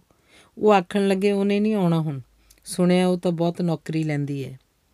ਫਿਰ ਝੱਟ ਕੋ ਰੁਕ ਕੇ ਆਖਣ ਲੱਗੇ, ਤੁਸੀਂ ਤਾਂ ਉਹਨੂੰ ਦੇਖਿਆ ਹੋਊ। ਕਿਹੋ ਜੀ ਸੀ ਉਹ? ਬਹੁਤ ਸੋਹਣੀ ਸੀ, ਮੈਂ ਆਖਿਆ। ਸੋਹਣੀ ਨੂੰ ਕੀ ਚਟਣਾ ਜੇ ਕੰਮ ਦੀ ਨਾ ਹੋਵੇ? ਉਹਨੇ ਸਿਰ ਮਾਰ ਕੇ ਆਖਿਆ। ਤੇਰੇ ਨਾਲ ਤਾਂ ਸਭ ਖੁਸ਼ ਨੇ ਨਾ? ਜਦੋਂ ਪੁੱਛਿਆ ਥੋੜੀ ਜੀ ਘਬਰਾ ਗਈ ਤੇ ਬੋਲੀ ਮੈਂ ਤਾਂ ਵਾਧੂ ਗੱਲ ਕਦੇ ਕੀਤੀ ਨਹੀਂ। ਬਸ ਰੋਟੀ ਬਣਾ ਕੇ ਅੱਗੇ ਧਰ ਦਿੰਨੀ ਆ। ਮੇਰਾ ਤਾਂ ਆਦਮੀ ਜਾਨੋਂ ਮਾਰ ਦੇ।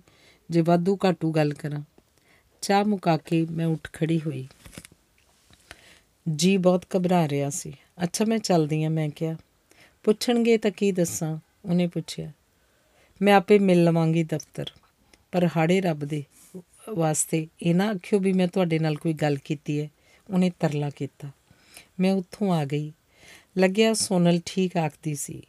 ਹੁਣ ਰਜਿੰਦਰ ਨੂੰ ਕਦੇ ਮੇਰੀ ਲੋੜ ਨਹੀਂ ਮਹਿਸੂਸ ਹੋਣੀ। ਮੈਨੂੰ ਆਪਣਾ ਆਪ ਬਹੁਤ ਬੇਕਾਰ ਲੱਗਿਆ। ਜੀ ਕੀਤਾ, ਕੋਈ ਟਰੱਕ ਹੀ ਮੇਰੇ ਨਾਲ ਟਕਰਾ ਜਾਏ। ਅਜੇ 3 ਹੀ ਵਜੇ ਸਨ। ਹੋਸਟਲ ਜਾਣ ਦੀ ਥਾਂ ਮੈਂ ਫਿਰ ਦਫ਼ਤਰ ਆ ਗਈ। ਨਾਲ ਵਾਲੇ ਕਮਰੇ ਦੀ ਚਪੜਾਸੀ ਇਸ ਵੇਲੇ ਝਾੜ ਪੂੰਝ ਕਰ ਰਿਹਾ ਸੀ। ਸਾਬ ਆ ਰਹੇ ਨੇ ਫਿਰ? ਮੈਂ ਖੁਸ਼ ਹੋ ਕੇ ਪੁੱਛਿਆ। ਹਾਂਜੀ ਕੱਲ ਆ ਜਾਣਗੇ। ਠੀਕ ਹੋ ਗਏ? ਹਾਂਜੀ, ਉਹਨੇ ਦੱਸਿਆ। ਮਨ ਕੀਤਾ ਉੱਚੀ ਉੱਚੀ ਰੋ ਪਵਾਂ ਫਿਰ ਮਨ ਕੀਤਾ, ਅਮਰੀਕ ਨੂੰ ਦੱਸਾਂ ਕਿ ਤੂੰ ਇੱਥੇ ਨਹੀਂ ਸੀ, ਮੇਰੇ ਨਾਲ ਇੰਨਾ ਕੁਝ ਵਾਪਰ ਗਿਆ। ਕੁਝ ਦਿਨਾਂ ਮਗਰੋਂ ਪਤਾ ਲੱਗਿਆ, ਮੇਰੇ ਸੱਸ ਸਹੁਰਾ ਆਏ ਸਨ। ਇਹ ਵੀ ਪਤਾ ਲੱਗਿਆ ਕਿ ਰਜਿੰਦਰ ਹੋਰਾਂ ਨਾਲ ਨਾਰਾਜ਼ ਹੁੰਦੇ ਰਹੇ ਸਨ ਤੇ ਆਖਦੇ ਰਹੇ ਸਨ, ਅਸੀਂ ਆਪਸ ਵਿੱਚ ਸੁਲਾ ਕਰ ਲਈਏ। ਪਰ ਇਹ ਨਹੀਂ ਸਨ ਮੰਨੇ। ਜਾਣ ਵੇਲੇ ਉਹ ਮੈਨੂੰ ਵੀ ਨਹੀਂ ਸੀ ਮਿਲ ਕੇ ਗਏ। ਪੁੱਤਰ ਦੇ ਨਾਰਾਜ਼ ਹੋਣ ਨਾਲ ਮੇਰੇ ਨਾਲੋਂ ਉਹਨਾਂ ਦੇ ਸਭ ਰਿਸ਼ਤੇ ਮੁੱਕ ਗਏ ਸਨ। ਉਹ ਤਾਂ ਪਹਿਲਾਂ ਵੀ ਸਾਡੇ ਵਿਆਹ ਤੇ ਖੁਸ਼ ਨਹੀਂ ਸਨ। ਉਹ ਚਾਹੁੰਦੇ ਸੀ ਵਿਆਹ ਉਹਨਾਂ ਦੀ ਮਰਜ਼ੀ ਦੇ ਘਰ ਕੀਤਾ ਜਾਵੇ। ਲੜਕੀ ਉਹਨਾਂ ਦੀ ਪਸੰਦ ਦੀ ਹੋਵੇ। ਉਹਨਾਂ ਦੀ ਲਵ ਮੈਰਿਜਸ ਵਿੱਚ ਵੀ ਵਿਸ਼ਵਾਸ ਨਹੀਂ ਸੀ। ਉਹਨਾਂ ਦਾ ਲਵ ਮੈਰਿਜਸ ਵਿੱਚ ਵੀ ਵਿਸ਼ਵਾਸ ਨਹੀਂ ਸੀ। ਹੁਣ ਉਹ ਆਖਦੇ ਹੋਣਗੇ, ਅਸੀਂ ਤਾਂ ਪਹਿਲਾਂ ਹੀ ਆਖਿਆ ਸੀ, ਉਹ ਕਸੂਰ ਸਾਰਾ ਮੇਰਾ ਹੀ ਮੰਨਦੇ ਹੋਣਗੇ। ਪੁੱਤਰ ਕਦੇ ਕਸੂਰਵਾਰ ਨਹੀਂ ਹੁੰਦੇ, ਸਾਰੇ ਕਸੂਰ ਨੂਹਾਂ ਵਿੱਚ ਹੀ ਹੁੰਦੇ ਨੇ। ਮੇਰੇ ਕੋਲੋਂ ਉਹਨਾਂ ਨੇ ਕੁਝ ਵੀ ਨਹੀਂ ਪੁੱਛਿਆ, ਮਿਲਣ ਤੱਕ ਨਹੀਂ ਆਏ। ਕੱਚਿਆਂ ਧਾਗਿਆਂ ਵਰਗੇ ਰਿਸ਼ਤੇ ਕਿੱਡੀ ਛੇਤੀ ਟੁੱਟ ਜਾਂਦੇ ਨੇ। ਕਦੇ ਕਦੇ ਮਨ ਕਰਦਾ ਕਿਸੇ ਦਿਨ ਰਜਿੰਦਰ ਹੁਰੀ ਆ ਜਾਣ, ਆਖ ਦੇਣ ਸਭ ਕੁਝ ਭੁੱਲ ਭੁਲਾ ਕੇ ਚੱਲ ਜ਼ਿੰਦਗੀ ਨਵੇਂ ਸਿਰਿਓਂ ਸ਼ੁਰੂ ਕਰ ਲਈਏ। ਪਰ ਸੋਨਲ ਕਹਿੰਦੀ ਸੀ, ਹੁਣ ਉਹਨਾਂ ਨੂੰ ਮੇਰੀ ਲੋੜ ਨਹੀਂ ਰਹੀ। ਕੀ ਇਹ ਸੱਚ ਹੈ? ਕਿ ਮੇਰੀ ਸਾਰੀ ਜ਼ਿੰਦਗੀ ਬਸ ਇਉਂ ਹੀ ਕੱਟੇਗੀ? ਉਹ ਸੋਚਦੇ ਹਨ ਕਿ ਮੈਂ ਚੰਗੀ ਨਹੀਂ। ਉਹਨਾਂ ਨਾਲ ਧੋਖਾ ਕੀਤਾ ਹੈ। ਉਹਨਾਂ ਦੀ ਬੀਵੀ ਹੋ ਕੇ ਕਿਸੇ ਹੋਰ ਮਰਦ ਬਾਰੇ ਇਉਂ ਸੋਚਦੀ ਰਹੀ ਹਾਂ ਮੈਂ ਸੋਚਦੀ ਹਾਂ ਉਹ ਗਲਤ ਨਹੀਂ ਮੈਂ ਕੋਈ ਗੁਨਾਹ ਨਹੀਂ ਕੀਤਾ। ਲੋਕ ਸੋਚਦੇ ਹੋਣਗੇ, ਅਸੀਂ ਕੱਟ ਨਹੀਂ ਸਕੇ, ਨਿਭਾ ਨਹੀਂ ਸਕੇ, ਪਰ ਇਹ ਸੱਚ ਨਹੀਂ। ਮੈਂ ਉਹਨਾਂ ਦੀ ਹਰ ਗੱਲ ਦਾ ਖਿਆਲ ਰੱਖਦੀ ਸੀ। ਉਹਨਾਂ ਦੀਆਂ ਦਫ਼ਤਰ ਦੀਆਂ ਕੁਲੀਗਸ ਨਾਲ ਵੀ ਕਦੇ ਮੱਥੇ ਵੱਟ ਨਹੀਂ ਸੀ ਪਾਇਆ। ਜਦੋਂ ਕਦੇ ਕਿਸੇ ਦੋਸਤ ਨਾਲ ਸਮੇਤ ਉਹਦੀ ਵੋਟੀ ਸਿਨੇਮਾ ਚਲੇ ਜਾਂਦੇ ਸਨ, ਤਦ ਵੀ ਨਹੀਂ ਸੀ ਆਖਿਆ ਕਿ ਮੈਨੂੰ ਕਿਉਂ ਨਹੀਂ ਨਾਲ ਲੈ ਕੇ ਗਈ ਆਮ ਔਰਤਾਂ ਵਾਂਗ ਕਦੇ ਗਹਿਣੇ ਨਹੀਂ ਸੀ ਮੰਗੇ, ਕੱਪੜੇ ਨਹੀਂ ਸੀ ਮੰਗੇ।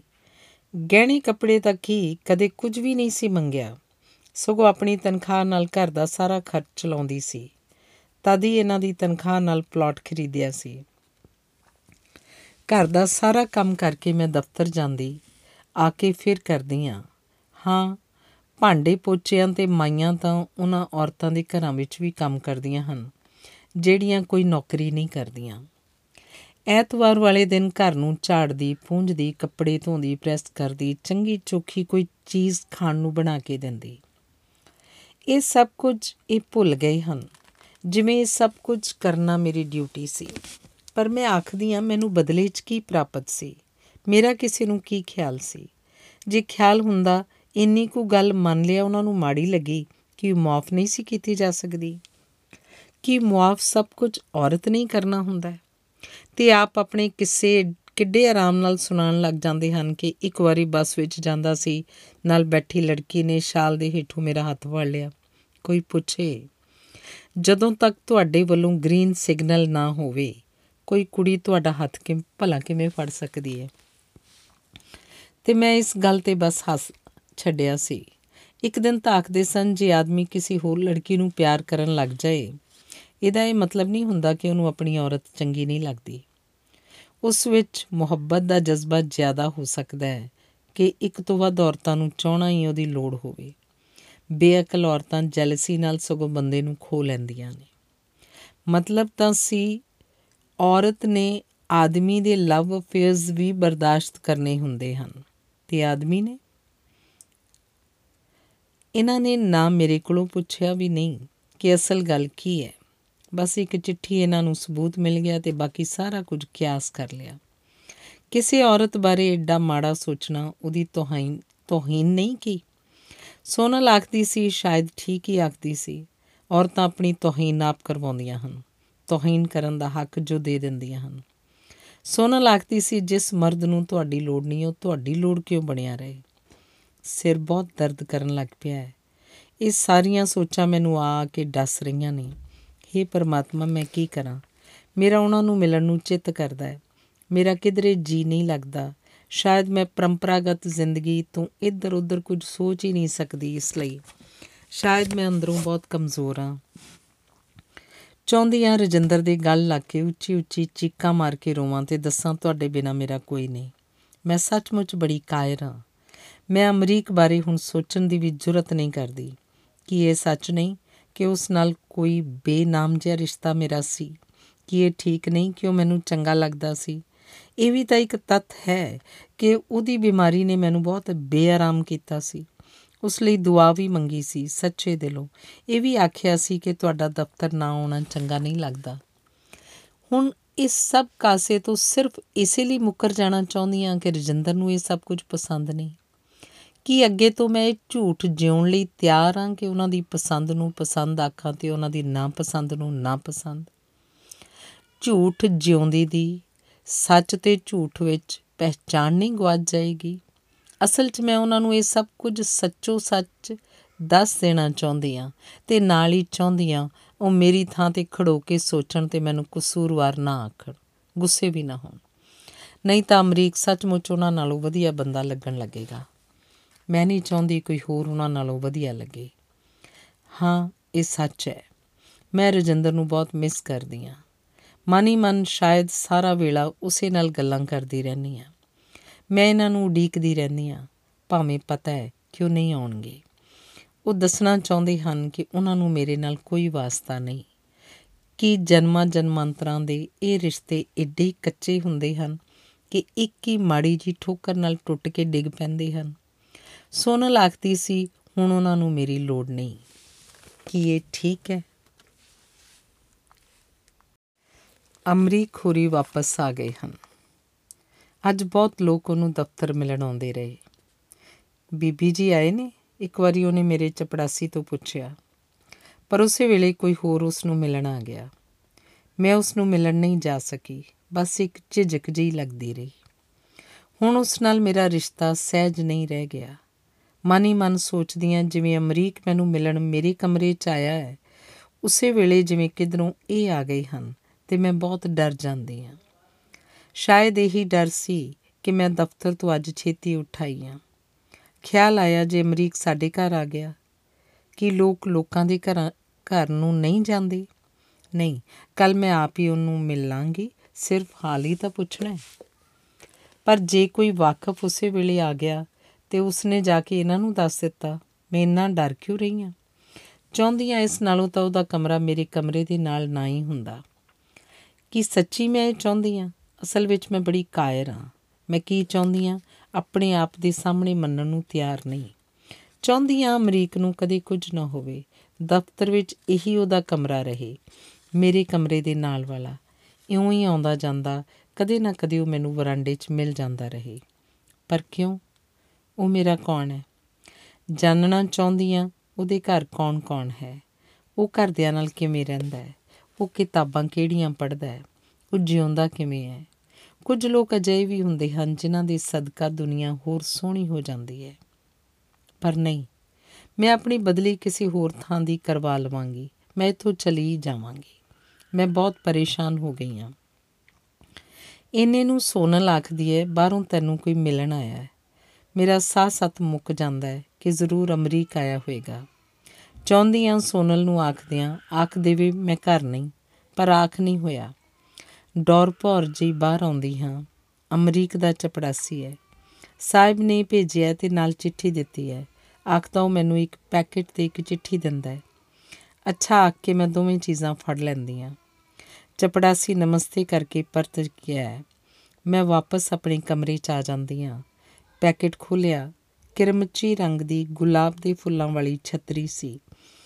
ਖੱਤ ਵਿੱਚ ਸਿਰਫ ਇੰਨਾ ਹੀ ਲਿਖਿਆ ਸੀ, waves are water and so is the sea. ਉਪਨਿਸ਼ਦਾਂ ਵਿੱਚੋਂ ਇਹ ਪੰਕਤੀ ਅਸੀਮ ਅਰਥਾਂ ਦੀ ਧਾਰਨੀ ਹੋ ਕੇ ਮੇਰੇ ਮਨ ਵਿੱਚ ਝੁਮਰ ਪਾਉਣ ਲੱਗੀ। ਛਤਰੀ ਬਹੁਤ ਸੋਹਣੀ ਸੀ। ਪਤਾ ਨਹੀਂ ਮੈਨੂੰ ਕਿਉਂ ਰੋਣਾ ਆ ਗਿਆ। ਫਿਰ ਇੱਕਾ ਇੱਕ ਖਿਆਲ ਆਇਆ ਕਿ ਅਮਰੀਕ ਨੇ ਕਿਵੇਂ ਜਾਣਿਆ ਕਿ ਮੈਂ ਇੱਥੇ ਰਹਿੰਦੀ ਹਾਂ ਉਹਨੂੰ ਹੋਰ ਕੀ ਕੁਝ ਪਤਾ ਲੱਗ ਗਿਆ ਹੈ? ਇਹ ਕਿ ਘਰ ਵਾਲੀ ਨਾਲ ਅਣਬਣ ਹੋ ਗਈ ਹੈ। ਪਰ ਮੈਂ ਚਾਹੁੰਦੀ ਸੀ ਉਹਨੂੰ ਕੋਈ ਕੁਝ ਨਾ ਦੱਸੇ। ਸੋਨਲ ਨੂੰ ਮੈਂ ਛਤਰੀ ਵਿਖਾਈ ਤਾਂ ਆਖਣ ਲੱਗੀ, ਯਾਰ, ਬੰਦਾ ਟੇਸਟ ਵਾਲਾ ਜਾਪਦਾ ਹੈ। ਤੇਰੇ 'ਚ ਕਿੰਨਾ ਕੁ ਇੰਟਰਸਟਿਡ ਹੈ? ਫਿਰ ਆਪ ਹੀ ਉਹਨੇ ਪੁੱਛਿਆ, ਪਤਾ ਨਹੀਂ, ਮੈਂ ਮਜ਼ਾਕ ਵਾਂਗ ਆਖਿਆ। ਦੇਖ, ਜੇ ਤੂੰ ਇਸੇ ਤਰ੍ਹਾਂ ਇਨਡਿਫਰੈਂਟ ਰਹੀ, ਤਾਂ ਕੁਝ ਦਿਨ ਮਗਰੋਂ ਉਹ ਵੀ ਪਿਛਾਂ ਹਟ ਜਾਏਗਾ। ਅੱਜ ਕੱਲ ਦੇ ਆਦਮੀਆਂ ਵਿੱਚ ਦਮ ਨਹੀਂ ਕਿ 12 ਵਰੇ ਮੱਝੀਆਂ ਹੀ ਚਰਾਉਂਦੇ ਰਹਿਣ। ਉਹ ਨਹੀਂ, ਮੈਂ ਇੰਟਰਸਟਿਡ ਆ ਮੈਂ ਮਜ਼ਾਕ ਵਾਂਗ ਆਖਿਆ। ਤੂੰ ਤੇ ਆਪਣੇ ਆਪ ਵਿੱਚ ਇੰਟਰਸਟਿਡ ਨਹੀਂ। ਇਸੇ ਕਰਕੇ ਕਿਸੇ ਵਿੱਚ ਕੀ ਹੋਏਗੀ? ਤੈਨੂੰ ਤਾਂ 15ਵੀਂ ਸਦੀ ਵਿੱਚ ਪੈਦਾ ਹੋਣਾ ਚਾਹੀਦਾ ਸੀ। ਖੈਰ, ਜੇ ਤੂੰ ਨਹੀਂ ਇੰਟਰਸਟਿਡ ਤਾਂ ਸਾਨੂੰ ਇੰਟਰੋਡਿਊਸ ਕਰਵਾ ਦੇ। ਦੇਖੀਏ ਕਿੰਨੇ ਕੁ ਪਾਣੀ ਚ ਹੈ ਸਾਲਾ। ਸਾਲੇ ਕੁੱਤੇ ਹਰਾਮੀ ਬੀਵੀਆਂ ਦੇ ਸਾਹਮਣੇ ਇਉਂ ਸ਼ੋਅ ਕਰਨਗੇ ਜਿਵੇਂ ਜਾਣਦੇ ਹੀ ਨਾ ਹੋਣ ਤੇ ਅੱਗੋਂ ਪਿੱਛੇ ਤਾਰੇ ਤੋੜ ਲਿਆਉਣ ਦੀਆਂ ਗੱਲਾਂ ਕਰਨਗੇ। ਸੋਨਲ ਗਾਲਾਂ ਕੱਢ ਰਹੀ ਸੀ। ਸੋਚਿਆ ਕੱਲ ਜਾ ਕੇ ਅਮਰੀਕ ਦਾ ਧੰਨਵਾਦ ਕਰਨਾ ਹੀ ਪਏਗਾ। ਅਗਲੇ ਦਿਨ ਦਫ਼ਤਰ ਪਹੁੰਚੀ ਸੀ ਕਿ ਉਹ ਆਪ ਹੀ ਮੇਰੇ ਕਮਰੇ ਵੱਲ ਆ ਗਿਆ। ਠੀਕ ਹੋ? ਮੈਂ ਪੁੱਛਿਆ। ਠੀਕ ਹਾਂ, ਪਰ ਤੁਸੀਂ ਠੀਕ ਨਹੀਂ ਲੱਗਦੇ। ਬਹੁਤ ਮਾੜੇ ਹੋ ਗਏ ਹੋ। ਉਹਨੇ ਸਿੱਧਾ ਮੇਰੇ ਵੱਲ ਝਾਕ ਕੇ ਆਖਿਆ। ਨਹੀਂ, ਮੈਂ ਤਾਂ ਠੀਕ ਹੀ ਹਾਂ। ਹਾਂ, ਸੱਚ, ਏਡੀ ਖੂਬਸੂਰਤ ਛਤਰੀ ਲਈ ਧੰਨਵਾਦ। ਛਤਰੀ ਮੇਰੇ ਕੋਲ ਹੈ ਹੀ ਨਹੀਂ ਸੀ ਕੋਈ। ਮੈਨੂੰ ਬੜੀ ਲੋੜ ਸੀ, ਮੈਂ ਆਖਿਆ। ਉਹ ਸਿਰਫ ਮੁਸਕਰਾਇਆ। ਅਮਰੀਕਾ ਦੀਆਂ ਵਧੀਆ ਦਵਾਈਆਂ ਨੇ ਫਿਰ ਤੁਹਾਨੂੰ ਠੀਕ ਕਰ ਹੀ ਦਿੱਤਾ। ਆਪ ਹੀ ਮੈਂ ਅੱਗੋਂ ਗੱਲ ਤੋਰੀ। ਦਵਾਈਆਂ ਦੇ ਨਾਲ ਤੁਹਾਡੀ ਦੁਆ ਵੀ ਤਾਂ ਸੀ, ਉਹਨੇ ਆਖਿਆ। ਚਾਹ ਪੀਓਗੇ? ਮੈਂ ਘਬਰਾ ਕੇ ਪੁੱਛਿਆ। ਸ਼ਾਇਦ ਨਿੱਜੀ ਕੋਈ ਵੀ ਗੱਲ ਨਹੀਂ ਸੀ ਕਰਨਾ ਚਾਹੁੰਦੀ। ਹਾਂ, ਮੈਂ ਅੱਜ ਘਰੋਂ ਹੀ ਸੋਚਿਆ ਸੀ, ਚਾਹ ਤੁਹਾਡੇ ਕੋਲ ਪੀਆਂਗਾ। ਮੈਂ ਘੰਟੀ ਵਜਾ ਕੇ ਚਪੜਾਸੀ ਸਦਿਆ ਤੇ ਚਾਹ ਲੈ ਆਉਣ ਲਈ ਆਖਿਆ। ਬਹੁਤ ਵਧੀਆ ਹੋਣਾ ਹੈ, ਅਮਰੀਕਾ ਦਾ ਮੁਲਕ। ਮੈਂ ਸ਼ਾਇਦ ਬੇਮਤਲਬ ਗੱਲਾਂ ਵਿੱਚ ਵਕਤ ਲੰਘਾਉਣ ਲਈ ਪੁੱਛਿਆ। ਮੈਨੂੰ ਤਾਂ ਇਹੀ ਆਪਣਾ ਮੁਲਕ ਹੀ ਚੰਗਾ ਲੱਗਦਾ ਹੈ। ਅਮਰੀਕ ਅਮਰੀਕ ਨੇ ਜ਼ਰਾ ਕੁ ਹੱਸ ਕੇ ਆਖਿਆ, ਕਿਉਂ? ਮੈਂ ਬੇਧਿਆਨੀ ਪੁੱਛਿਆ, ਇੱਥੇ ਜਿਉਣ ਦਾ ਕੋਈ ਮਤਲਬ ਤਾਂ ਹੈ? ਉੱਥੇ ਤਾਂ ਲੱਗਦਾ ਲੋਕ ਸਿਰਫ ਜਿਉਂਦੇ ਰਹਿਣ ਲਈ ਜਿਉਂਦੇ ਨੇ। ਮੈਨੂੰ ਤਾਂ ਲੱਗਦਾ ਕਿਤੇ ਵੀ ਜਿਉਣ ਦਾ ਕੋਈ ਮਤਲਬ ਨਹੀਂ। ਮੈਂ ਜਦੋਂ ਆਖਿਆ, ਉਹ ਬੜਾ ਬੇਚੈਨ ਜਿਹਾ ਹੋ ਕੇ ਮੇਰੀ ਵੱਲ ਝਾਕਿਆ। ਲੱਗਦਾ ਪਿੱਛੋਂ ਤੁਸੀਂ ਠੀਕ ਨਹੀਂ ਰਹੇ। ਹੋਰ ਸਭ ਖੈਰੀਅਤ ਤਾਂ ਹੈ? ਉਹਨੇ ਪੁੱਛਿਆ। ਮੇਰਾ ਪਤੀ ਮੈਨੂੰ ਚੰਗੀ ਔਰਤ ਨਹੀਂ ਸਮਝਦਾ। ਤਲਾਕ ਦੇਣਾ ਚਾਹੁੰਦਾ ਹੈ। ਹੁਣ ਅਸੀਂ ਅਲੱਗ-ਅਲੱਗ ਰਹਿ ਰਹੇ ਹਾਂ। ਪਤਾ ਨਹੀਂ ਇੱਕਦਮ ਸਾਰਾ ਕੁਝ ਮੇਰੇ ਕੋਲੋਂ ਕਿਵੇਂ ਆਖਿਆ ਗਿਆ। ਉਹ ਚੌਂਕ ਕੇ ਮੇਰੀ ਵੱਲ ਝਾਕਿਆ ਤੇ ਬੋਲਿਆ, ਨਹੀਂ ਨਹੀਂ, ਇਹ ਨਹੀਂ ਹੋ ਸਕਦਾ। ਕੀ ਨਹੀਂ ਹੋ ਸਕਦਾ? ਮੈਂ ਮਾੜੀ ਔਰਤ ਨਹੀਂ ਹੋ ਸਕਦੀ ਕਿ ਮੇਰਾ ਪਤੀ ਮੈਨੂੰ ਡਿਵੋਰਸ ਨਹੀਂ ਦੇ ਸਕਦਾ। ਜਾਂ ਅਸੀਂ ਅਲੱਗ ਅਲੱਗ ਨਹੀਂ ਰਹਿੰਦੇ ਹੋ ਸਕਦੇ। ਮੈਂ ਮਨੀ ਮਨ ਉਸ ਕੋਲੋਂ ਜਿਵੇਂ ਪੁੱਛਿਆ। ਇਸ ਤੋਂ ਪਿੱਛੋਂ ਗੱਲਾਂ ਦਾ ਸਿਲਸਿਲਾ ਜਿਵੇਂ ਮੁੱਕ ਗਿਆ। ਕਿਸੇ ਕੋਲ ਵੀ ਕੁਝ ਆਖਣ ਨੂੰ ਨਹੀਂ ਸੀ। ਨੀਵੀਂ ਪਾਈ ਮੈਂ ਮੇਜ਼ ਤੇ ਪਏ ਕਾਗਜ਼ ਉੱਪਰ ਪੈਨਸਿਲ ਨਾਲ ਲੀਕਾਂ ਵਾਉਂਦੀ ਤੇ ਕੱਟਦੀ ਰਹੀ। ਚਾਹ ਆ ਗਈ। ਉਹਨੇ ਚਾਹ ਦਾ ਕੱਪ ਆਪ ਹੀ ਚੁੱਕ ਲਿਆ। ਮੈਂ ਵੀ ਚਾਹ ਲੈ ਲਈ। ਚੁੱਪਚਾਪ ਅਸੀਂ ਚਾਹ ਪੀਂਦੇ ਰਹੇ ਤੇ ਆਪਣੇ ਆਪਣੇ ਮਨ ਨਾਲ ਗੱਲਾਂ ਕਰਦੇ ਰਹੇ। ਚਾਹ ਪੀ ਕੇ ਉਹਨੇ ਕੱਪ ਰੱਖ ਦਿੱਤਾ। ਮੈਂ ਵੀ ਚਾਹ ਮੁਕਾ ਲਈ ਸੀ। ਅੱਛਾ, ਮੈਂ ਚੱਲਦਾ। ਆਖੋ ਉੱਠ ਖੜਾ ਹੋਇਆ। ਠੀਕ ਰਿਹਾ ਕਰੋ। ਪਤਾ ਨਹੀਂ ਕਿਵੇਂ ਮੇਰੇ ਕੋਲੋਂ ਆਖਿਆ ਗਿਆ। ਉਹਨੇ ਕੋਈ ਉੱਤਰ ਨਹੀਂ ਦਿੱਤਾ। ਜਾਣ ਲੱਗੇ ਤੇ ਮੈਂ ਮੂੰਹ ਵੱਲ ਵੇਖਿਆ, ਬੜਾ ਕਮਜ਼ੋਰ ਲੱਗਿਆ, ਪਰ ਮੈਂ ਆਖਿਆ ਕੁਝ ਨਹੀਂ। ਅਮਰੀਕ ਗਿਆ ਹੀ ਸੀ ਕਿ ਰਜਿੰਦਰ ਹੋਰੀ ਆ ਗਏ, ਜਿਵੇਂ ਇਸ ਮੌਕੇ ਦੀ ਤਾੜ ਵਿੱਚ ਹੀ ਸਨ। ਮੈਂ ਇੱਕਦਮ ਘਬਰਾ ਗਈ, ਜਿਵੇਂ ਬਹੁਤ ਵੱਡਾ ਕੋਈ ਗੁਨਾਹ ਕੀਤਾ ਹੋਵੇ। ਪੁੱਛ ਲਈ ਖਬਰਸਾਰ, ਇੱਕ ਦੂਜੇ ਦੀ? ਇਹਨਾਂ ਨਫ਼ਰਤ ਤੇ ਗੁੱਸੇ ਨੂੰ ਦਬਾਉਂਦਿਆਂ ਪੁੱਛਿਆ, ਹਾਂ, ਮੈਂ ਕੁਰਸੀ ਉੱਪਰ ਬੈਠਦੀ ਨੇ, ਆਖਿਆ। ਦੂਸਰੀ ਕੁਰਸੀ ਘੜੀਸ ਕੇ ਇਹ ਬੈਠਦੇ ਬੋਲੇ, ਮੱਕਾਰ ਔਰਤ, ਤੁਸੀਂ ਹੱਦ ਤੋਂ ਅੱਗੇ ਵਧ ਰਹੇ ਹੋ। ਜਦੋਂ ਤੁਸੀਂ ਤਲਾਕ ਹੀ ਦੇਣਾ ਚਾਹੁੰਦੇ ਹੋ, ਫਿਰ ਇਹਨਾਂ ਗੱਲਾਂ ਦਾ ਕੀ ਫਾਇਦਾ? ਮੈਂ ਗੁੱਸੇ ਨੂੰ ਦਬਾਉਂਦਿਆਂ ਆਖਿਆ, ਇਹ ਹੈ ਤੇਰੀ ਅਸਲੀਅਤ। ਦਫ਼ਤਰ ਵਿੱਚ ਹੀ ਚਾਹਾਂ ਪੀਤੀਆਂ ਜਾ ਰਹੀਆਂ ਨੇ, ਇਸ਼ਕ ਕੀਤਾ ਜਾ ਰਿਹਾ ਹੈ। ਇਹ ਤਾਂ ਰੱਬ ਹੀ ਜਾਣਦਾ ਹੈ। ਬਕਵਾਸ ਨਾ ਕਰ। ਆਖ, ਇਹ ਉੱਠ ਖੜੇ ਹੋਏ, ਫਟਾਕ ਦੇ ਕੇ ਦਰਵਾਜ਼ਾ ਖੋਲ੍ਹਿਆ ਤੇ ਅੱਗ ਬਗੂਲਾ ਹੋਏ ਬਾਹਰ ਨਿਕਲ ਗਏ। ਦਰਵਾਜ਼ਾ ਭੇੜ ਕੇ ਮੈਂ ਘੰਟੀ ਮਾਰ ਕੇ ਚਪੜਾਸੀ ਸੱਦਿਆ। ਚਾਹ ਵਾਲੇ ਕੱਪ ਲੈ ਜਾਣ ਲਈ ਤੇ ਇੱਕ ਪਾਣੀ ਦਾ ਗਲਾਸ ਦੇ ਜਾਣ ਲਈ ਆਖਿਆ। ਪਾਣੀ ਨਾਲ ਮੈਂ ਕੰਪੋਜ਼ ਦੀ ਗੋਲੀ ਖਾਧੀ। ਸਾਹ ਜਿਵੇਂ ਉਖੜ ਉਖੜ ਜਾਂਦਾ ਸੀ। ਖਿਆਲ ਆਇਆ, ਮੈਂ ਕਿਉਂ ਆਖਿਆ ਰੱਬ ਹੀ ਜਾਣਦਾ ਹੈ? ਮੈਂ ਇੰਨਾ ਡਰ ਕਿਉਂ ਜਾਂਦੀ ਆ ਮੈਂ ਇਹਨਾਂ ਦੀ ਕੋਈ ਜਰ ਖਰੀਦਾ ਗੁਲਾਮ ਤਾਂ ਨਹੀਂ ਆ ਕਿ ਸਾਹ ਵੀ ਪੁੱਛ ਕੇ ਲਵਾਂ? ਮੈਂ ਰੱਬ ਦਾ ਵਾਸਤਾ ਕਿਸ ਲਈ ਪਾਣ ਲੱਗੀ ਸੀ? ਮੈਂ ਆਪਣੇ ਆਪ ਕੋਲੋਂ ਵੀ ਕੀ ਲੁਕਾ ਰਹੀ ਆ ਕਿ ਇਹ ਸੱਚ ਨਹੀਂ ਕਿ ਅਮਰੀਕ ਮੈਨੂੰ ਚੰਗਾ ਲੱਗਦਾ ਹੈ?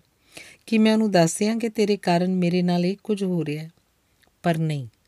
ਕਦੇ-ਕਦੇ ਮਨ ਕਰਦਾ ਹੈ, ਅਮਰੀਕ ਦੇ ਮੋਢੇ ਉੱਪਰ ਸਿਰ ਰੱਖ ਕੇ ਬਹੁਤ ਰੋਵਾਂ। ਪਰ ਨਹੀਂ, ਉਹ ਤਾਂ ਇੱਕ ਬੇਗਾਨਾ ਆਦਮੀ ਹੈ। ਇਹਨਾਂ ਰਜਿੰਦਰ ਹੋਰਾਂ ਨੇ ਇੰਨੇ ਸਾਲਾਂ 'ਚ ਮੈਨੂੰ ਇਹੀ ਜਾਣਿਆ ਕਿ ਮੈਂ, ਪਰ ਸ਼ਾਇਦ ਇਹਨਾਂ ਨੇ ਠੀਕ ਹੀ ਜਾਣਿਆ ਹੋਵੇ। ਮੈਂ ਹੀ ਆਪਣੇ ਆਪ ਨੂੰ ਨਾ ਜਾਣਦੀ ਹੋਵਾਂ। ਮੈਂ ਅਮਰੀਕ ਤੋਂ ਕਤਰਾਉਣ ਲੱਗ ਪਈ ਹਾਂ ਡਰਦੀਆਂ ਕਿਧਰੇ ਮੇਰੇ ਮੂੰਹ ਤੋਂ ਹੀ ਕੁਝ ਪੜ ਨਾ ਲਵੇ। ਮੇਰੇ ਬਾਰੇ ਕੁਝ ਜਾਣ ਹੀ ਨਾ ਲਵੇ। ਜਿਸ ਔਰਤ ਨੂੰ ਉਹਦੇ ਪਤੀ ਨੇ ਛੱਡ ਦਿੱਤਾ ਹੋਵੇ ਜਾਂ ਛੱਡ ਦੇਣ ਦੀ ਸਲਾਹ ਬਣਾ ਲਈ ਹੋਵੇ, ਉਸ ਔਰਤ ਨੂੰ ਸਾਡਾ ਸਮਾਜ ਬੜੀਆਂ ਸ਼ੱਕ ਦੀਆਂ ਨਜ਼ਰਾਂ ਨਾਲ ਦੇਖਦਾ ਹੈ। ਮੈਂ ਇਹਨਾਂ ਸ਼ੱਕ ਦੀਆਂ ਨਜ਼ਰਾਂ ਤੋਂ ਬੜਾ ਤਰਹਿੰਦੀ ਆ। ਦਫ਼ਤਰ ਜਾਂਦੀਆਂ ਤਾਂ ਲੱਗਦਾ ਹੈ ਜਿਵੇਂ ਸਾਰੇ ਲੋਕ ਮੇਰੀਆਂ ਹੀ ਗੱਲਾਂ ਕਰ ਰਹੇ ਹੋਣ। ਹੋਸਟਲ ਹੁੰਦੀਆਂ ਤਾਂ ਲੱਗਦਾ ਹੈ ਜਿਵੇਂ ਇੱਥੇ ਰਹਿਣ ਵਾਲੀ ਹਰ ਇੱਕ ਔਰਤ ਨੂੰ ਪਤਾ ਲੱਗ ਗਿਆ ਹੈ ਕਿ ਰਜਿੰਦਰ ਮੈਨੂੰ ਤਲਾਕ ਦੇ ਰਿਹਾ ਹੈ। ਕਿਧਰੋਂ ਕੋਈ ਚਿੱਠੀ ਆਉਂਦੀ ਹੈ ਤਾਂ ਲੱਗਦਾ ਇਸ, ਇਸੇ ਗੱਲ ਬਾਰੇ ਹੋਏਗੀ। ਮਨ ਹੀ ਮਨ ਚਾਹੁੰਦੀਆਂ ਸਮਾਂ ਕਿਸੇ ਤਰ੍ਹਾਂ ਪੁੱਠਾ ਗਿੜ ਪਵੇ ਤੇ ਸਭ ਕੁਝ ਜੋ ਵਾਪਰਿਆ, ਅਣਵਾਪਰਿਆ ਹੋ ਜਾਏ। ਕਿੰਨੀ ਬੇਬਸ ਹੈ ਔਰਤ ਕਿ ਉਹ ਆਪਣੇ ਬੇਗੁਨਾਹ ਹੋਣ ਦਾ ਸਬੂਤ ਵੀ ਨਹੀਂ ਦੇ ਸਕਦੀ। ਸ਼ਾਇਦ ਮੈਂ ਬੇਗੁਨਾਹ ਨਹੀਂ ਆ ਤਨ ਤੋਂ ਨਾ ਸੀ, ਮਨ ਤੋਂ ਮੈਂ ਅਮਰੀਕ ਦੇ ਨੇੜੇ ਗਈ ਹਾਂ। ਸੋਚਦੀਆਂ ਹੁਣ ਕੀ ਹੋਏਗਾ ਕਿ ਬਾਕੀ ਦੇ ਵਰੇ ਮੈਂ ਇਉਂ ਸਰਾਪੀ ਜ਼ਿੰਦਗੀ ਹੀ ਜੀਵਾਂਗੀ ਰਜਿੰਦਰ ਸਮਝ, ਸਮਝਣ ਦੀ ਕਿਉਂ ਕੋਸ਼ਿਸ਼ ਨਹੀਂ ਕਰਦਾ? ਹੋਸਟਲ ਆਪਣੇ ਕਮਰੇ 'ਚ ਪਈ, ਛੱਤ ਵੱਲ ਵੇਖਦੀ, ਮੈਂ ਸੋਚਾਂ ਜਈਆਂ ਵਿੱਚ ਗਰਕਦੀ ਜਾ ਰਹੀ ਹਾਂ ਚੌਕੀਦਾਰ ਆ ਕੇ ਦੱਸਦਾ ਹੈ ਕਿ ਮੈਨੂੰ ਕੋਈ ਮਿਲਣ ਆਇਆ ਹੈ। ਲੱਗਿਆ ਅਮਰੀਕ ਹੋਏਗਾ। ਦਿਲ ਕੀਤਾ, ਕਹਿ ਦਿਆਂ, ਮੈਂ ਇੱਥੇ ਨਹੀਂ ਆ। ਪਰ ਹੋਸਟਲ ਦੇ ਗੈਸਟ ਰੂਮ ਵਿੱਚ ਪਹੁੰਚੀ ਤਾਂ ਰਜਿੰਦਰ ਸੀ। ਮੈਂ ਹੈਰਾਨ ਵੀ ਹੋਈ ਤੇ ਖੁਸ਼ ਵੀ। ਸ਼ਾਇਦ ਮਾਨੀ ਮਨ ਮੈਂ ਹਮੇਸ਼ਾ ਰਜਿੰਦਰ ਨੂੰ ਉਡੀਕਦੀ ਰਹੀ ਸੀ। ਪਰ ਅੱਗ ਬਬੂਲਾ ਹੋ ਕੇ ਇਹ ਮੇਰੇ ਵੱਲ ਝਾਕੇ ਤੇ ਬੋਲੇ, ਤੇਰੇ ਯਾਰ ਨੇ ਮੇਰੀ ਇੱਥੋਂ ਬਦਲੀ ਕਰਵਾ ਦਿੱਤੀ ਹੈ। ਤਾਂ ਜੋ ਰਸਤਾ ਬਿਲਕੁਲ ਹੀ ਸਾਫ਼ ਹੋ ਜਾਏ। ਨਹੀਂ, ਇਹ ਨਹੀਂ ਹੋ ਸਕਦਾ। ਮੈਂ ਘਬਰਾ ਕੇ ਆਖਿਆ। ਹੋ ਕਿਉਂ ਨਹੀਂ ਸਕਦਾ? ਮੈਨੂੰ ਚੌਧਰੀ ਸਾਹਿਬ ਨੇ ਖੁਦ ਆਪ ਦੱਸਿਆ ਚੌਧਰੀ ਸਾਹਿਬ ਨੂੰ ਗਲਤੀ ਲੱਗੀ ਹੋਏਗੀ। ਹਾਂ, ਪਹਿਲੇ ਤੇਰੇ ਬਾਰੇ ਮੈਨੂੰ ਗਲਤੀ ਲੱਗੀ, ਫਿਰ ਲੋਕਾਂ ਨੂੰ ਗਲਤੀ ਲੱਗੀ ਤੇ ਹੁਣ ਹੁਣ ਅਮਰੀਕ ਬਾਰੇ ਚੌਧਰੀ ਸਾਹਿਬ ਨੂੰ ਗਲਤੀ ਲੱਗ ਗਈ, ਹੈ ਨਾ? ਮੈਂ ਆਖਦਾ ਉਸ ਕੁੱਤੇ ਨੂੰ ਜ਼ਰੂਰਤ ਕਿਵੇਂ ਪਈ? ਉਹ ਸਮਝਦਾ ਕੀ ਹੈ ਆਪਣੇ ਆਪ ਨੂੰ? ਸਾਲੇ ਦੀਆਂ ਟੰਗਾਂ ਨਾ ਤੋੜਦਿਆਂ ਇਹਨਾਂ ਨੇ ਨਫ਼ਰਤ ਨਾਲ ਆਖਿਆ, ਮੈਂ ਪੁੱਛ ਲਵਾਂਗੀ, ਮੈਂ ਬੌਂਦਲੀ ਜਿਹੀ ਆਖਦੀ ਆ। ਤੂੰ ਕੀ ਪੁੱਛੇਂਗੀ? ਮੈਂ ਹੀ ਪੁੱਛ ਲਾਂਗਾ। ਇਹਨਾਂ ਨੇ ਗੁੱਸੇ ਨਾਲ ਆਖਿਆ, ਹਾਂ, ਇਸ ਤਰ੍ਹਾਂ ਜਿਸ ਨੂੰ ਨਹੀਂ ਪਤਾ ਉਹਨੂੰ ਵੀ ਲਾ ਦਿਓ। ਡੰਡ ਪਾ ਕੇ ਮੈਂ ਕੌੜੀ ਹੋ ਕੇ ਝਾਕਿਆ, ਪਤਾ ਲਾ ਦਿਓ? ਕਿਹਨੂੰ ਨਹੀਂ ਪਤਾ ਇਸ ਗੱਲ ਦਾ? ਮਾਂ ਜਦੋਂ ਵਿਆਹ ਵੇਲੇ ਆਖਦੀ ਸੀ, ਰਿਸ਼ਤਾ ਕਿਸੇ ਚੰਗੇ ਘਰ ਦਾ ਲਵਾਂਗੇ ਤਾਂ ਮੈਨੂੰ ਨਹੀਂ ਸੀ ਪਤਾ ਇਸ ਗੱਲ ਦਾ ਕੀ ਮਤਲਬ ਹੁੰਦਾ ਹੈ। ਹੁਣ ਪਤਾ ਲੱਗਦਾ ਹੈ ਕਿ ਖਾਨਦਾਨੀ ਔਰਤਾਂ ਕਿਹੋ ਜੀਆਂ ਹੁੰਦੀਆਂ ਨੇ ਤੇ ਤੇਰੇ ਵਰਗੀਆਂ ਕਿਹੋ ਜਿਹੀਆਂ।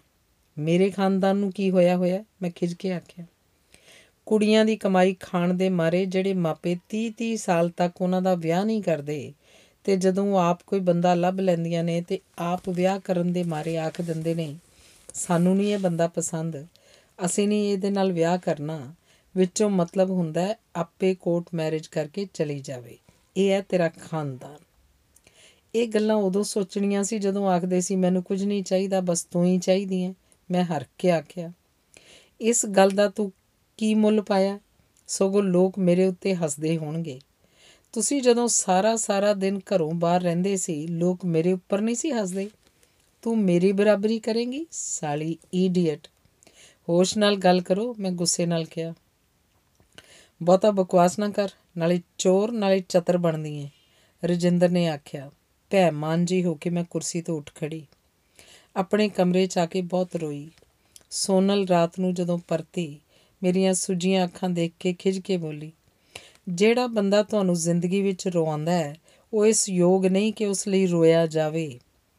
ਜਿਸ ਨੇ ਤੈਨੂੰ ਆਪਣੀ ਜ਼ਿੰਦਗੀ ਵਿੱਚੋਂ ਕੱਢ ਦਿੱਤਾ ਤੂੰ ਉਹਨੂੰ ਆਪਣੇ ਮਨ ਵਿੱਚੋਂ ਕਿਉਂ ਨਹੀਂ ਕੱਢ ਦਿੰਦੀ? ਸੋਨਲ ਆਖ ਰਹੀ ਸੀ। ਮੈਂ ਫੇਰ ਵੀ ਚੁੱਪ ਸੀ। ਤੇਰੀ ਰੂਹ ਉੱਪਰ ਜਿਹੜੇ ਉਹ ਪੱਛ ਲਾ ਰਿਹਾ ਹੈ, ਇਹਦਾ ਅਧਿਕਾਰੀ ਤੂੰ ਉਸ ਨੂੰ ਕਿਉਂ ਦਿੰਨੀ ਹੈ? ਮੇਰੇ ਕੋਲ ਸੋਨਲ ਦੀ ਇਸ ਗੱਲ ਦਾ ਕੋਈ ਜਵਾਬ ਨਹੀਂ ਸੀ। ਜਦੋਂ ਤੂੰ ਆਪਣੀ ਰੋਟੀ ਆਪ ਕਮਾ ਸਕਦੀ ਹੈ, ਫਿਰ ਮੁਹਤਾਜੀ ਕਿਸ ਗੱਲ ਦੀ? ਸਿਕਿਉਰਿਟੀ ਦੀ? ਹਿਫਾਜ਼ਤ ਦੀ? ਆਦਮੀ ਜਦੋਂ ਚਾਹੇ ਔਰਤ ਨੂੰ ਘਰੋਂ ਕੱਢ ਸਕਦਾ ਹੈ। ਇਹ ਕਿਸ ਕਿਸਮ ਦੀ ਸਿਕਿਉਰਿਟੀ ਤੇ ਹਿਫਾਜ਼ਤ ਹੋਈ? ਆਦਮੀ ਕਿਸੇ ਵੇਲੇ ਔਰਤ ਨੂੰ ਗਾਲਾਂ ਦਿੰਦਾ ਹੈ, ਮਾਰਦਾ ਹੈ, ਫਿਰ ਜੇ ਉਹ ਸੁਲਾ ਵੀ ਕਰ ਲਵੇ ਕਿ ਔਰਤ ਸਭ ਕੁਝ ਭੁੱਲ ਸਕਦੀ ਹੈ? ਹਾਂ, ਭੁੱਲਣ ਦਾ ਡਰਾਮਾ ਕਰਕੇ ਝੂਠ ਬੇਸ਼ੱਕ ਜਿਉਂਦੀ ਰਹੇ ਸੋਨਲ ਆਖ ਰਹੀ ਸੀ। ਸੋਨਲ ਇੱਕ ਗੱਲ ਪੁੱਛਾਂ। ਇਹੀ ਨਾ ਕਿ ਕੀ ਮੈਨੂੰ ਪਤੀ ਦੀ ਘਰ ਦੀ ਬੱਚਿਆਂ ਦੀ ਲੋੜ ਨਹੀਂ। ਮੈਂ ਅਜਿਹਾ ਪਤੀ ਨਹੀਂ ਚਾਹੁੰਦੀ ਜਿਹੜਾ ਆਪ ਦਾ ਪਰਮੇਸ਼ਰ ਬਣ ਬੈਠੇ ਤੇ ਮੈਨੂੰ ਦਾਸੀ ਸਮਝੇ। ਨਾ ਹੀ ਅਜਿਹਾ ਘਰ ਚਾਹੁੰਦੀ ਆ ਜਿਹੜਾ ਕੈਦਖਾਨਾ ਹੋਵੇ ਤੇ ਨਾ ਹੀ ਅਜਿਹੇ ਬੱਚੇ ਜਿਨ੍ਹਾਂ ਦੇ ਪਾਲਣ ਪੋਸ਼ਣ ਦੀ ਜ਼ਿੰਮੇਵਾਰੀ ਤਾਂ ਹੋਵੇ, ਪਰ ਮਲਕੀਅਤ ਪਿਓ ਦੀ ਹੀ ਰਹਿਣ। ਤੇਰਾ ਮਤਲਬ ਹੈ ਔਰਤ ਨੂੰ ਕਿਸੇ ਵੀ ਪ੍ਰਾਪਤੀ ਲਈ ਕੋਈ ਮੁੱਲ ਨਾ ਦੇਣਾ ਪਵੇ। ਇਹੀ ਤਾਂ ਸਾਡੇ ਭਾਰਤੀ ਸੰਸਕਾਰ ਹਨ। ਕਿ ਅਸੀਂ ਘਰ-ਬਾਰ ਪਤੀ ਤੇ ਬੱਚਿਆਂ ਨੂੰ ਆਪਣੀ ਪ੍ਰਾਪਤੀ ਸਮਝ ਲੈਂਦੇ ਹਾਂ। ਔਰਤ ਕਦੇ ਵੀ ਆਦਮੀ ਦੀ ਪ੍ਰਾਪਤੀ ਕਿਉਂ ਨਹੀਂ ਬਣਦੀ? ਮੇਰੇ ਕੋਲ ਸੋਨਲ ਦੀਆਂ ਬਹੁਤ ਸਾਰੀਆਂ ਗੱਲਾਂ ਦਾ ਉੱਤਰ ਨਹੀਂ ਹੁੰਦਾ। ਕਿਸੇ ਵੀ ਔਰਤ ਕੋਲ ਨਹੀਂ ਹੋ ਸਕਦਾ, ਜਿਹਦੀਆਂ ਜੜ੍ਹਾਂ ਵਿੱਚ ਆਪਣੀ ਸੰਸਕ੍ਰਿਤੀ ਵਿੱਚ ਨਹੀਂ, ਜਿਹਦੀਆਂ ਜੜ੍ਹਾਂ ਆਪਣੀ ਸੰਸਕ੍ਰਿਤੀ ਵਿੱਚ ਨਹੀਂ, ਤੇ ਉਹਦੀ ਇਸ ਗੱਲ ਦਾ ਵੀ ਮੇਰੇ ਕੋਲ ਕੋਈ ਉੱਤਰ ਨਹੀਂ ਸੀ। ਫਿਰ ਵੀ ਮੈਂ ਆਖਿਆ, ਸੋਨਲ ਮੈਂ ਸਮਝਦੀ ਅੱਜ ਦੀ ਔਰਤ ਅੱਗੇ ਕੋਈ ਰਾਹ ਹੀ ਨਹੀਂ। ਉਹਨੂੰ ਪਤਾ ਹੀ ਨਹੀਂ ਲੱਗ ਰਿਹਾ ਕਿ ਉਹ ਕੀ ਕਰੇ। ਹਰਜੀਤ ਔਰਤ ਨੇ ਆਪਣਾ ਰਾਹ ਆਪ ਕਦੇ ਤਲਾਸ਼ ਕਰਨ ਦੀ ਕੋਸ਼ਿਸ਼ ਹੀ ਨਹੀਂ ਕੀਤੀ। ਉਸ 'ਚ ਇੰਨੀ ਜੁਰਤ ਹੀ ਨਹੀਂ ਕਿ ਆਪਣਾ ਰਾਹ ਤਲਾਸ਼ ਕਰ ਸਕੇ। ਇੰਨੀ ਅਕਲ ਹੀ ਨਹੀਂ ਕਿ ਜੁਰਤ ਪੈਦਾ ਹੋ ਸਕੇ, ਸੋਨਲ ਦੱਸ ਰਹੀ ਸੀ। ਪਰ ਸੋਨਲ, ਜਿਸ ਗੱਲ ਨੂੰ ਤੂੰ ਜੁਰਤ ਆਖਦੀ ਏ ਉਹ ਵੀ ਤੇਰਾ ਭੁਲੇਖ ਹੈ। ਔਰਤ ਬੰਧਨਾਂ ਤੋਂ ਮੁਕਤ ਹੋ ਕੇ ਜੀਵੇ ਇਹ ਵੀ ਅੱਜ ਦੇ ਮਨੁੱਖ ਦੀ ਹੀ ਲੋੜ ਹੈ। ਔਰਤ ਦੀ ਲੋੜ ਨਹੀਂ। ਇਸ ਤਰ੍ਹਾਂ ਦੀ ਬੰਧਨ ਮੁਕਤ ਔਰਤ ਆਦਮੀ ਲਈ ਵੀ ਕੋਈ ਬੰਧਨ ਨਹੀਂ ਬਣਦੀ। ਇਹੀ ਤਾਂ ਉਹ ਚਾਹੁੰਦਾ ਹੈ। ਔਰਤ ਸਮਝਦੀ ਹੈ, ਮੈਂ ਆਪਣੀ ਮਰਜ਼ੀ ਨਾਲ ਜਿਉ ਰਹੀ ਹਾਂ, ਪਰ ਇਹ ਮਰਜ਼ੀ ਵੀ ਤਾਂ ਉਹਦੀ ਆਪਣੀ ਮਰਜ਼ੀ ਨਹੀਂ ਹੁੰਦੀ। ਪਲ ਦੇ ਪਲ ਲਈ ਸੋਨਲ ਮੇਰੀ ਇਸ ਦਲੀਲ ਉੱਪਰ ਹੈਰਾਨ ਜੀ ਹੋ ਗਈ। ਫਿਰ ਬੋਲੀ, ਦੁਖਾਂਤ ਸਿਰਫ ਇਸੇ ਔਰਤ ਦਾ ਹੈ, ਜਿਹੜੀ ਇੰਨਾ ਸੋਚ ਸਕਦੀ ਹੈ। ਸੋਨਲ, ਕੁਝ ਵਰੇ ਹੀ ਤਾਂ ਜਿਉਣਾ ਹੁੰਦਾ ਹੈ। ਇਹੀ ਤਾਂ ਗਲਤ ਹੈ। ਕੁਝ ਵਰੇ ਕੀ, ਕੁਝ ਪਲ ਦਾ ਆਪਣਾ ਮੁੱਲ ਹੈ। ਸੋਨਲ, ਤੂੰ ਜਿਸ ਤਰ੍ਹਾਂ ਵੀ ਜੀ ਰਹੀ ਹੈ, ਖੁਸ਼ ਹੈ? ਮੈਂ ਸਿੱਧਾ ਸਵਾਲ ਕੀਤਾ। ਖੁਸ਼ ਜਾਂ ਨਾ ਖੁਸ਼, ਘੱਟੋ ਘੱਟ ਇਸ ਦਾ ਜ਼ਿੰਮੇਵਾਰ ਕੋਈ ਹੋਰ ਨਹੀਂ, ਮੈਂ ਆਪਾ ਇਹ ਤਾਂ ਤਸੱਲੀ ਹੈ। ਹੋਸਟਲ ਦੀ ਮਾਈ ਰੋਟੀ ਲਈ ਆਖਣ ਆ ਗਈ। ਗੱਲਾਂ ਵਿੱਚ ਵਕਤ ਦਾ ਪਤਾ ਹੀ ਨਹੀਂ ਸੀ ਲੱਗਿਆ। ਸੋਨਲ ਆਪਣੇ ਕਮਰੇ ਵੱਲ ਚਲੀ ਗਈ। ਉਹ ਰੋਟੀ ਬਾਹਰੋਂ ਖਾ ਆਈ ਸੀ। ਰੋਟੀ ਖਾਂਦੀ ਮੈਂ ਸੋਚ ਰਹੀ ਸੀ, ਜੇ ਗੱਲ ਠੀਕ ਹੈ ਕਿ ਅਮਰੀਕ ਨੇ ਹੀ ਰਜਿੰਦਰ ਦੀ ਬਦਲੀ ਕਰਵਾਈ ਹੈ, ਤਾਂ ਕਿਉਂ ਕਰਵਾਈ ਹੈ? ਸੌਣ ਵੇਲੇ ਅੱਜ ਮੈਂ ਸੌਣ ਵਾਲੀਆਂ ਗੋਲੀਆਂ ਦੋ ਦੀ ਥਾਂ ਚਾਰ ਲਈਆਂ। ਕਾਫੀ ਸਾਰਾ ਪਾਣੀ ਪੀਤਾ। ਅਲਮਾਰੀ ਵਿੱਚੋਂ ਲੈ ਕੇ ਮਹਾਭਾਰਤ ਪੜਨ ਲੱਗ ਗਈ। ਕਹਿੰਦੇ ਨੇ ਦੁਨੀਆ ਦਾ ਸਾਰਾ ਗਿਆਨ ਇਸ ਪੁਸਤਕ ਵਿੱਚ ਹੈ। ਪਰ ਥੋੜੀ ਦੇਰ ਮਗਰੋਂ ਹੀ ਉਂਗਲਾ ਆ ਗਈ। ਪਤਾ ਨਹੀਂ ਕਦੋਂ ਨੀਂਦ ਆ ਗਈ। ਬੱਤੀ ਵੀ ਨਹੀਂ ਬੁਝਾਈ। ਸਵੇਰੇ ਜਾਗੀ ਤਾਂ ਗੋਡੇ ਗੋਡੇ ਦਿਨ ਚੜ ਆਇਆ ਸੀ। ਹੱਡ ਪੈਰ ਜਿਵੇਂ ਟੁੱਟਦੇ ਜਾ ਰਹੇ ਸੀ। ਤੇਜ਼ ਗਰਮ ਪਾਣੀ ਨਾਲ ਨਹਾ ਕੇ ਜ਼ਰਾ ਸੁਰਤ ਜੀ ਆਈ। ਵਾਲ ਵਾਉਂਦੀ ਨੇ ਸ਼ੀਸ਼ੇ ਮੂਰੇ ਬੈਠੀ ਨੇ ਦੇਖਿਆ ਰੰਗ ਕਿੰਨਾ ਪੀਲਾ ਪੈਂਦਾ ਜਾ ਰਿਹਾ ਸੀ। ਅੱਖਾਂ ਦੇ ਹੇਠਾਂ ਬੇਮਲੂਮੀ ਸਿਆਹੀ ਫਿਰ ਗਈ ਸੀ। ਨਾਸ਼ਤਾ ਲੈ ਕੇ ਜਦੋਂ ਮੈਂ ਦਫ਼ਤਰ ਜਾਣ ਲਈ ਤਿਆਰ ਹੋਣ ਲੱਗੀ ਤਾਂ ਵਧੀਆ ਸੂਟ ਕੱਢ ਕੇ ਪਾਇਆ। ਅਮਰੀਕ ਨੂੰ ਮਿਲਣਾ ਇਸ ਲਈ? ਮੇਰੇ ਮਨ ਨੇ ਜਿਵੇਂ ਮੈਨੂੰ ਝੂਠਿਆਂ ਕਰਨ ਲਈ ਪੁੱਛਿਆ। ਉਤਾਰ ਕੇ ਮੈਂ ਕੱਲ ਵਾਲੀ ਸਾੜੀ ਪਾ ਲਈ। ਪੁੱਛਾਂਗੀ ਰਜਿੰਦਰ ਦੀ ਬਦਲੀ ਕਿਉਂ ਕਰਵਾਈ ਹੈ ਆਪੇ ਉਹਨੂੰ ਮਿਲਣ ਦਾ ਬੜਾ ਠੋਸ ਬਹਾਨਾ ਸੋਚ ਲਿਆ ਲੱਗਦਾ ਸੀ। ਅੱਗੇ ਨਾਲੋਂ ਛੇਤੀ ਦਫ਼ਤਰ ਆ ਗਈ। ਜਮਾਂਦਾਰ ਅਜੇ ਕਮਰਿਆਂ ਦੀ ਸਫ਼ਾਈ ਕਰ ਰਿਹਾ ਸੀ। ਉਨੀ ਦੇਰ ਮੈਂ ਬਾਹਰ ਵਰਾਂਡੇ 'ਚ ਖੜੋ ਗਈ। ਅਮਰੀਕ ਵੀ ਅੱਜ ਦਫ਼ਤਰ ਛੇਤੀ ਆ ਗਿਆ। ਪਤਾ ਨਹੀਂ ਕਿਉਂ। ਮੇਰੇ ਕੋਲੋਂ ਦੀ ਲੰਘਦਿਆਂ ਉਹਨੇ ਨਮਸਤੇ ਲਈ ਹੱਥ ਜੋੜੇ ਤੇ ਮੁਸਕਰਾਇਆ। ਬਹੁਤ ਗੁੱਸਾ ਆਇਆ ਕਿ ਕੀ ਇਹ ਸਮਝਦਾ ਹੈ? ਮੈਂ ਸੱਚਮੁੱਚ ਹੀ ਇਹਦੇ ਚੱਕਰਾਂ ਵਿੱਚ ਆ ਜੋ ਇਹਨੇ ਰਜਿੰਦਰ ਦੀ ਇੱਥੋਂ ਬਦਲੀ ਕਰਵਾ ਦਿੱਤੀ। ਇੰਨੀ ਦੇਰ ਇੱਧਰ ਬੈਠ ਜਾਓ। ਅਮਰੀਕ ਨੇ ਮੇਰੇ ਕਮਰੇ ਦੀ ਸਫ਼ਾਈ ਹੁੰਦੀ ਦੇਖ ਆਪਣੇ ਕਮਰੇ 'ਚ ਬੈਠਣ ਲਈ ਆਖਿਆ। ਨਾ ਚਾਹੁੰਦਿਆਂ ਵੀ ਮੈਂ ਉਹਦੇ ਕਮਰੇ 'ਚ ਚਲੀ ਗਈ। ਕੀ ਗੱਲ? ਉਹਨੇ ਮੇਰੇ ਮੂੰਹ ਵੱਲ ਤੱਕ ਕੇ ਪੁੱਛਿਆ। ਮੇਰੇ ਪਤਲੀ, ਮੇਰੇ ਪਤੀ ਦੀ ਬਦਲੀ ਤੁਸੀਂ ਕਰਵਾਈ ਹੈ? ਮੈਂ ਸਿੱਧਾ ਸਵਾਲ ਕੀਤਾ। ਤੁਹਾਨੂੰ ਕੌਣ ਆਖਦਾ ਕੋਈ ਵੀ ਆਖੇ ਕੀ ਇਹ ਗੱਲ ਠੀਕ ਹੈ? ਹਾਂ, ਉਹਨੇ ਸਹਿਜ ਨਾਲ ਆਖਿਆ, ਮੈਂ ਹੈਰਾਨ ਹੋ ਕੇ ਉਸ ਵੱਲ ਦੇਖਿਆ। ਦੇਖੋ, ਮੈਂ ਤੁਹਾਡੇ ਨਿੱਜੀ ਮਾਮਲਿਆਂ 'ਚ ਦਖਲ ਨਹੀਂ ਸੀ ਦੇਣਾ ਚਾਹੁੰਦਾ। ਇਸ ਲਈ ਕੁਝ ਵੀ ਪੁੱਛਿਆ ਨਹੀਂ, ਪਰ ਤੁਹਾਡੇ ਅੱਡ-ਅੱਡ ਰਹਿਣ ਨਾਲ ਲੋਕਾਂ ਨੂੰ ਗੱਲਾਂ ਕਰਨ ਦਾ ਮੌਕਾ ਮਿਲ ਜਾਂਦਾ ਹੈ। ਅਗਰ ਉਹ ਕਿਸੇ ਹੋਰ ਸ਼ਹਿਰ ਰਹਿਣਗੇ, ਹੋ ਸਕਦਾ ਠੰਡੇ ਦਿਮਾਗ ਨਾਲ ਸੋਚਣ, ਤੁਹਾਡੀ ਲੋੜ ਵੀ ਮਹਿਸੂਸ ਕਰਨ ਤੇ ਸਭ ਕੁਝ ਠੀਕ ਹੀ ਹੋ ਜਾਏ। ਤੁਹਾਨੂੰ ਮੈਂ ਦੱਸਾਂ, ਘਰ ਦੀ ਆਦਮੀ ਨੂੰ ਵੀ ਉਨੀ ਲੋੜ ਹੁੰਦੀ ਹੈ ਜਿੰਨੀ ਔਰਤ ਨੂੰ। ਅਮਰੀਕ ਨੇ ਇੱਕੋ ਵਾਰੀ ਕਿੰਨਾ ਕੁਝ ਹੀ ਆਖ ਦਿੱਤਾ। ਮੈਂ ਚੁੱਪਚਾਪ ਸੁਣ ਰਹੀ ਸੀ। ਦੇਖੋ, ਦੁਨੀਆ ਅਸੀਂ ਤਾਂ ਨਹੀਂ ਬਣਾਈ ਕਿ ਸਭ ਕੁਝ ਸਾਡੀ ਮਰਜ਼ੀ ਦਾ ਹੋਵੇ।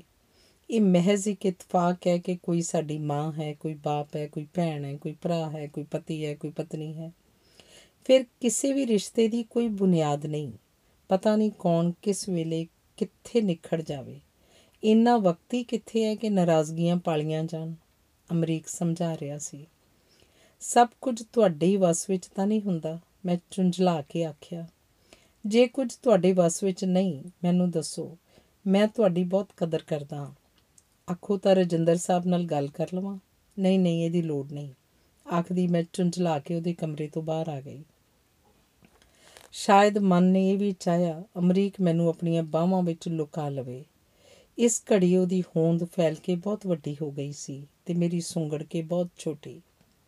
ਰਜਿੰਦਰ ਉੱਪਰ ਬਹੁਤ ਗੁੱਸਾ ਆਇਆ, ਜਿਵੇਂ ਉਹ ਹੀ ਮੈਨੂੰ ਤੱਕ ਤੱਕ ਕੇ ਅਮਰੀਕ ਵੱਲ ਕਰੀ ਜਾ ਰਿਹਾ ਹੈ। ਅਮਰੀਕ ਕੌਣ ਹੈ? ਰਜਿੰਦਰ ਕੌਣ ਹੈ? ਮੇਰੇ ਮਨ 'ਚ ਜਿਵੇਂ ਪਹਿਚਾਨ ਭੁੱਲਦੀ ਜਾ ਰਹੀ ਹੈ। ਸਾਰੇ ਕਾਗਜ਼ ਬਿਨਾਂ ਦਸਖਤ ਕੀਤਿਆਂ ਮੇਰੇ ਅੱਗੇ ਪਏ ਹਨ। ਹਮੇਸ਼ਾ ਵਾਂਗ ਚਪੜਾਸੀ 11 ਵਜੇ ਚਾਹ ਦਾ ਕੱਪ ਰੱਖ ਗਿਆ ਹੈ, ਜੋ ਪਿਆ ਪਿਆ ਹੀ ਠੰਡਾ ਹੋ ਗਿਆ ਹੈ। ਟੈਲੀਫੋਨ ਦੀ ਘੰਟੀ ਖੜਕਦੀ ਹੈ। ਹੈਲੋ, ਮੈਂ ਜਿਵੇਂ ਕਿਧਰੋਂ ਦੂਰੋਂ ਆਖਿਆ, ਸੋਨਲ ਬੋਲ ਰਹੀਆਂ ਯਾਰ। ਸੋ ਰਹੀ ਥੀ ਕਿਆ? ਤੇਰੀ ਆਵਾਜ਼ ਨੂੰ ਕੀ ਹੋਇਆ? ਜਿਵੇਂ ਸਮੁੰਦਰ ਵਿੱਚੋਂ ਭਿੱਜ ਕੇ ਆਈ ਹੋਵੇਂ। ਹਾਂ, ਸੱਚ, ਯੂਨੈਸਕੋ ਵਾਲਿਆਂ ਦਾ ਫੋਨ ਆਇਆ ਹੈ ਕਿ ਉਹਨਾਂ ਕੋਲ ਕਿਤਾਬਾਂ ਦਾ ਨਵਾਂ ਸਟਾਕ ਪਹੁੰਚ ਗਿਆ ਹੈ। ਲੰਚ ਵੇਲੇ ਆ ਜਾਈਂ, ਮੈਂ ਵੀ ਆ ਜਾਾਂਗੀ ਇਸ ਤੋਂ ਪਹਿਲਾਂ ਕਿ ਹੋਰ ਲੋਕ ਪਹੁੰਚਣ, ਆਪਾਂ ਕੁਝ ਅੱਛੀਆਂ ਕਿਤਾਬਾਂ ਛਾਂਟ ਲਈਏ। ਠੀਕ ਹੈ, ਆ ਜਾਵਾਂਗੀ। ਹਾਂ ਨਾਲੇ ਦੁਪਹਿਰ ਦਾ ਖਾਣਾ ਇਕੱਠੇ ਖਾਵਾਂਗੇ ਕੁਆਲਿਟੀ 'ਚ। ਇੱਕ ਘੰਟੇ ਦੀ ਵਾਧੂ ਛੁੱਟੀ ਕਰਕੇ ਆਈ। ਨਾਲੇ ਮੇਰਾ ਇੱਕ ਫਰੈਂਡ ਵੀ ਹੋਏਗਾ। ਖਾਣਾ ਖਾਣ ਤੇ ਮੇਰਾ ਅੱਜ ਮਨ ਨਹੀਂ। ਮੇਰਾ ਫਰੈਂਡ ਤੈਨੂੰ ਖਾ ਨਹੀਂ ਜਾਏਗਾ। ਆ ਜਾਈ, ਸਮਝੀ? ਆਖ ਕੇ ਸੋਨਲ ਫੋਨ ਰੱਖ ਦਿੰਦੀ ਹੈ। ਮੈਂ ਸੋਚਣ ਦੀ ਕੋਸ਼ਿਸ਼ ਕਰਦੀ ਹਾਂ ਕਿਤਾਬਾਂ ਬਾਰੇ। ਕਦੇ ਵੇਲਾ ਸੀ, ਸਾਰੇ ਦਿਨ ਤੋਂ ਵਿਹਲੀ ਹੋ ਕੇ ਮੈਂ ਕਿਤਾਬਾਂ ਲੈ ਕੇ ਬਿਸਤਰੇ 'ਚ ਬੈਠਦੀ, ਜਿਵੇਂ ਇੱਕ ਵੱਖਰੀ ਦੁਨੀਆ 'ਚ ਪਹੁੰਚ ਜਾਂਦੀ ਸੀ। ਉਹ ਦੁਨੀਆ ਜਿੱਥੇ ਬੱਦਲ ਬਰਸਦੇ ਨੇ, ਫੁੱਲ ਖਿੜਦੇ ਨੇ ਤੇ ਬੰਦੇ ਨੂੰ ਸਾਹ ਵੀ ਪੂਰਾ ਆਉਂਦਾ ਹੈ। ਪਰ ਹੁਣ ਬਹੁਤ ਦਿਨਾਂ ਤੋਂ ਕਦੇ ਕੁਝ ਮੈਂ ਪੜ੍ਹਦੀ ਨਹੀਂ। ਇਹ ਕਿਤਾਬਾਂ ਤੁਹਾਡੀਆਂ ਸੋਚਾਂ ਨੂੰ ਬਹੁਤ ਤਿੱਖੀਆਂ ਕਰ ਦਿੰਦੀਆਂ ਨੇ। ਫਿਰ ਇਹ ਸੋਚਾਂ ਬਾਹਰੋਂ ਮਾਰ ਖਾ ਕੇ ਤੁਹਾਨੂੰ ਵੀ ਅੰਦਰੋਂ ਕੱਟਣ ਲੱਗ ਜਾਂਦੀਆਂ ਨੇ। ਕਿਤਾਬਾਂ ਦੀ ਦੁਨੀਆ 'ਚ ਰਹਿਣ ਵਾਲੇ ਲੋਕ ਬਾਹਰ ਜਦੋਂ ਆਉਂਦੇ ਨੇ ਬੁਖਲਾ ਜਾਂਦੇ ਨੇ। ਨਹੀਂ ਤਾਂ ਆਮ ਔਰਤਾਂ ਦੇ ਪਤੀ ਜਦੋਂ ਉਹਨਾਂ ਉੱਪਰ ਸ਼ੱਕ ਕਰਦੇ ਨੇ, ਉਹ ਰੋ ਕੇ, ਮਿੰਨਤ ਕਰਕੇ, ਮਾਰ ਖਾ ਕੇ, ਲੋਕਾਂ ਨੂੰ ਵਿੱਚ ਪਾ ਕੇ ਮਨ ਮਨੌਤੀ ਕਰ ਹੀ ਲੈਂਦੀਆਂ ਨੇ। ਤੇ ਇੱਕ ਮੈਂ ਆ ਕਿ ਕੁਝ ਵੀ ਨਹੀਂ ਕਰ ਸਕੀ। ਕੁਝ ਔਰਤਾਂ ਖੇ ਖਰਾਬੀਆਂ ਕਰਕੇ ਵੀ ਸੱਚੀਆਂ ਬਣ ਜਾਂਦੀਆਂ ਨੇ।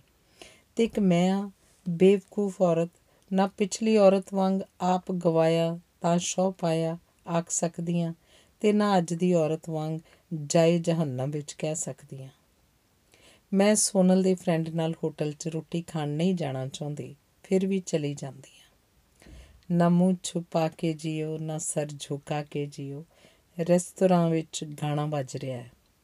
ਕਿਤਾਬਾਂ ਦੇਖਣਾ ਕੱਲ ਉੱਪਰ ਪਾ ਕੇ ਖਾਣੇ ਤੋਂ ਮਗਰੋਂ ਮੈਂ ਹੋਸਟਲ ਆ ਜਾਂਦੀ ਆ ਅੱਧੇ ਦਿਨ ਦੀ ਛੁੱਟੀ ਜੋ ਕਰ ਆਈ ਸੀ। ਨਾ ਮੂੰਹ ਛੁਪਾ ਕੇ ਜਿਓ, ਨਾ ਸਰ ਝੁਕਾ ਕੇ ਜਿਓ। ਗਾਣੇ ਦੇ ਲਫ਼ਜ਼ ਬਾਰ-ਬਾਰ ਯਾਦ ਆਉਂਦੇ ਹਨ। ਕੁਝ ਚਿਰ ਕੁਰਸੀ ਤੇ ਬੈਠੀ ਖਿਲਾ ਵਿੱਚ ਝਾਕਦੀ ਰਹਿੰਦੀ ਆ ਫਿਰ ਜਿਵੇਂ ਆਪਣੇ ਆਪ ਤੋਂ ਕਿਧਰੇ ਦੂਰ ਭੱਜ ਜਾਣ ਲਈ ਮੈਂ ਡਾਕਟਰ ਨੂੰ ਫੋਨ ਕਰ ਜਾਂਦੀ ਆ ਕਿ ਮੈਂ ਉਸ ਨੂੰ ਮਿਲਣਾ ਚਾਹੁੰਦੀ ਆ ਡਾਕਟਰ ਆਖਦੀ ਉਹ ਵਿਹਲੀ ਹੈ ਤੇ ਮੈਂ ਹੁਣੇ ਆ ਜਾਵਾਂ।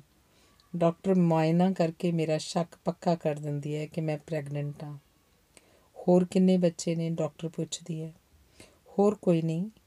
ਮੇਰਾ ਪਤੀ ਮੈਨੂੰ ਤਲਾਕ ਦੇਣਾ ਚਾਹੁੰਦਾ ਹੈ। ਮੈਂ ਇੱਕੋ ਵਾਰੀ ਸਭ ਕੁਝ ਆਖ ਦਿੰਨੀ ਆ ਫਿਰ ਅਬੋਰਸ਼ਨ ਬਿਲਕੁਲ ਨਾ ਕਰਾਓ। ਕਈ ਵਾਰੀ ਬੱਚੇ ਦਾ ਮੋਹ ਹੀ ਬਾਪ ਨੂੰ ਵਾਪਸ ਮੋੜ ਲਿਆਉਂਦਾ ਹੈ। ਤੇ ਜੇ ਅਲੱਗ ਹੋਣਾ ਹੀ ਪਿਆ, ਜਿਉਣ ਦਾ ਕੋਈ ਸਹਾਰਾ ਤਾਂ ਕੋਲ ਹੋਏਗਾ। ਸਿਆਣੀ ਡਾਕਟਰ ਸਲਾਹ ਦੇ ਰਹੀ ਸੀ। ਮੈਨੂੰ ਚੁੱਪ ਦੇਖ ਉਹ ਆਪ ਹੀ ਬੋਲੀ, ਅਗਰ ਤੁਹਾਡਾ ਖਿਆਲ ਪੁਰਾਣੀ ਜ਼ਿੰਦਗੀ ਖਤਮ ਕਰਕੇ ਨਵੇਂ ਸਿਰਿਓਂ ਦੁਬਾਰਾ ਸ਼ੁਰੂ ਕਰਨ ਦਾ ਹੈ, ਤਾਂ ਵੱਖਰੀ ਗੱਲ ਹੈ।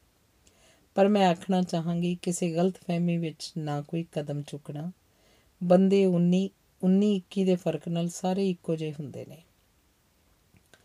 ਬਿਨਾਂ ਕੋਈ ਜਵਾਬ ਦਿੱਤੇ ਡਾਕਟਰ ਦੀਆਂ ਦਸੀਆਂ ਤਾਕਤਾਂ ਦੀਆਂ ਦਵਾਈਆਂ ਵਾਲੀ ਪਰਚੀ ਹੱਥ ਵਿੱਚ ਫੜੀ ਮੈਂ ਕਲੀਨਿਕ ਦੇ ਬਾਹਰ ਆ ਗਈ।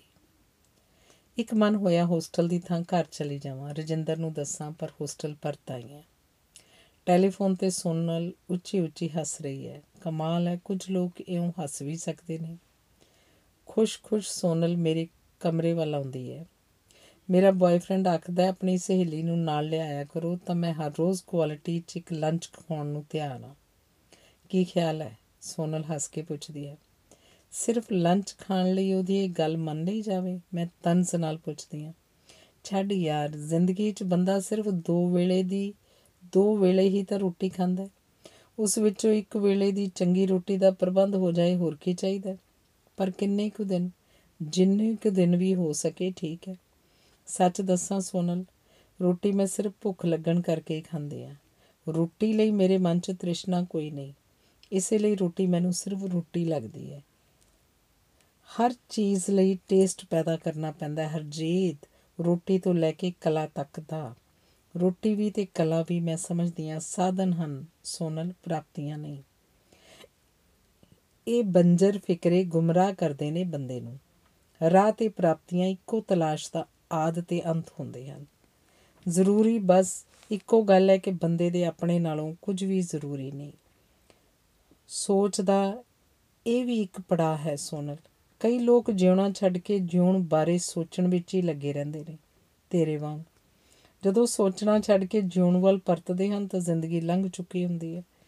ਬਸ ਇੱਕ ਗੱਲ ਨਹੀਂ ਭੁੱਲਣੀ ਚਾਹੀਦੀ ਕਿ ਇੱਕ ਦਿਨ ਮਰ ਜਾਣਾ ਸੋਨਲ, ਮੈਂ ਬੱਚਾ ਐਕਸਪੈਕਟ ਕਰ ਰਹੀ ਹਾਂ। ਮੈਂ ਇੱਕਾ ਇੱਕ ਆਖਿਆ, ਰੱਬੇਸ਼ ਅਬੋਰਸ਼ਨ ਕਰਾ ਦੇ। ਜਿਸ ਹਰਾਮੀ ਦਾ ਬੀਜ ਹੈ, ਉਹ ਹੀ ਜਦ ਤੇਰੇ ਨਾਲ ਨਹੀਂ, ਤੂੰ ਜ਼ਰੂਰ ਸਾਰੀ ਉਮਰ ਲਈ ਬੇੜੀਆਂ ਆਪਣੇ ਪੈਰਾਂ 'ਚ ਪਾਉਣੀਆਂ ਨੇ। ਨਹੀਂ ਸੋਨਲ, ਨਹੀਂ, ਮੈਂ ਤੜਪ ਕੇ ਆਖਦੀ ਹਾਂ ਦਨ ਗੋ ਟੂ ਹੈਲ ਆਖ ਸੋਨਲ ਆਪਣੇ ਕਮਰੇ ਵੱਲ ਚਲੀ ਜਾਂਦੀ ਹੈ। ਅੱਜ ਸੌਣ ਵੇਲੇ ਮੈਂ ਨੀਂਦ ਵਾਲੀਆਂ ਗੋਲੀਆਂ ਨਹੀਂ ਖਾਧੀਆਂ। ਜਾਣਦੀ ਸੀ ਬੱਚੇ ਉੱਪਰ ਇਹਨਾਂ ਦਾ ਮਾੜਾ ਅਸਰ ਹੁੰਦਾ ਹੈ। ਸਾਰੀ ਰਾਤ ਅੱਖਾਂ 'ਚ ਲੰਗੀ ਅਣਦੇਖੇ ਮੂੰਹ ਲਈ ਮਮਤਾ ਵੀ ਜਾਗਦੀ ਸੀ ਤੇ ਸੰਦੇਹ ਵੀ। ਸੋਚਦੀ ਸਾਂ ਜਿਹੜੇ ਮਾਪੇ ਬੱਚੇ ਨੂੰ ਪੂਰਾ ਘਰ ਨਹੀਂ ਦੇ ਸਕਦੇ, ਉਹਨਾਂ ਨੂੰ ਕੀ ਅਧਿਕਾਰ ਹੈ ਬੱਚੇ ਪੈਦਾ ਕਰਨ ਦਾ? ਪਿਓ ਵਾਲੀ ਖਾਲੀ ਥਾਂ ਮੈਂ ਕਾਦੇ ਨਾਲ ਭਰਾਂਗੀ? ਤੁਸੀਂ ਕਿਉਂ ਨਿਖੜ ਗਏ ਸੀ? ਬੱਚੇ ਨੇ ਜਦੋਂ ਪੁੱਛਿਆ ਤਾਂ ਕੀ ਦੱਸਾਂਗੀ? ਪਿਓ ਨੂੰ ਬੁਰਾ ਆਖਾਂਗੀ ਜਾਂ ਖੁਦ ਨੂੰ ਬੁਰੀ? ਇਹਨਾਂ ਵੱਡੀਆਂ ਗੱਲਾਂ ਦਾ ਬੋਝ ਬੱਚੇ ਦਾ ਨਿੱਕਾ ਮਨ ਕਿਵੇਂ ਚੁੱਕ ਸਕੇਗਾ? ਪਰ ਜੇ ਬੱਚਾ ਵੀ ਨਾ ਰਿਹਾ, ਮੈਂ ਕਿਵੇਂ ਜੀਵਾਂਗੀ ਕਾਦੇ ਲਈ ਜੀਵਾਂਗੀ ਇਸ ਬੱਚੇ ਲਈ ਤਾਂ ਮੈਂ ਬਹੁਤ ਮੰਨਤਾ ਮੰਨੀਆਂ ਸੀ। ਪਰ ਕਈ ਔਰਤਾਂ ਦੇ ਘਰ ਵਾਲੇ ਮਰ ਵੀ ਤਾਂ ਜਾਂਦੇ ਨੇ। ਉਹਨਾਂ ਕੋਲ ਉਹਨਾਂ ਦੀ ਯਾਦ ਤਾਂ ਹੁੰਦੀ ਹੈ। ਉਹਨਾਂ ਦਾ ਨਾਂ ਤਾਂ ਹੁੰਦਾ ਹੈ। ਕਈ ਹੋਰ ਵਿਆਹ ਵੀ ਤਾਂ ਕਰ ਲੈਂਦੀਆਂ ਨੇ। ਇਸ ਲਈ ਕਿ ਉਹਨਾਂ ਨੂੰ ਰੋਟੀ ਚਾਹੀਦੀ ਹੁੰਦੀ ਹੈ। ਸਿਰਫ ਰੋਟੀ? ਰੋਟੀ ਉਹਨਾਂ ਲਈ ਸਿਰਫ ਨਹੀਂ ਹੁੰਦੀ। ਮੇਰਾ ਮਨ ਆਪਣੇ ਆਪ ਨਾਲ ਹੀ ਗੱਲਾਂ ਕਰੀ ਜਾ ਰਿਹਾ ਸੀ। ਮੈਂ ਆਪਣੇ ਪੇਟ ਤੇ ਹੱਥ ਫੇਰਦੀ ਹਾਂ। ਇੱਕ ਤਸੱਲੀ ਮਹਿਸੂਸ ਹੁੰਦੀ ਹੈ ਜਿਵੇਂ ਮੈਂ ਰਜਿੰਦਰ ਨੂੰ ਹਰਾ ਦਿੱਤਾ ਹੋਵੇ। ਜਿਵੇਂ ਉਹਦੀ ਕੋਈ ਬਹੁਤੀ ਵੱਡੀ ਚੀਜ਼ ਮੈਂ ਆਪਣੇ ਨਾਲ ਲੈ ਆਈ ਹੋਵਾਂ। ਨਹੀਂ, ਮੈਂ ਅਬੋਰਸ਼ਨ ਨਹੀਂ ਕਰਵਾਵਾਂਗੀ। ਮੈਂ ਜਿਵੇਂ ਆਪਣੇ ਆਪ ਨੂੰ ਆਖਿਆ। ਟਾਈਮ ਪੀਸ ਵੱਲ ਵੇਖਿਆ, ਰਾਤ ਅੱਧੀ ਤੋਂ ਬਹੁਤੀ ਬੀਤ ਚੁੱਕੀ ਸੀ। ਮੈਂ ਹੈਰਾਨ ਹਾਂ। ਸੋਨਲ ਨੇ ਕਿਵੇਂ ਆਖ ਦਿੱਤਾ ਕਿ ਅਬੋਰਸ਼ਨ ਕਰਵਾ ਦੇ? ਕੀ ਮੋਹ ਮਮਤਾ ਦਾ ਸੋਮਾ ਸੋਨਲ ਦੇ ਅੰਦਰੋਂ ਬਿਲਕੁਲ ਹੀ ਮੁੱਕ ਗਿਆ?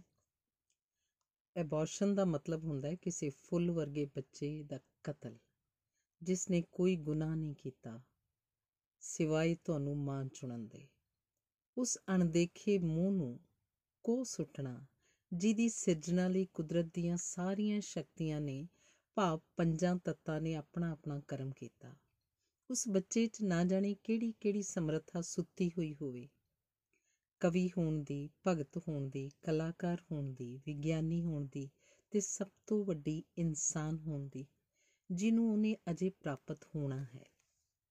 ਕੋਈ ਮਾਂ ਉਸ ਮਰੇ ਹੋਏ ਬੱਚੇ ਦਾ ਮੂੰਹ ਕਿਵੇਂ ਵੇਖ ਸਕਦੀ ਹੈ ਜਿਨੇ ਅੱਖਾਂ ਖੋਲ ਕੇ ਅਜੇ ਸੰਸਾਰ ਨੂੰ ਦੇਖਿਆ ਹੀ ਨਹੀਂ? ਕਿੱਡੀ ਵੱਡੀ ਗੱਲ ਹੈ, ਇਹ ਇੱਕ ਜੀਵ ਨੂੰ ਸਿਰਜਣਾ। ਪ੍ਰਕਿਰਤੀ ਦੇ ਸਿਰਜਣਾਤਮਕ ਕਰਮ ਵਿੱਚ ਭਾਈਵਾਲ ਹੋਣ ਵਾਲੀ ਗੱਲ ਹੀ ਤਾਂ ਹੈ। ਤੇ ਸੋਨਲ ਆਖਦੀ ਹੈ, ਜਿਹੜਾ ਆਦਮੀ ਤੇਰੇ ਨਾਲ ਬਦਸਲੂਕੀ ਕਰਦਾ ਹੈ, ਉਹਦੇ ਬੀਜ ਨੂੰ ਪਾਲ ਕੇ ਕੀ ਕਰੇਂਗੀ? ਸੋਨਲ ਨੂੰ ਉਰਾਂ ਹੀ ਕਿਧਰੇ ਭਟਕ ਗਈ ਹੈ। ਸੋਨਲ, ਤੂੰ ਉਰਾਂ ਹੀ ਕਿਧਰੇ ਭਟਕ ਗਈ ਹੈ। ਤੈਨੂੰ ਪਤਾ ਹੀ ਨਹੀਂ ਮਾਂ ਹੋਣਾ ਕੀ ਹੁੰਦਾ ਹੈ।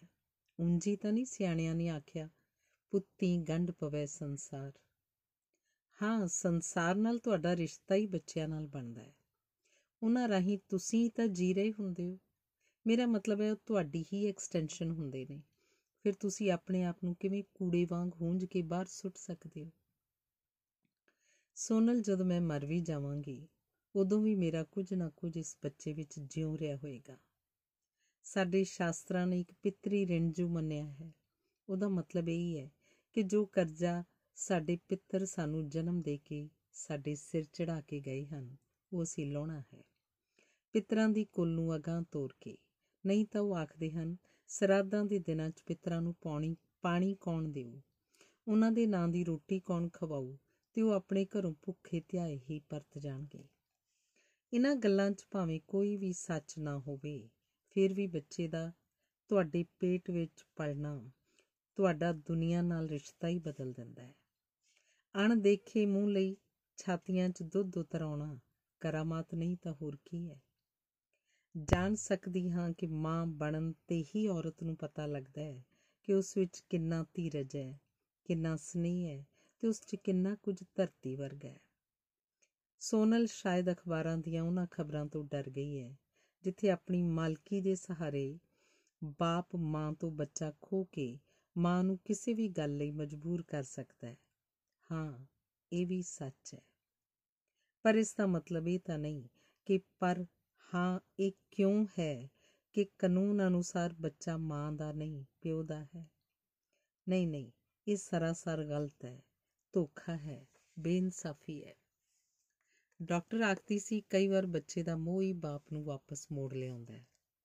ਤੇ ਜੇ ਅਲੱਗ ਹੋਣਾ ਹੀ ਪਿਆ, ਜਿਉਣ ਲਈ ਕੋਈ ਸਹਾਰਾ ਤਾਂ ਹੋਏਗਾ। ਸੋਨਲ ਆਖਦੀ ਹੈ ਜਿਸ ਹਰਾਮੀ ਦਾ ਇਹ ਬੀਜ ਹੈ ਜਦੋਂ ਉਹ ਵੀ ਤੇਰੇ ਨਾਲ ਨਹੀਂ, ਤੂੰ ਜ਼ਰੂਰ ਸਾਰੀ ਉਮਰ ਲਈ ਬੇੜੀਆਂ ਆਪਣੇ ਪੈਰਾਂ 'ਚ ਪਾਉਣੀਆਂ ਨੇ। ਬੱਚੇ ਨੂੰ ਇਸੇ ਲਈ ਸੁੱਟ ਪਾਵਾਂ ਕਿ ਬੱਚੇ ਸਮੇਤ ਕੋਈ ਹੋਰ ਮਰਦ ਮੈਨੂੰ ਸਵੀਕਾਰ ਨਹੀਂ ਕਰਦਾ। ਕੀ ਕਿਸੇ ਵੱਲੋਂ ਸਵੀਕਾਰ, ਸਵੀਕਾਰੇ ਜਾਣਾ ਹੀ ਔਰਤ ਦੀ ਜ਼ਿੰਦਗੀ ਦਾ ਇੱਕੋ ਇੱਕ ਮਨੋਰਥ ਹੈ? ਜੇ ਮੈਂ ਆਪਣੀ ਰੋਟੀ ਕਮਾ ਸਕਾਂ, ਬੱਚੇ ਨੂੰ ਇਕੱਲੀ ਪਾਲ ਸਕਾਂ, ਕਿਸੇ ਨੂੰ ਇਸ ਨਾਲ ਕੀ? ਕੱਲ ਮੈਨੂੰ ਸੁਪਨਾ ਆਇਆ, ਜਿਵੇਂ ਅਸਮਾਨ ਵਿੱਚ ਬੱਦਲਾਂ ਦੇ ਵਿੱਚ ਇੱਧਰ ਉੱਧਰ ਛੋਟੇ-ਛੋਟੇ ਖੰਭਾਂ ਵਾਲੇ ਬੱਚੇ ਉੱਡਦੇ ਫਿਰ ਰਹੇ ਨੇ ਤੇ ਮੈਂ ਉਹਨਾਂ ਵਿੱਚੋਂ ਆਪਣਾ ਬੱਚਾ ਪਹਿਚਾਨਣ ਦੀ ਕੋਸ਼ਿਸ਼ ਕਰਦੀ ਹਾਂ। ਸਾਰੇ ਬੱਚੇ ਇੱਕੋ ਜਿਹੇ ਲੱਗਦੇ ਨੇ।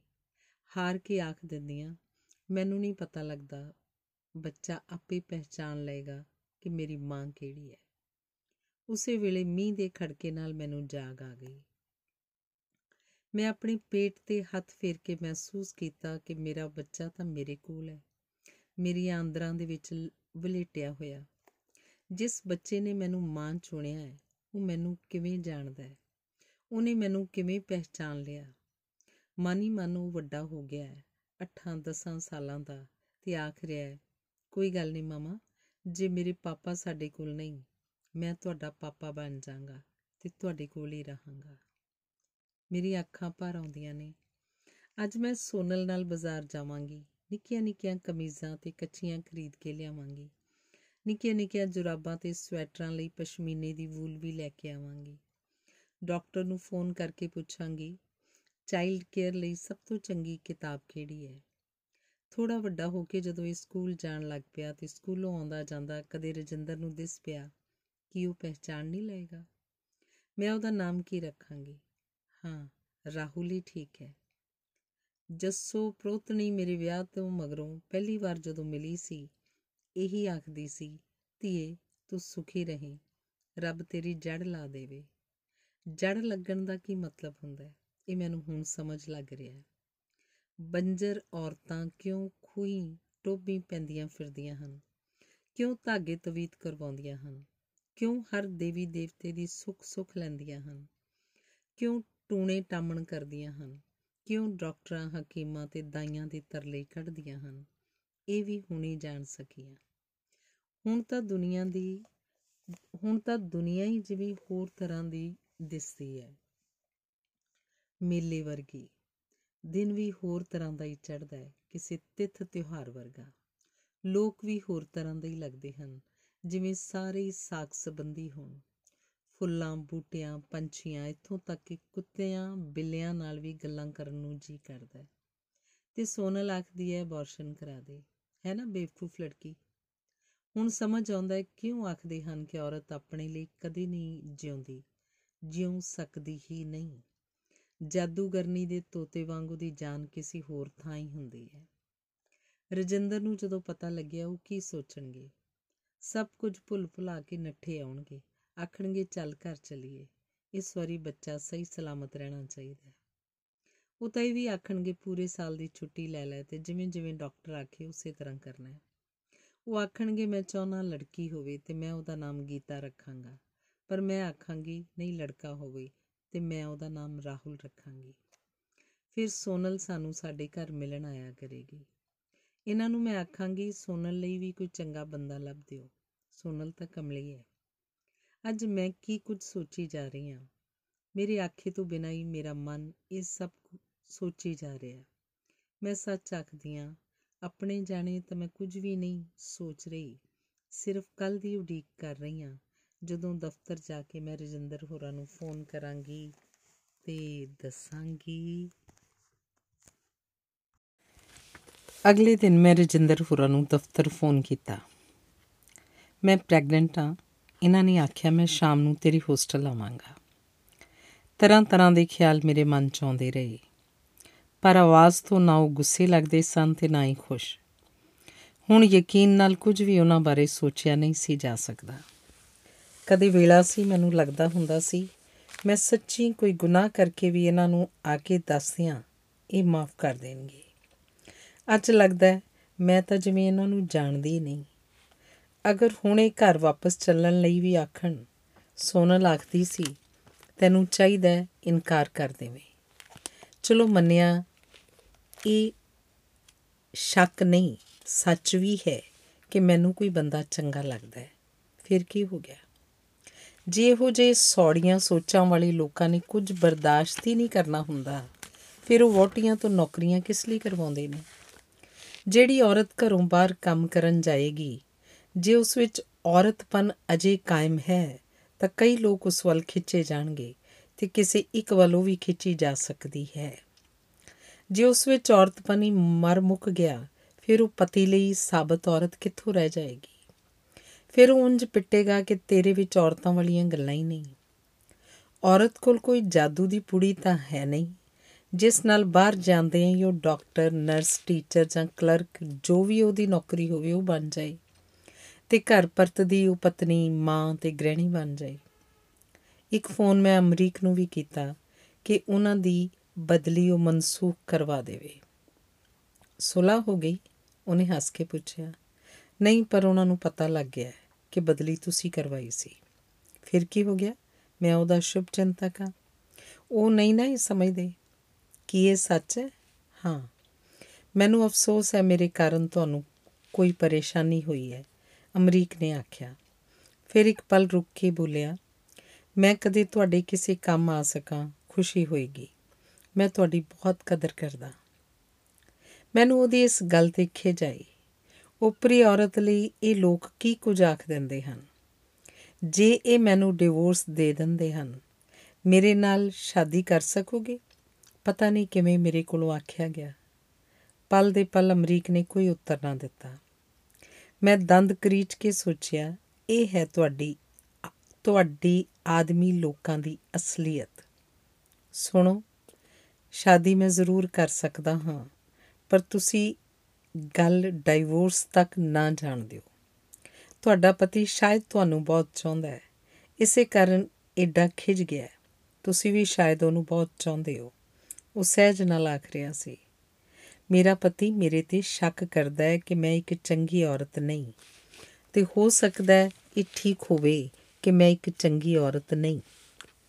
ਕੀ ਫਿਰ ਵੀ ਸ਼ਾਦੀ ਕਰ ਸਕੋਗੇ? ਮੈਂ ਅੱਗੋਂ ਸਖਤ ਹੋ ਕੇ ਆਖਿਆ, ਮੇਰੇ ਦੋ ਲੜਕੇ ਹਨ। ਇੱਕ ਅਮਰੀਕਾ ਚਲਾ ਗਿਆ ਦੂਸਰਾ ਕਾਲਜ 'ਚ ਪੜ੍ਹਦਾ ਹੈ। ਮੇਰੀ ਪਤਨੀ 4 ਸਾਲ ਹੋਏ ਗੁਜ਼ਰ ਗਈ ਹੈ।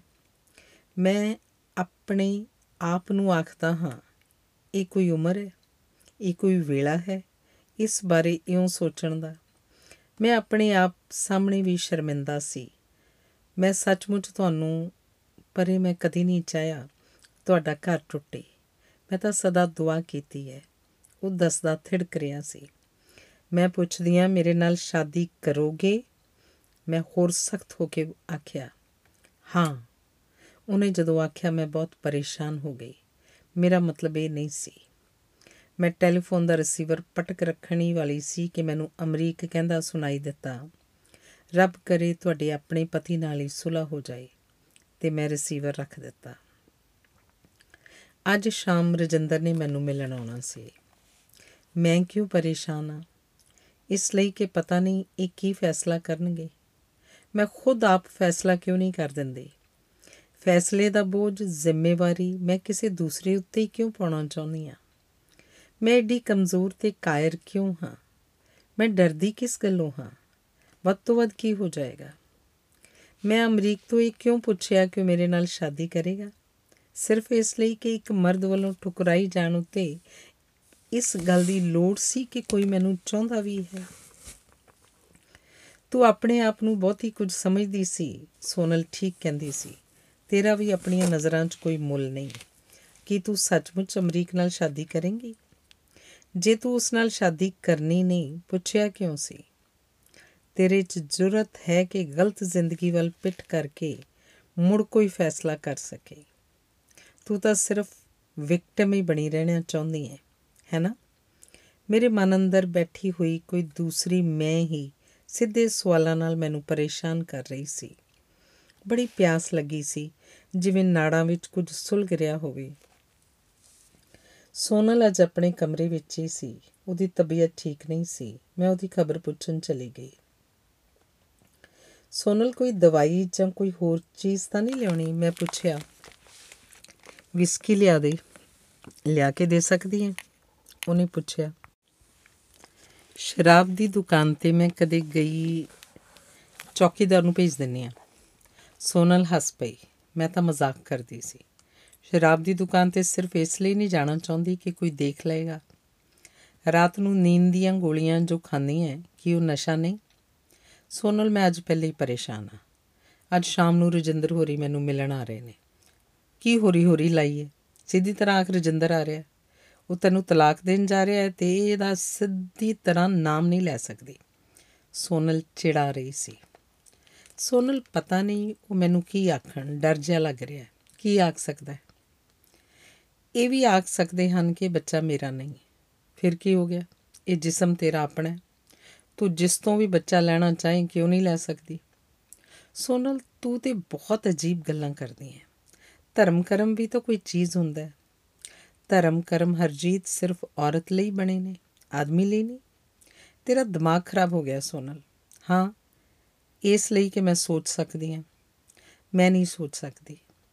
ਨਹੀਂ ਤੇਰੇ ਲਈ ਧਰਮ ਕਰਮ ਸੋਚਦੇ ਨੇ ਤੇ ਆਪਣੇ ਅਨੁਸਾਰ ਸੋਚਦੇ ਨੇ ਤੇਰੇ ਅਨੁਸਾਰ ਨਹੀਂ। ਸੋਨਲ, ਤੂੰ ਡਰ ਕਿਉਂ ਰਹੀ ਹੈ ਰਜਿੰਦਰ ਤੋਂ? ਵੱਡੀ ਗੱਲ ਡਿਵੋਰਸ ਹੀ ਦੇ ਦੇਗਾ। ਅਜਿਹੇ ਆਦਮੀ ਦੇ ਨਾਲ ਰਹਿਣ ਨਾਲੋਂ ਜੇ ਤੁਹਾਡ, ਜੋ ਤੁਹਾਡੇ ਤੇ ਯਕੀਨ ਨਹੀਂ ਕਰਦਾ, ਅਲੱਗ ਹੋ ਜਾਣਾ ਬਿਹਤਰ ਨਹੀਂ। ਹਰ ਵੇਲੇ ਇੱਕ ਸਹਿਮ ਹੇਠਾਂ ਜਿਉਣਾ, ਜਿਉਣ ਨਾਲੋਂ ਤਾਂ ਨਾ ਜਿਉਣਾ ਬਿਹਤਰ ਨਹੀਂ। ਮੈਂ ਤਾਂ ਆਖਦੀ ਆ ਇਸ ਨਾਲੋਂ ਬੰਦਾ ਆਤਮਘਾਤ ਕਿਉਂ ਨਾ ਕਰ ਲਏ? ਇਹ ਪਾਪ ਹੈ ਸੋਨਲ, ਮੈਂ ਘਬਰਾ ਕੇ ਆਖਿਆ। ਕੀ ਆਪਣੇ ਆਪ ਦੀ ਤੋਹੀਨ ਕਰਵਾਉਣੀ ਪਾਪ ਨਹੀਂ? ਮਾਨਸਿਕ ਤੇ ਜਿਸਮਾਨੀ ਗੁਲਾਮੀ ਵਿੱਚ ਜਿਉਣਾ ਪਾਪ ਨਹੀਂ? ਹਰ ਵੇਲੇ ਦੂਸਰੇ ਦੇ ਮੂੰਹ ਵੱਲ ਹੀ ਵੇਖੀ ਜਾਣਾ ਕਿ ਕੀ ਚਾਹੁੰਦਾ ਹੈ ਪਾਪ ਨਹੀਂ? ਜ਼ਿੰਦਗੀ ਬਿਅਰਥ ਗਵਾ ਦੇਣੀ ਪਾਪ ਨਹੀਂ? ਕਾਇਰਾਂ ਵਾਂਗ ਜਿਉਣਾ ਪਾਪ ਨਹੀਂ? ਸੋਨਲ, ਤੇਰੀ ਸ਼ਾਇਦ ਤਬੀਅਤ ਠੀਕ ਨਹੀਂ, ਜਿਸ ਕਰਕੇ ਨਹੀਂ ਹਰਜੀਤ। ਨਹੀਂ। ਤੇਰੇ ਵਿੱਚ ਤੇ ਸੱਚ ਨੂੰ ਸੁਣਨ ਦੀ ਜ਼ਰੂਰਤ ਹੀ ਨਹੀਂ। ਮੈਂ ਕੀ ਕਰਾਂ? ਮੈਂ ਬਹੁਤ ਪਰੇਸ਼ਾਨ ਹੋ ਕੇ ਜਿਵੇਂ ਸੋਨਲ ਨੂੰ ਹੀ ਪੁੱਛਿਆ। ਪਹਿਲੀ ਗੱਲ ਹੈ ਕਿ ਤੂੰ ਦੂਸਰਿਆਂ ਨੂੰ ਪੁੱਛਣਾ ਛੱਡ ਦੇ ਕਿ ਤੂੰ ਕੀ ਕਰੇ। ਆਪਣੇ ਆਪ ਤੋਂ ਪੁੱਛ ਕਿ ਤੂੰ ਕੀ ਕਰਨਾ ਚਾਹੁੰਦੀ ਹੈ। ਆਪਣੇ ਫੈਸਲਿਆਂ ਤੇ ਯਕੀਨ ਕਰਨਾ ਸਿੱਖ ਹਰਜੀਤ, ਤੂੰ ਪੂਰੀ ਹਿਊਮਨ ਬੀਇੰਗ ਹੈ। ਇਹਦੀ ਕਦਰ ਕਰ, ਸੋਨਲ ਨੇ ਆਖਿਆ। ਮੇਰੇ ਵਿੱਚ ਕੁਝ ਵੀ ਹੋਰ ਸੁਣਨ ਦੀ ਹਿੰਮਤ ਨਹੀਂ ਸੀ। ਬਹੁਤ ਪਰੇਸ਼ਾਨ ਹੋ ਕੇ ਮੈਂ ਆਪਣੇ ਕਮਰੇ 'ਚ ਆ ਗਈ।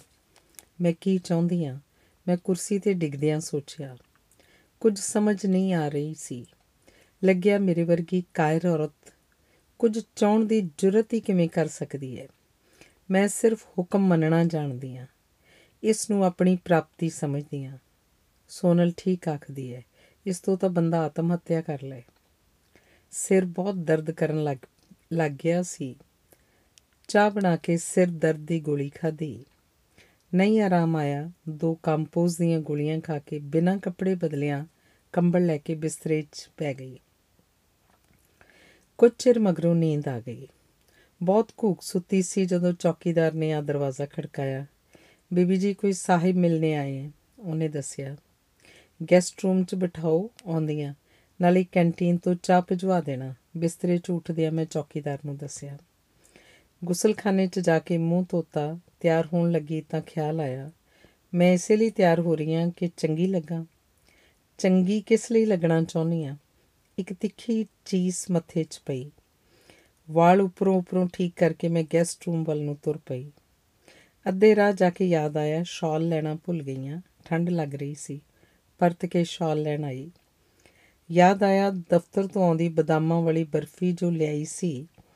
ਹਾਂ, ਅਜੇ ਤੱਕ ਮੈਨੂੰ ਯਾਦ ਸੀ, ਰਜਿੰਦਰ ਨੂੰ ਬਦਾਮਾਂ ਵਾਲੀ ਬਰਫੀ ਚੰਗੀ ਲੱਗਦੀ ਹੈ। ਡੱਬਾ ਵੀ ਨਾਲ ਫੜ ਲਿਆ। ਇਹ ਮੇਰੀ ਵੱਲ ਹੋਰ ਤਰ੍ਹਾਂ ਹੀ ਝਾਕੇ। ਮੇਰੀਆਂ ਲੱਤਾਂ ਜਿਵੇਂ, ਵਿੱਚੋਂ ਜਿਵੇਂ ਜਾਨ ਜੀ ਨਿਕਲ ਗਈ। ਮੈਂ ਲੜਨ ਨਹੀਂ ਆਇਆ। ਤੇਰਾ ਮੂੰਹ ਇਸ ਤਰ੍ਹਾਂ ਦਾ ਕਿਉਂ ਹੋ ਗਿਆ?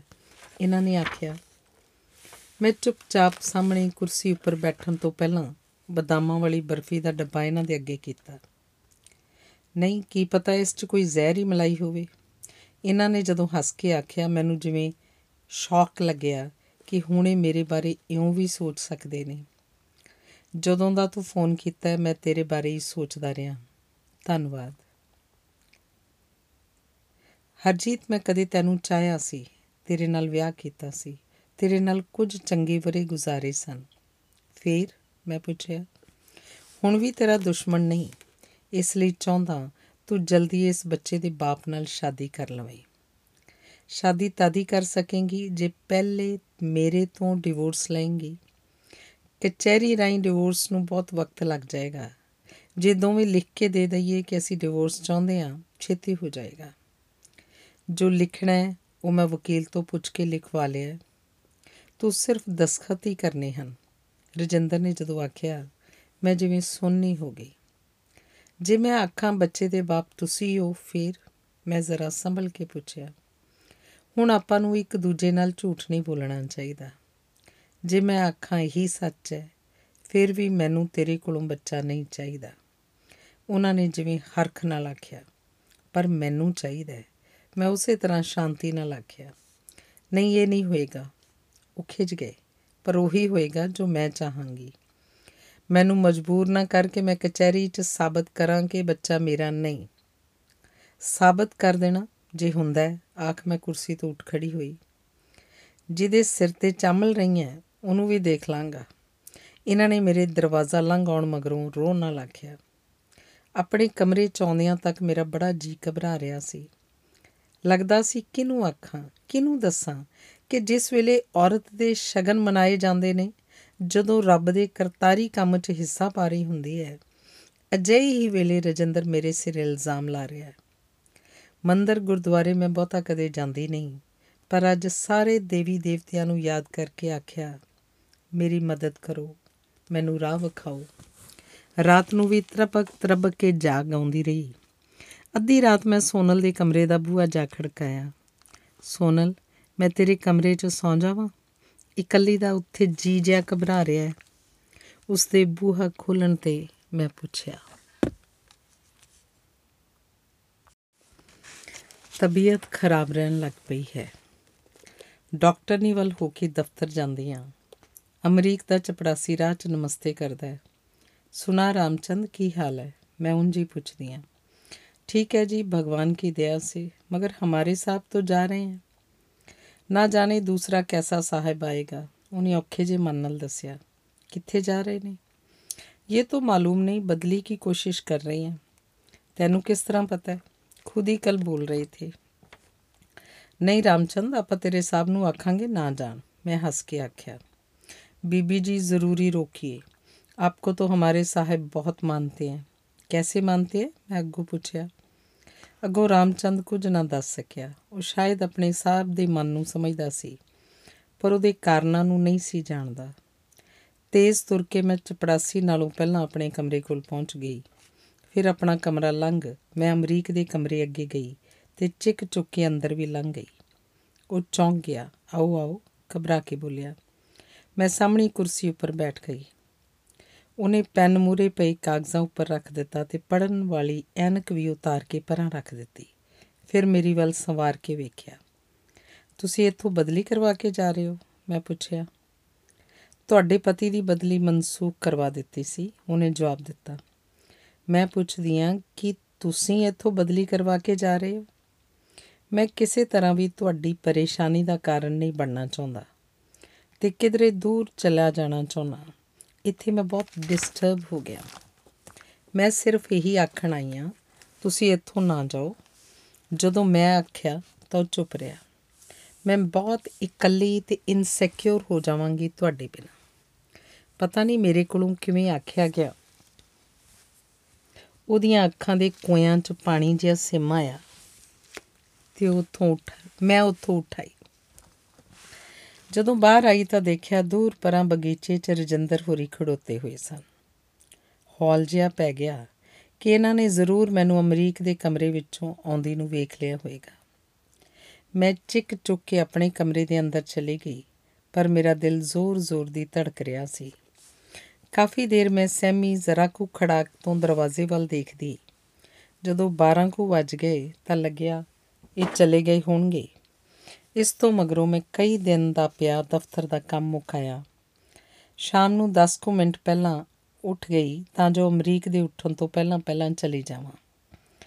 ਹੋਸਟਲ ਜਾਣ ਦੀ ਥਾਂ ਮੈਂ ਬਾਜ਼ਾਰ ਚਲੀ ਜਾਂਦੀ ਆ। ਖਰੀਦਣਾ ਤਾਂ ਕੁਝ ਖਾਸ ਨਹੀਂ, ਸ਼ਾਇਦ ਉਂਝ ਹੀ ਭੀੜ ਵਿੱਚ ਗਵਾਚ ਜਾਣ ਲਈ ਮੈਂ ਆ ਗਈ ਆ। ਬਾਜ਼ਾਰ 'ਚ ਸਾਡੀ ਗਵੰਡਣ ਸਤਵੰਤ ਮਿਲ ਪੈਂਦੀ ਹੈ। ਮੈਂ ਤਾਂ ਨਜ਼ਰ ਚੁਰਾ ਕੇ ਲੰਘ ਜਾਣਾ ਚਾਹੁੰਦੀ ਆ, ਪਰ ਉਹ ਆ ਕੇ ਹੱਥ ਫੜ ਲੈਂਦੀ ਹੈ। ਸੁਣਾਓ ਕੀ ਹਾਲ ਹੈ? ਬੜੇ ਮਾੜੇ ਹੋ ਗਏ ਹੋ। ਅਸੀਂ ਤਾਂ ਹਰ ਰੋਜ਼ ਤੁਹਾਡੀਆਂ ਗੱਲਾਂ ਕਰ ਲੈਂਦੇ ਆ ਬਈ ਕੋਈ ਗ੍ਰਹਿ ਦਾ ਹੀ ਗੇੜ ਹੈ, ਨਹੀਂ ਤਾਂ ਦੋਵੇਂ ਏਡੇ ਪੜ੍ਹੇ ਲਿਖੇ ਸਿਆਣੇ ਬਿਆਣੇ ਹੋ।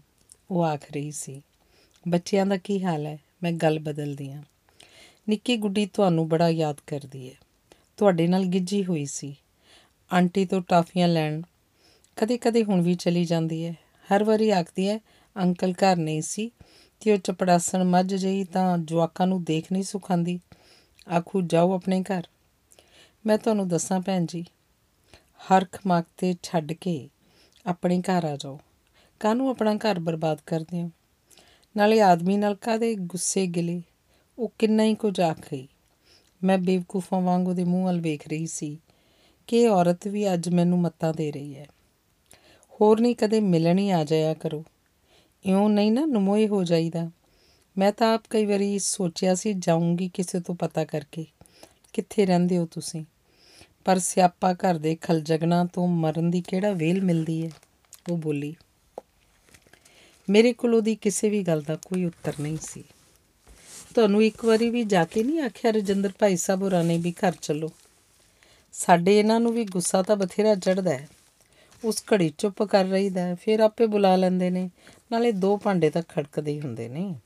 ਆਪਣਾ ਘਰ ਥੋੜੇ ਹੀ ਛੱਡ ਕੇ ਚਲੇ ਜਾਈਦਾ ਹੁੰਦਾ ਉਹ ਆਖ ਰਹੀ ਸੀ। ਮੈਂ ਆਵਾਂਗੀ ਕਿਸੇ ਦਿਨ, ਹੁਣ ਮੈਂ ਛੇਤੀ ਜਾਣਾ, ਆਖ ਕੇ ਮੈਂ ਜਿਵੇਂ ਖਹਿੜਾ ਛੁਡਾਇਆ ਤੇ ਅਗਾਂ ਤੁਰ ਪਈ। ਉਹ ਘੁੰਮ ਕੇ ਮੇਰੇ ਵੱਲ ਆਈ ਤੇ ਫਿਰ ਮੇਰਾ ਹੱਥ ਫੜ ਕੇ ਬੋਲੀ, ਹਾਂ, ਇੱਕ ਗੱਲ ਤਾਂ ਮੈਂ ਭੁੱਲ ਹੀ ਗਈ। ਉਹ ਜਿਹੜੀ ਚਪੜਾਸਣ ਤੇ ਚਪੜਾਸੀ ਤੇਰੇ ਆਦਮੀ ਨੇ ਘਰ ਰੱਖ ਲਏ ਨੇ, ਉਹ ਨਹੀਂ ਠੀਕ? ਅਖੇ ਅੱਗ ਨੂੰ ਆਈ ਘਰ ਬਾਰਨ ਬਣ ਬੈਠੀ। ਉਹਨਾਂ ਨੂੰ ਆ ਕੇ ਕੱਢੋ। ਨਹੀਂ ਤਾਂ ਪਛਤਾਓਗੇ ਭੈਣ ਜੀ ਮਗਰੋਂ। ਇਹੋ ਜੀਆਂ ਨੂੰ ਸੌ ਜਾਦੂ ਟੂਣੇ ਆਉਂਦੇ ਹੁੰਦੇ ਨੇ ਆਦਮੀਆਂ ਨੂੰ ਮਗਰ ਲਾਉਣ ਦੇ। ਉਹਦਾ ਆਦਮੀ ਤਾਂ ਉਹੀ ਝੁੱਡੂ ਹੈ। ਇਹੋ ਜੇ ਨੂੰ ਤਾਂ ਇਹੋ ਜੀ ਵੇਚ ਕੇ ਖਾ ਜਾਏ। ਤੁਸੀਂ ਤਾਂ ਇੰਨੇ ਪੜ੍ਹੇ ਲਿਖੇ ਹੋ, ਸਭ ਸਮਝਦੇ ਹੋ। ਘਰ ਨਾ ਉਜੜਨ ਦਿਓ ਆਪਣਾ। ਉਹ ਮੇਰੇ ਨਾਲੋਂ ਵੱਧ ਚਿੰਤਾਤੁਰ ਦਿਸਦੀ ਸੀ ਤੇ ਹਰ ਪ੍ਰਕਾਰ ਦੀਆਂ ਸਲਾਹਾਂ ਦੇ ਰਹੀ ਸੀ। ਬਿਨਾਂ ਕੁਝ ਆਖਿਆ ਮੈਂ ਫਿਰ ਤੁਰ ਪਈ। ਬਸ ਇੱਕ ਹੀ ਖਿਆਲ ਬਾਰ-ਬਾਰ ਮਨ 'ਚ ਆ ਰਿਹਾ ਸੀ ਕਿ ਕੀ ਸੱਚਮੁੱਚ ਇਹ ਬਹੁਤਾ ਵੇਲਾ ਘਰ ਨਹੀਂ ਆਉਂਦੇ? ਫਿਰ ਕਿੱਥੇ ਰਹਿੰਦੇ ਨੇ? ਕੀ ਕਰਦੇ ਨੇ? ਕਿਤੇ ਕਲੱਬ 'ਚ ਬੈਠੇ ਸ਼ਰਾਬ ਤਾਂ ਨਹੀਂ ਪੀਂਦੇ ਰਹਿੰਦੇ?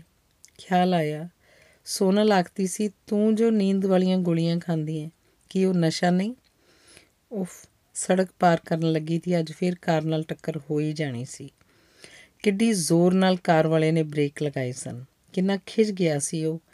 ਕਿ ਲੋਕ ਸੁੱਤੇ ਸੜਕਾਂ ਤੇ ਤੁਰੇ ਫਿਰਦੇ ਨੇ।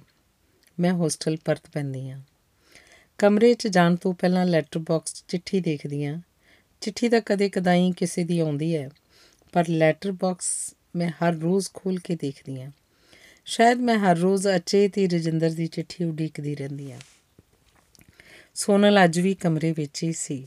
ਸੋਚਿਆ ਉਹਦਾ ਪਤਾ ਲੈ ਚਲਾਂ। ਤੇਰੀ ਤਬੀਅਤ ਕਿਉਂ ਖਰਾਬ ਹੋ ਗਈ ਸੋਨਲ? ਮੈਂ ਉਹਦੇ ਕੁਝ ਕੁ ਪੀਲੇ ਪੈ ਗਏ ਮੂੰਹ ਵੱਲ ਵੇਖਦਿਆਂ ਪੁੱਛਿਆ, ਸਾਲੇ ਦਕਿਆ ਨੂਸੀ ਲੋਕ ਪ੍ਰੋਬਲਮਸ ਖੜੀਆਂ ਕਰ ਦਿੰਦੇ ਨੇ।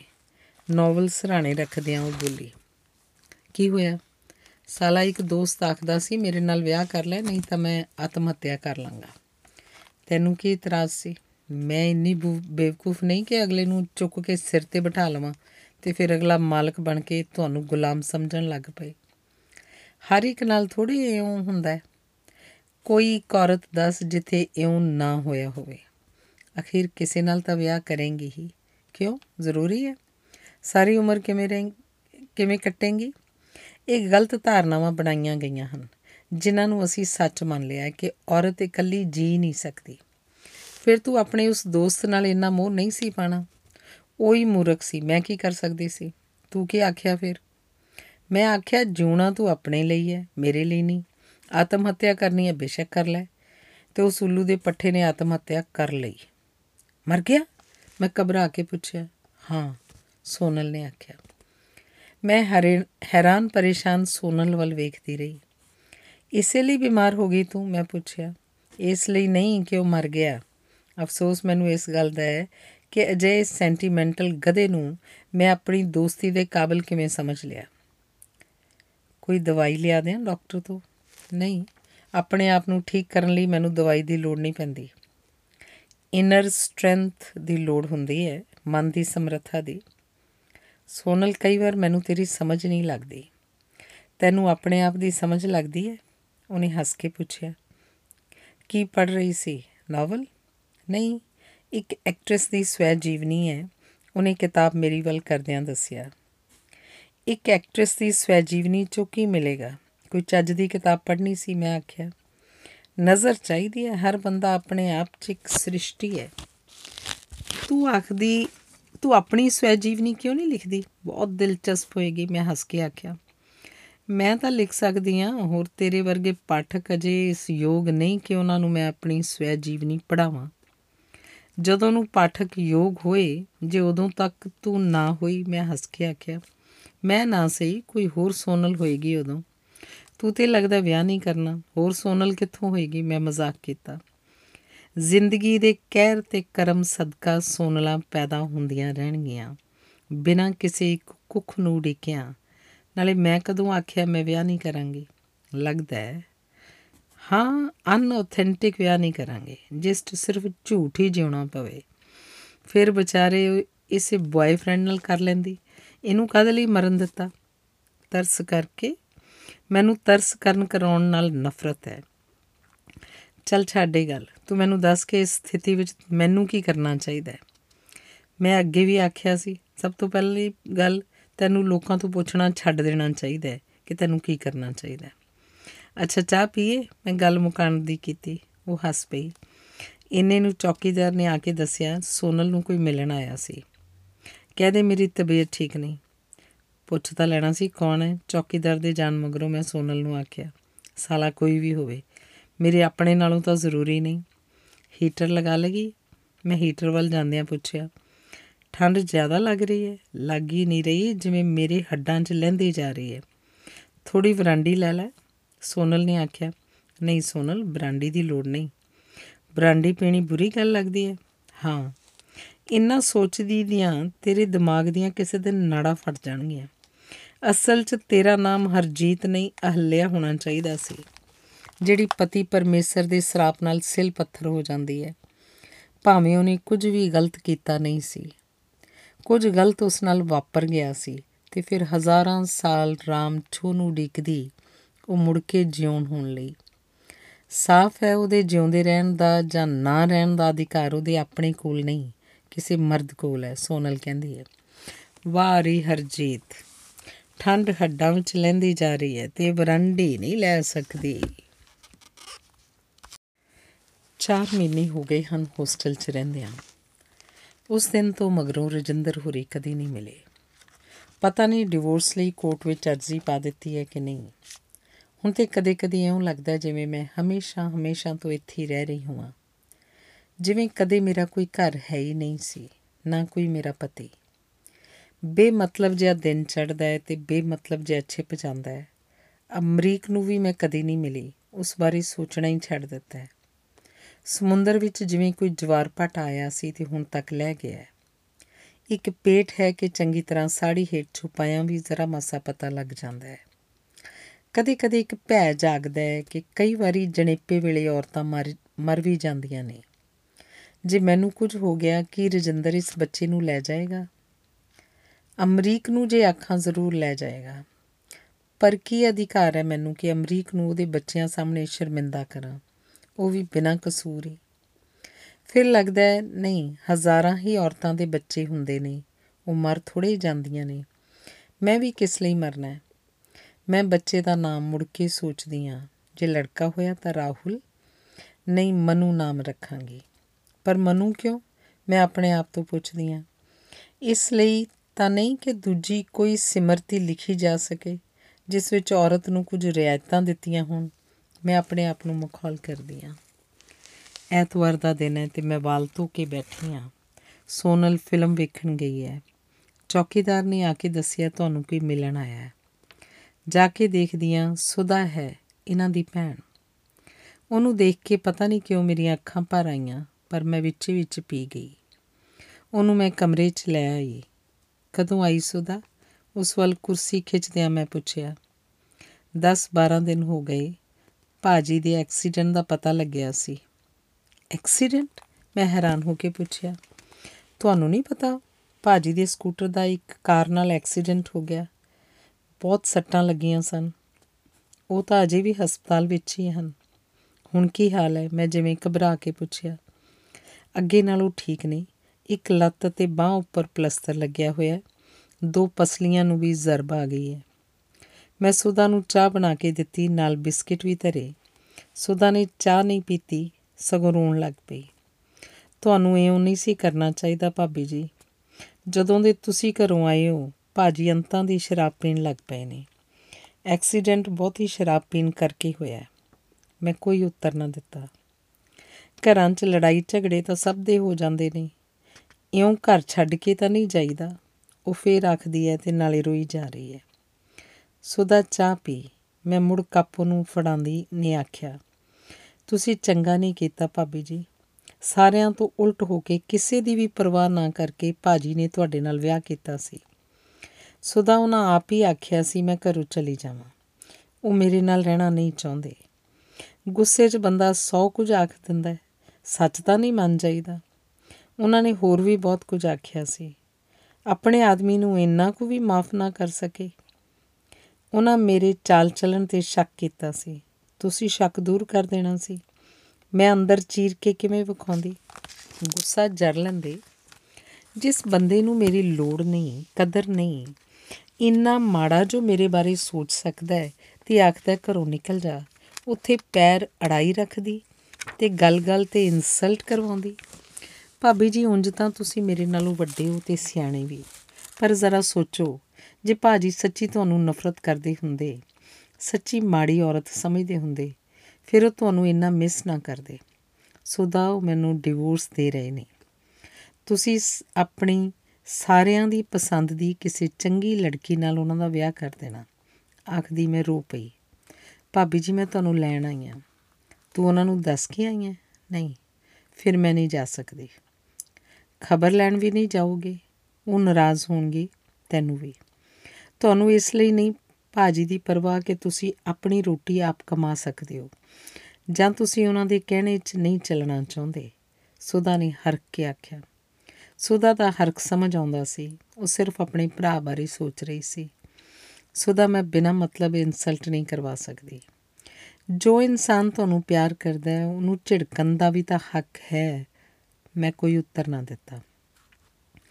ਉਹਨੇ ਸਵਾਰ ਕੇ ਮੇਰੇ ਵੱਲ ਵੇਖਿਆ ਤੇ ਫਿਰ ਪੂਰੀਆਂ ਅੱਖਾਂ ਖੋਲ ਕੇ ਮੁਸਕਰਾ ਕੇ ਪੁੱਛਣ ਲੱਗੀ, ਭਾਬੀ ਜੀ, ਕੋਈ ਖੁਸ਼ਖਬਰੀ ਹੈ? ਮੈਂ ਆਖਿਆ, ਹਾਂ, ਪਰ ਉਹ ਇਸ ਬੱਚੇ ਨੂੰ ਆਪਣਾ ਮੰਨਣ ਲਈ ਤਿਆਰ ਨਹੀਂ। ਸੁਦਾ ਦੀਆਂ ਜਗਦੀਆਂ ਅੱਖਾਂ ਜਿਵੇਂ ਬੁਝ ਗਈਆਂ। ਤਾਂ ਇਹ ਗੱਲ ਹੈ, ਸ਼ਾਇਦ ਉਹ ਸੋਚ ਰਹੀ ਸੀ। ਪਰ ਭਾਬੀ ਜੀ, ਉਹ ਚੌਂਕ ਕੇ ਬੋਲੀ, ਹਾਂ, ਭਾਬੀ ਜੀ, ਇੱਕ ਖੂਨ ਦਾ ਟੈਸਟ ਵੀ ਹੁੰਦਾ ਹੈ। ਜਿਸ ਤੋਂ ਬੱਚੇ ਦੇ ਬਾਪ ਦਾ ਪਤਾ ਲੱਗ ਜਾਂਦਾ ਹੈ। ਸੁਦਾ ਜਿਸ ਆਦਮੀ ਨੂੰ ਮੇਰੇ ਉੱਪਰ ਯਕੀਨ ਨਹੀਂ, ਉਹਨੂੰ ਮੈਂ ਬਲੱਡ ਟੈਸਟ ਨਾਲ ਵੀ ਯਕੀਨ ਦਿਵਾਉਣਾ ਨਹੀਂ ਚਾਹੁੰਦੀ। ਪਰ ਕਿਉਂ? ਮੈਂ ਇਹਨੂੰ ਆਪਣੀ ਤੋਹੀਨ ਸਮਝਦੀ ਹਾਂ। ਇਉਂ ਤੇਰੀਆਂ ਹਨ, ਨਾਲ ਤੁਸੀਂ ਇਹ ਨਹੀਂ ਦੇ ਇੱਕ ਨਹੀਂ, ਦੋ ਨਹੀਂ। ਇਉਂ ਇੱਕ ਨਹੀਂ, ਦੋ ਨਹੀਂ, ਤਿੰਨ ਜ਼ਿੰਦਗੀਆਂ ਤਬਾਹ ਕਰਨਾ ਚਾਹੁੰਦੇ ਹੋ। ਕਸੂਰਵਾਰ ਹਮੇਸ਼ਾ ਔਰਤ ਹੀ ਹੁੰਦੀ ਹੈ। ਭਾਬੀ ਜੀ, ਮੈਂ ਬਹਿਸ ਕਰਨਾ ਨਹੀਂ ਚਾਹੁੰਦੀ। ਜੇ ਤੁਸੀਂ ਹਾਰ ਮੰਨ ਲਓਗੇ, ਕੁਝ ਘਸ ਘਸ ਤਾਂ ਨਹੀਂ ਚੱਲਿਆ? ਘਰ ਬਰਬਾਦ ਹੋਣੋਂ ਬਚ ਜਾਏਗਾ। ਕੀ ਹਾਰ ਮੰਨਾ? ਕਿ ਮੈਂ ਘਟਿਆ, ਬਦ ਚਲਨ ਔਰਤਾਂ ਪਰ ਭਾਜੀ ਨੂੰ ਇਹ ਸ਼ੱਕ ਹੀ ਕਿਉਂ ਪਿਆ? ਇਸ ਵਿੱਚ ਮੈਂ ਕੀ ਕਰ ਸਕਦੀ ਹਾਂ? ਜੇ ਉਹਨਾਂ ਦੀ ਸੋਚ ਹੀ ਐਸੀ ਹੈ। ਕੌਣ ਹੈ ਉਹ ਜਿਸ ਬਾਰੇ ਭਾਜੀ ਐਉਂ ਸੋਚਦੇ ਨੇ? ਸਾਡੇ ਦਫ਼ਤਰ ਦਾ ਇੱਕ ਬੰਦਾ ਹੈ। ਤੁਸੀਂ ਉਸ ਦਫ਼ਤਰ ਵਿੱਚੋਂ ਬਦਲੀ ਕਰਵਾ ਲਓ ਜਾਂ ਨੌਕਰੀ ਛੱਡ ਦਿਓ। ਇਸ ਵਿੱਚ ਕੀ ਹੈ? ਨਹੀਂ, ਇਹ ਨਹੀਂ ਹੋ ਸਕਦਾ। ਅਸਲ 'ਚ ਜਦੋਂ ਬੰਦਾ ਕਿਸੇ ਨੂੰ ਬਹੁਤ ਪਿਆਰ ਕਰਦਾ ਹੋਵੇ, ਫਿਰ ਉਹਦਾ ਸੁਭਾਅ ਸ਼ੱਕੀ ਹੋ ਜਾਂਦਾ ਭਾਬੀ ਜੀ। ਸੋ ਹੁਣ ਤਾਂ ਜੋ ਕੁਝ ਵੀ ਹੈ, ਜਿਵੇਂ ਵੀ ਹੈ, ਬਸ ਠੀਕ ਹੈ। ਮੇਰੇ ਵਿੱਚ ਤਾਂ ਲੜਨ ਝਗੜਨ ਦੀ ਵੀ ਸਮਰੱਥਾ ਨਹੀਂ। ਮੈਂ ਥੱਕੀ ਆਵਾਜ਼ 'ਚ ਆਖਿਆ ਕਿਸੇ ਹੋਰ ਪਾਸੇ ਧਿਆਨ ਤੋਂ ਬਿਨਾ ਔਰਤ ਇਉਂ ਆਪਣਾ ਘਰ ਨਹੀਂ ਤੋੜਦੀ ਹੁੰਦੀ। ਕੀ ਤੁਸੀਂ ਸੱਚ ਆਖ ਰਹੇ ਹੋ ਭਾਬੀ ਜੀ ਕਿ ਸੁਦਾ ਕੋਈ ਹੋਰ ਗੱਲ ਕਰ। ਭਾਜੀ ਜਾਣੀ ਪਹਿਲਾਂ ਵਾਲੇ ਭਾਜੀ ਨਹੀਂ ਰਹੇ। ਖਬਰ ਨੂੰ ਤਾਂ ਚੱਲੋਗੇ ਮੇਰੇ ਨਾਲ। ਉਹ ਮੈਂ, ਉਹ ਤੈਨੂੰ ਗੁੱਸੇ ਤਾਂ ਨਹੀਂ ਹੋਣਗੇ ਇੱਥੇ ਆਉਣ ਲਈ? ਹੋ ਜਾਣ ਗੁੱਸੇ। ਸੁਦਾ, ਭਾਬੀ ਜੀ ਤੁਸੀਂ ਕਿਵੇਂ ਸਾਰੇ ਰਿਸ਼ਤੇ ਤੋੜਤੇ? ਰਿਸ਼ਤੇ ਤਾਂ ਨਹੀਂ ਤੋੜੇ, ਪਰ ਲੱਗਦਾ ਹੈ ਕਿੰਨੇ ਬੱਚੇ ਕਿੰਨੇ ਕੱਚੇ ਸਾਨੇ ਰਿਸ਼ਤੇ। ਮੇਰਾ ਮਨ ਭਰ ਆਇਆ। ਚਲੋ ਤਿਆਰ ਹੋ ਚਲੀਏ। ਸੁਦਾ ਉੱਠ ਕੇ ਕਮਰੇ ਨੂੰ ਧਿਆਨ ਨਾਲ ਦੇਖਦੀ ਬੋਲੀ, ਮੈਂ ਸੁਦਾ ਦੇ ਨਾਲ ਰਜਿੰਦਰ ਹੋਰਾਂ ਦੀ ਖਬਰ ਲਈ ਹਸਪਤਾਲ ਗਈ।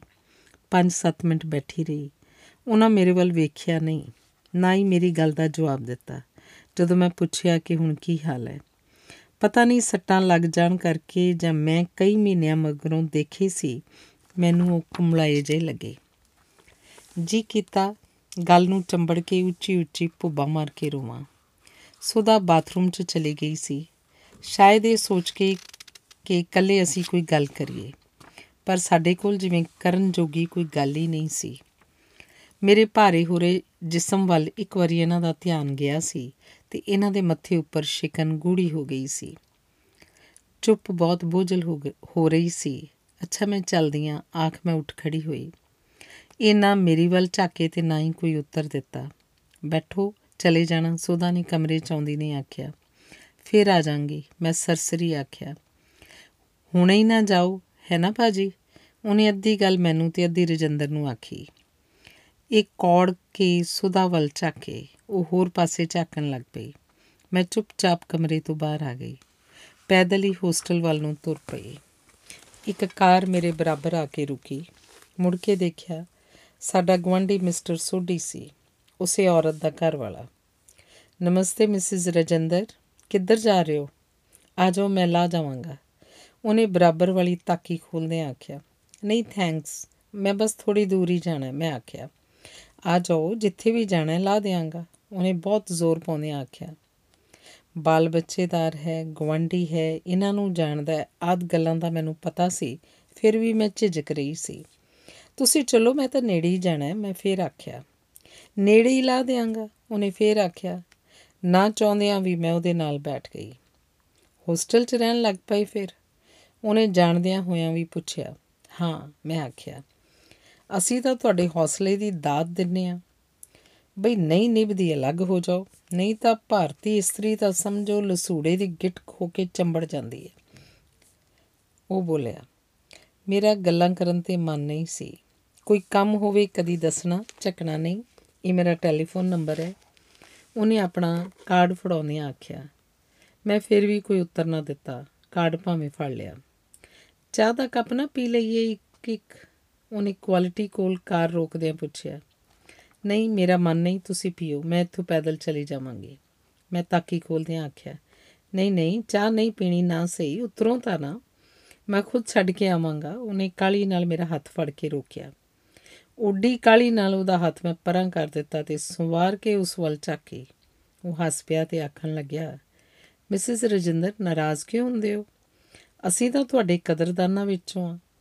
ਸਾਰੇ ਆਖਦੇ ਨੇ, ਕਮਾਲ ਦੀ ਔਰਤ ਹੈ ਮਿਸਿਸ ਰਜਿੰਦਰ। ਸੋਹਣੀ, ਅਕਲਮੰਦ ਤੇ ਹੌਸਲੇ ਵਾਲੀ। ਤੁਸੀਂ ਆਖਣਾ ਕੀ ਚਾਹੁੰਦੇ ਹੋ? ਮੈਂ ਗੱਲ ਟੋਕ ਕੇ ਕਿਹਾ, ਇਹੀ ਕਿ ਕਦੇ ਸਾਨੂੰ ਵੀ ਮੌਕਾ ਦਿਆ ਕਰੋ, ਤੁਹਾਡੀ, ਤੁਹਾਡੇ ਕਿਸੇ ਕੰਮ ਆ ਸਕੀਏ। ਮਿਸਟਰ ਸੋਡੀ ਕਾਰ ਰੋਕ ਦਿਓ। ਮੈਂ ਉਤਰਨਾ ਮੈਂ ਖਿੱਚ ਗਈ ਸੀ। ਮੇਰੇ ਸਾਹਮਣੇ ਤਾਂ ਸ਼ਰੀਫ ਔਰਤਾਂ ਵਾਲੀ ਐਕਟਿੰਗ ਨਾ ਕਰੋ। ਉਹ ਗੰਭੀਰ ਹੋ ਕੇ ਬੋਲਿਆ, ਕਾਰ ਰੋਕੋ। ਮੈਂ ਚੀਖ ਕੇ ਕਿਹਾ, ਇੱਕ ਝਟਕੇ ਨਾਲ ਕਾਰ ਰੁਕ, ਕਾਰ ਰੁਕੀ। ਉਹਨੇ ਮੇਰੀ ਛਾਤੀ ਵੱਲ ਘਰੂਟ ਮਾਰਿਆ। ਮੈਂ ਏਡੀ ਜ਼ੋਰ ਦੀ ਧੱਕਾ ਦਿੱਤਾ ਕਿ ਉਹਦਾ ਸਿਰ ਬਾਰੀ ਨਾਲ ਵੱਜਿਆ। ਮੈਂ ਬਾਰੀ ਖੋਲ ਕੇ ਹੇਠਾਂ ਉਤਰ ਗਈ। ਅੱਗ ਵਰਾਉਂਦੀਆਂ ਅੱਖਾਂ ਨਾਲ ਝਾਕਦਾ ਟੁੱਟੇ ਠੀਕਰੇ ਵਰਗਾ ਮੂੰਹ ਬਣਾਈ ਨਾਸਾਂ ਬੁਲਾਉਂਦਾ ਉਹ ਕਾਰ ਇੱਕਦਮ ਤੇਜ਼ ਚਲਾ ਕੇ ਚਲਾ ਗਿਆ। ਬੌਂਦਲੀ ਜਈ ਨੇ ਮੈਂ ਰਿਕਸ਼ਾ ਕੀਤਾ। ਬਹੁਤ ਘਬਰਾਈ, ਬਹੁਤ ਪਰੇਸ਼ਾਨ ਮੈਂ ਹੋਸਟਲ ਅਪੜੀ। ਮੈਨੂੰ ਚੱਕਰ ਆ ਰਹੇ ਸਨ। ਮੈਂ ਸੋਨਲ ਦੇ ਕਮਰੇ 'ਚ ਗਈ ਤੇ ਉਹਨੂੰ ਆਖਿਆ, ਫੋਨ ਕਰਕੇ ਡਾਕਟਰ ਨੂੰ ਪੁੱਛ ਦੇਵੇ ਕਿ ਮੈਨੂੰ ਕੀ ਲੈਣਾ ਚਾਹੀਦਾ ਹੈ। ਕੀ ਹੋਇਆ? ਰਾਹ 'ਚ ਇੱਕ ਗੁੰਡਾ ਟੱਕਰ ਗਿਆ ਸੀ, ਲਿਫਟ ਜੋ ਲੈ ਲਈ ਸੀ। ਮੂਰਖ ਬਿਨਾ ਜਾਣ ਪਹਿਚਾਨ ਲਿਫਟ ਨਹੀਂ ਲਈਦੀ। ਉਹ ਹਰਾਮੀ ਸਾਡਾ ਗਵੰਡੀ ਸੀ, ਬਾਲ ਬੱਚੇਦਾਰ। ਇਹੋ ਜਿਹੇ ਸਗੋਂ ਵਧੇਰੇ ਖਤਰਨਾਕ ਹੁੰਦੇ ਨੇ। ਇਹਨਾਂ ਨੂੰ ਪਤਾ ਜੇ ਹੁੰਦਾ ਕਿ ਅਗਲੀ ਸ਼ਰਮ ਦੀ ਮਾਰੀ ਕਿਸੇ ਨੂੰ ਕੁਝ ਨਹੀਂ ਦੱਸੂਗੀ। ਇਹੋ ਜੇ ਦਾ ਇੱਕ ਹੀ ਇਲਾਜ ਹੈ ਕਿ ਜੁੱਤੀ ਲਾ ਲਵੋ, ਪੰਜ ਚਾਰ ਮਾਰੋ, ਸਿਰ 'ਚ ਤੇ ਅਗਲਾ ਵੀ ਸ਼ਰਮ ਦਾ ਮਾਰਿਆ ਕਿਸੇ ਨੂੰ ਦੱਸਦਾ ਨਹੀਂ, ਸੋਨਲ ਆਖ ਰਹੀ ਸੀ। ਪਰ ਮੈਂ ਤਾਂ ਬਹੁਤ ਘਬਰਾ ਗਈ ਸੀ। ਇਹੀ ਤਾਂ ਗਲਤ ਹੁੰਦਾ ਅਗਲੇ ਨੂੰ ਇਹ ਨਾ ਕਦੇ ਲੱਗਣ ਦਿਓ ਕਿ ਤੁਸੀਂ ਡਰ ਗਏ ਹੋ। ਲੋਕ ਕਿੱਡੇ ਕਮੀਨੇ ਨੇ। ਕੱਲ ਨੂੰ ਉਹਦੇ ਧੀਆਂ ਪੁੱਤਰਾਂ ਦੇ ਸਾਹਮਣੇ ਉਹਦੀ ਵੋਟੀ ਨੂੰ ਦੱਸ ਕੇ ਆ ਕਿ ਤੇਰੇ ਆਦਮੀ ਨੇ ਕੱਲ ਇਉਂ ਬਿਹੇਵ ਕੀਤਾ। ਇਸ ਗੱਲ 'ਚ ਮੇਰੀ ਵੀ ਤਾਂ ਨਾਲ ਬਦਨਾਮੀ ਹੈ। ਹਰਜੀਤ, ਗਲਤ ਜੋ ਤੁਹਾਡੇ ਨਾਲ ਵਾਪਰਦਾ ਹੈ, ਉਸ ਤੋਂ ਸ਼ਰਮ ਕਾਦੀ ਉਸ ਵਿੱਚ ਤੁਹਾਡਾ ਕੀ ਕਸੂਰ? ਸੋਨਲ ਲੋਕ ਹਰ ਗੱਲ ਦੇ ਆਪਣੇ ਆਪਣੇ ਮਤਲਬ ਤੇ ਅਰਥ ਕੱਢਦੇ ਨੇ। ਤੇ ਲੋਕਾਂ ਤੋਂ ਇੰਨੀ ਡਰਦੀ ਕਿਉਂ ਹੈ? ਪਤਾ ਨਹੀਂ। ਜਦੋਂ ਮੈਂ ਆਖਿਆ, ਮੈਨੂੰ ਰੋਣਾ ਆ ਗਿਆ। ਕੱਲ ਉਹਦੇ ਅਫਸਰ ਨੂੰ ਦਸੀਏ, ਸੋਨਲ ਨੇ ਪੁੱਛਿਆ, ਨਹੀਂ। ਉਹ ਆਖੇਗਾ, ਮੈਂ ਹੀ ਝੂਠ ਬੋਲਦੀ ਆ। ਮੈਂ ਹੀ ਚੰਗੀ ਔਰਤ ਨਹੀਂ। ਮੈਂ ਪਹਿਲੇ ਹੀ ਆਪਣੇ ਆਦਮੀ ਨੂੰ ਛੱਡਿਆ ਹੋਇਆ ਫਿਰ ਜੁੱਤੀ ਨਾਲ ਮਸਲ ਸੁੱਟੇ ਗੱਲ। ਏਡੀ ਦਿਲ ਨੂੰ ਕਾਦੇ ਲਈ ਲਾਉਂਦੀ ਹੈ ਮੈਂ ਸੋਨਲ ਦੀ ਗੱਲ ਦਾ ਕੋਈ ਜਵਾਬ ਨਾ ਦਿੱਤਾ। ਸੋਨਲ ਨੇ ਡਾਕਟਰ ਨੂੰ ਫੋਨ ਕਰਕੇ ਦੱਸਿਆ ਕਿ ਮੇਰਾ ਜੀ ਘਬਰਾ ਰਿਹਾ ਹੈ। ਡਾਕਟਰ ਨੇ ਉਧਰੋਂ ਹੀ ਲੰਘ ਕੇ ਕਿਧਰੇ ਜਾਣਾ ਸੀ, ਉਹ ਮੈਨੂੰ ਦੇਖਣ ਆ ਗਈ। ਬਲੱਡ ਪ੍ਰੈਸ਼ਰ ਦੇਖਿਆ ਤੇ ਗੋਲੀਆਂ ਲਿਖ ਦਿੱਤੀਆਂ। ਤੂੰ ਥੋੜੀ ਵਿਸਕੀ ਲੈ ਲੈ, ਸਭ ਠੀਕ ਹੋ ਜਾਏਗਾ, ਸੋਨਲ ਨੇ ਗਲਾਸ ਵਿੱਚ ਵਿਸਕੀ ਪਾਈ ਤੇ ਵਿੱਚ ਪਾਣੀ ਪਾਉਂਦਿਆਂ ਆਖਿਆ। ਸੋਨਲ, ਜੇ ਦੁਨੀਆ ਨੂੰ ਜਰਨ ਜੋਗੀ ਤਾਕਤ ਨਹੀਂ, ਤਾਂ ਘਰੋਂ ਪੈਰ ਕਾਦੇ ਲਈ ਪੁੱਟਿਆ ਸੀ? ਪਤੀ ਦੇਵ ਨੂੰ ਆਖਣਾ ਸੀ ਨਾ, ਮੈਂ ਨੌਕਰੀ ਕਰਨ ਜੋਗੀ ਆ, ਨਾ ਮੈਂ ਰਿਸ਼ਤਿਆਂ ਦੀ ਟੁੱਟ ਭੱਜ ਜਰਨ ਜੋਗੀ ਆ ਬਸ ਆਪਣੇ ਚਰਨਾਂ 'ਚ ਥਾਂ ਦੇ ਛੱਡੋ। ਸੋਨਲ ਮਜ਼ਾਕ ਕਰ ਰਹੀ ਸੀ। ਸੋਨਲ, ਮੈਂ ਗਲਾਸ ਫੜਨ ਤੋਂ ਝਿਜਕ ਰਹੀ ਸੀ। ਪੀ ਲੈ ਚੁੱਪ ਕਰਕੇ ਸੋਨਲ ਤਾੜ ਰਹੀ ਸੀ। ਸੋਨਲ ਮੇਰਾ ਜੀ ਘਬਰਾ ਰਿਹਾ। ਨਾ ਸਹੀ, ਆਖ ਵਿਸਕੀ ਦਾ ਉਹ ਗਲਾਸ ਸੋਨਲ ਨੇ ਆਪ ਪੀ ਲਿਆ ਤੇ ਆਪਣੇ ਪਰਸ ਵਿੱਚੋਂ ਕੰਪੋਜ਼ ਦੀਆਂ ਦੋ ਗੋਲੀਆਂ ਕੱਢ ਕੇ ਦਿੰਦੀ ਕਹਿਣ ਲੱਗੇ, ਡਾਕਟਰ ਨੇ ਇਹ ਲਿਖੀਆਂ ਨੇ। ਗੋਲੀਆਂ ਲੈਣ ਮਗਰੋਂ ਮੈਂ ਰੋਟੀ ਵੀ ਖਾ ਲਈ। ਉਹਨੇ ਆਪ ਸੋਫੇ ਉੱਪਰ ਕੰਬਲ ਵਿਛਾ ਲਏ ਤੇ ਆਪਣਾ ਬਿਸਤਰਾ ਮੇਰੇ ਲਈ ਛੱਡ ਦਿੱਤਾ। ਮੈਂ ਆਪਣੇ ਕਮਰੇ 'ਚ ਜਾ ਕੇ ਕੱਪੜੇ ਬਦਲ ਆਈ। ਸੋਨਲ, ਜੇ ਤੂੰ ਵੀ ਇੱਥੇ ਨਾ ਹੁੰਦੀ, ਪਤਾ ਨਹੀਂ ਮੇਰਾ ਕੀ ਬਣਦਾ। ਮੈਂ ਜਦੋਂ ਆਖਿਆ, ਸੋਨਲ ਬੋਲੀ, ਤੈਨੂੰ ਰੱਬ 'ਚ ਨਹੀਂ ਯਕੀਨ? ਮੈਂ ਅੱਗੋਂ ਕੁਝ ਨਹੀਂ ਆਖਿਆ। ਮੇਜ਼ ਤੇ ਪਈ ਕੀਰੋ ਦੀ ਹਸਤ ਰੇਖਾ ਦੀ ਕਿਤਾਬ ਲੈ ਕੇ ਆਪਣੇ ਹੱਥ ਦੀਆਂ ਲਕੀਰਾਂ ਦੇ ਅਰਥ ਲੱਭਣ ਲੱਗ ਪਈ। ਪਰ ਝਾਟੀ ਨੀਂਦ ਆਣ ਲੱਗੀ। ਕੰਪੋਜ਼ ਦੀਆਂ ਗੋਲੀਆਂ ਦਾ ਅਸਰ ਹੋਣਾ ਸ਼ੁਰੂ ਹੋ ਗਿਆ ਸੀ। ਇੱਕਾ ਇੱਕ ਢਿੱਡ 'ਚ ਹਲਚਲ ਜੀ ਹੋਈ। ਕਿਤਾਬ ਪਰਾਂ ਰੱਖ ਕੇ ਮੈਂ ਦੋਵੇਂ ਹੱਥ ਆਪਣੇ ਪੇਟ ਤੇ ਰੱਖ ਲਏ ਤੇ ਇੱਕਾ ਇੱਕ ਮਨ ਹੋਇਆ, ਧੀ ਨਹੀਂ, ਮੇਰੇ ਘਰ ਪੁੱਤਰ ਹੀ ਹੋਵੇ ਤੇ ਛੇਤੀ ਦੇ ਕੇ ਵੱਡਾ ਹੋ ਜਾਏ ਤੇ ਫਿਰ ਪਤਾ ਨਹੀਂ ਕਦੋਂ ਮੈਨੂੰ ਨੀਂਦ ਆ ਗਈ। ਮੈਂ ਕਿਧਰੇ ਪੜਿਆ ਜਾਂ ਸੁਣਿਆ ਹੋਇਆ ਸੀ। ਜਦੋਂ ਬੱਚਾ ਮਾਂ ਦੇ ਗਰਭ 'ਚ ਹੋਵੇ, ਉਹਨੂੰ ਉਹ ਸਭ ਕੁਝ ਪਹੁੰਚਦਾ ਹੈ, ਜੋ ਕੁਝ ਮਾਂ ਨਾ ਸਿਰਫ ਖਾਂਦੀ ਪੀਂਦੀ ਹੈ। ਸਗੋਂ ਜੋ ਉਹ ਪੜ੍ਹਦੀ, ਸੋਚਦੀ ਜਾਂ ਮਹਿਸੂਸ ਕਰਦੀ ਹੈ। ਮੈਂ ਚਾਹੁੰਦੀ ਸੀ ਆਪਣੇ ਬੱਚੇ ਲਈ ਸਭ ਕੁਝ ਸੁਖਾਵਾਂ ਰੱਖਾਂ। ਸਵੇਰੇ ਸਵੇਰੇ ਸੁਬਾ ਲక్ష్ਮੀ ਦੇ ਗਾਏ ਵੇਦ ਮੰਤਰ ਸੁਣਦੀ, ਰਾਤ ਨੂੰ ਸੌਣ ਤੋਂ ਪਹਿਲਾਂ ਮਹਾਪੁਰਸ਼ਾਂ ਦੀਆਂ ਸਾਖੀਆਂ ਪੜ੍ਹਦੀ ਚਾਹੁੰਦੀ ਸੀ ਕੋਈ ਤੱਤੀ ਸੋਚ ਬੱਚੇ ਨੂੰ ਛੂ ਕੇ ਨਾ ਲੰਘੇ। ਇਸ ਲਈ ਹਰ ਔਖੀ ਸੋਚ ਨੂੰ ਟਾਲਦੀ ਰਹਿੰਦੀ। ਇਸੇ ਲਈ ਮੈਂ ਰਜਿੰਦਰ ਬਾਰੇ ਵੀ ਸੋਚਣਾ ਛੱਡ ਦਿੱਤਾ ਸੀ ਤੇ ਅਮਰੀਕ ਬਾਰੇ ਵੀ। ਆਖਦੇ ਨੇ, ਜਿਹੜਾ ਬੰਦਾ ਸਵੇਰੇ ਸਵੇਰੇ ਤੁਹਾਡੇ ਮੱਥੇ ਲੱਗੇ ਬੱਚੇ ਦੀ ਸ਼ਕਲ ਉਸੇ ਤੇ ਹੀ ਚਲੀ ਜਾਂਦੀ ਹੈ। ਇਸ ਲਈ ਮੈਂ ਈਸਾ ਮਸੀਹ ਦੀ ਇੱਕ ਵੱਡੀ ਸਾਰੀ ਤਸਵੀਰ ਆਪਣੇ ਕਮਰੇ 'ਚ ਲਗਾ ਲਈ ਸੀ। ਇਸ ਲਈ ਨਹੀਂ ਕਿ ਮੈਂ ਈਸਾ ਮਸੀਹ ਦੇ ਧਰਮ ਵਿੱਚ ਯਕੀਨ ਰੱਖਦੀ ਸੀ। ਸਗੋਂ ਕ੍ਰਾਈਸਟ ਮੈਨੂੰ ਬਹੁਤ ਚੰਗਾ ਲੱਗਦਾ ਸੀ। ਬਹੁਤ ਸੋਹਣਾ ਵੀ। ਅਸਮਾਨੀ ਦੇਵੀ ਜੇ ਨੈਣ ਨਕਸ਼ਾਂ ਵਾਲਾ। ਦੁੱਧ, ਚਿੱਟੇ, ਰੂਬੀਆ ਦੇ ਮੈਂ ਕਮੀਜ਼ ਖਰੀਦੇ ਸਨ। ਨੈਪਕਿਨ ਬਣਾਈ, ਮੱਛਰਦਾਨੀ ਲਿਆਂਦੀ, ਝੂਲਾ ਲਿਆਂਦਾ ਤੇ ਬੱਚੇ ਦੀ ਸੰਭਾਲ ਬਾਰੇ ਕਈ ਕਿਤਾਬਾਂ ਵੀ ਪੜ੍ਹੀਆਂ। ਸਤਵਾਂ ਮਹੀਨਾ ਚੱਲ ਰਿਹਾ ਸੀ ਤੇ ਹਰ ਰੋਜ਼ ਦਿਨ ਗਿਣਦੀ। ਕੁਝ ਸਿਰਜ ਸਕਣ ਦੇ ਕੁਦਰਤ ਦੇ ਇਸ ਕ੍ਰਿਸ਼ਮੇ ਵਿੱਚ ਸਹਾਈ ਹੋਣਾ ਬਹੁਤ ਰਹੱਸਮਈ ਵੀ ਲੱਗਦਾ ਸੀ ਤੇ ਚੰਗਾ ਵੀ। ਹੁਣ ਮੈਨੂੰ ਸਮਝ ਆ ਰਹੀ ਸੀ ਕਿ ਗਰਭਵਤੀ ਔਰਤ ਦਾ ਦੇ ਮੂੰਹ ਉੱਤੇ ਜਿਹੜਾ ਅਨੋਖਾ ਜਲਾਉ ਆ ਜਾਂਦਾ ਹੈ, ਉਹਦਾ ਕੀ ਮਤਲਬ ਹੁੰਦਾ ਹੈ? ਗੁੱਸੇ, ਗਿਲੇ, ਨਫ਼ਰਤ, ਈਰਖਾ ਬਹੁਤ ਪਿਛਾਂ ਰਹਿ ਜਾਂਦੀਆਂ ਨੇ। ਤੁਸੀਂ ਸਰਾਂ ਦੇ ਸਵੱਛ ਪਾਣੀਆਂ ਵਿੱਚ ਜਿਵੇਂ ਨਹਾ ਕੇ ਆਏ ਹੋ, ਚੜ੍ਹਦੇ ਸੂਰਜ ਨੂੰ ਜਿਵੇਂ ਨਮਸਕਾਰ ਕਰ ਰਹੇ ਹੋ ਧਰਤੀ, ਪੌਣਾ, ਪਾਣੀਆਂ ਤੇ ਆਕਾਸ਼ ਨਾਲ ਮਿਲ ਕੇ ਤੁਹਾਡੇ ਅੰਦਰ ਦੀ ਅੱਗ ਜਿਵੇਂ ਘਾੜਤ ਘੜਦੀ ਹੈ, ਬਹੁਤ ਅਨੂਪ। ਇਸ ਘੜੀ ਦੁੱਧ ਦੀਆਂ ਨਦੀਆਂ ਦੇ ਅਰਥ ਸਮਝ ਆ ਰਹੇ ਸਨ। ਮਮਤਾ ਦਾ ਵਿਰਾਟ ਰੂਪ ਨਿਖਰਦਾ ਰਿਹਾ ਸੀ। ਮੈਂ ਇੱਕ ਔਰਤ ਤੋਂ ਮਾਂ ਬਣ ਰਹੀ ਸੀ। ਸਿਰਫ ਕਿਸੇ ਇੱਕ ਬੱਚੇ ਦੀ ਮਾਂ ਨਹੀਂ, ਸਗੋਂ ਕੁਦਰਤ ਦੀ ਸਿਰਜਣ ਪ੍ਰਕਿਰਿਆ ਦੀ ਭਾਈਵਾਲ। ਦੁਨੀਆ ਬਹੁਤ ਛੋਟੀ ਹੋ ਗਈ ਸੀ। ਮੈਂ ਬਹੁਤ ਵਿਸ਼ਾਲ ਹੋ ਗਈ ਸੀ। ਇਸ ਬੱਚੇ ਦੇ ਬਾਪ ਨੂੰ ਵੀ ਮੈਂ ਮਾਫ ਕਰ ਦਿੱਤਾ ਸੀ। ਆਪਣੇ ਆਪ ਨੂੰ ਵੀ ਮੈਂ ਮਾਫ ਕਰ ਦਿੱਤਾ ਸੀ। ਕੱਪੜੇ ਮੈਂ ਨਵੇਂ ਸਵਾ ਲਏ। ਸੁਆਣੇ ਹੀ ਸਨ। ਪਹਿਲੇ ਮੇਚ ਦੇ ਜੋ ਨਹੀਂ ਸੀ ਰਹੀ, ਪਰ ਵਧੀਆ ਸਵਾਏ ਗਲ ਵਿੱਚ ਪਾਉਣ ਵਾਲੀਆਂ ਕਈ ਮਾਲਾ ਖਰੀਦੀਆਂ। ਕੋਈ ਚਾਂਦੀ ਦੀ, ਕੋਈ ਸੋਨੇ ਦੀ, ਕੋਈ ਮੋਤੀਆਂ ਦੀ, ਕੋਈ ਮੂੰਗਿਆਂ ਦੀ। ਨਵੇਂ ਪਰਦੇ ਲਿਆਂਦੇ। ਨਵਾਂ ਵੱਡਾ ਸਾਰਾ ਡਨਲਪ ਦੇ ਗੱਦੇ ਵਾਲਾ ਮੰਜਾ ਲਿਆਂਦਾ।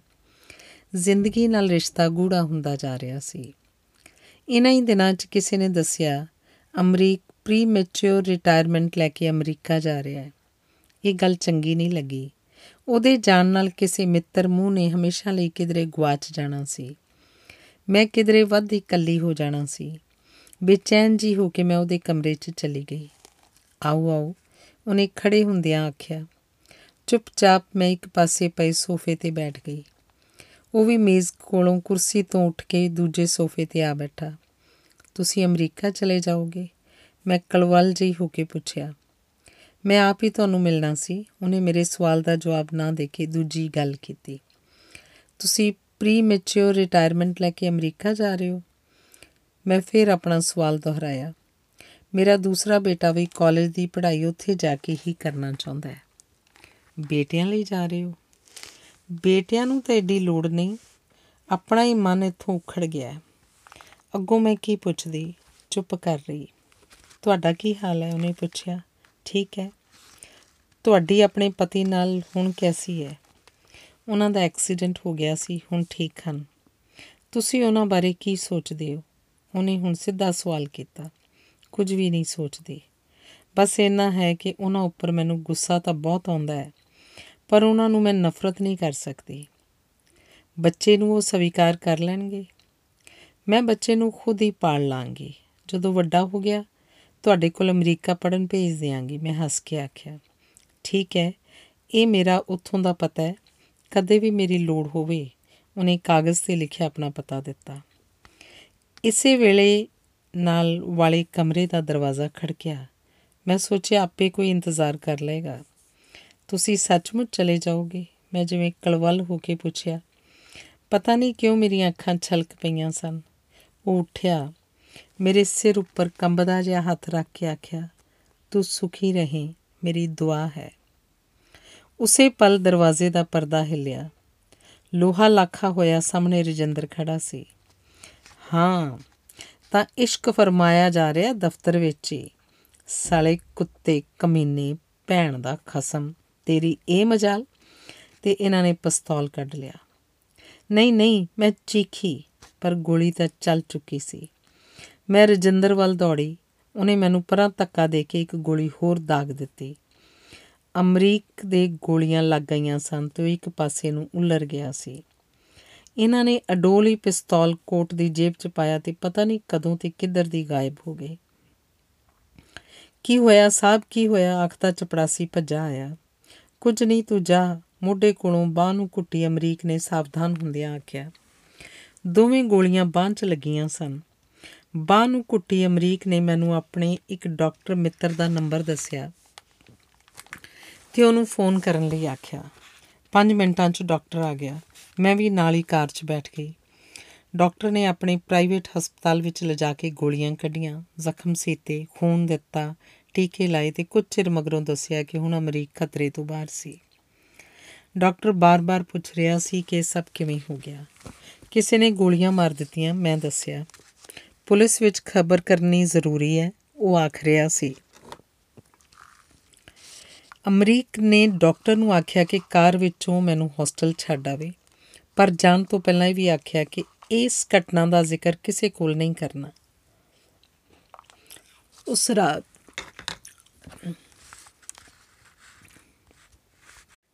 ਉਸ ਰਾਤ ਮੈਂ ਬਹੁਤ ਬੇਚੈਨ ਰਹੀ।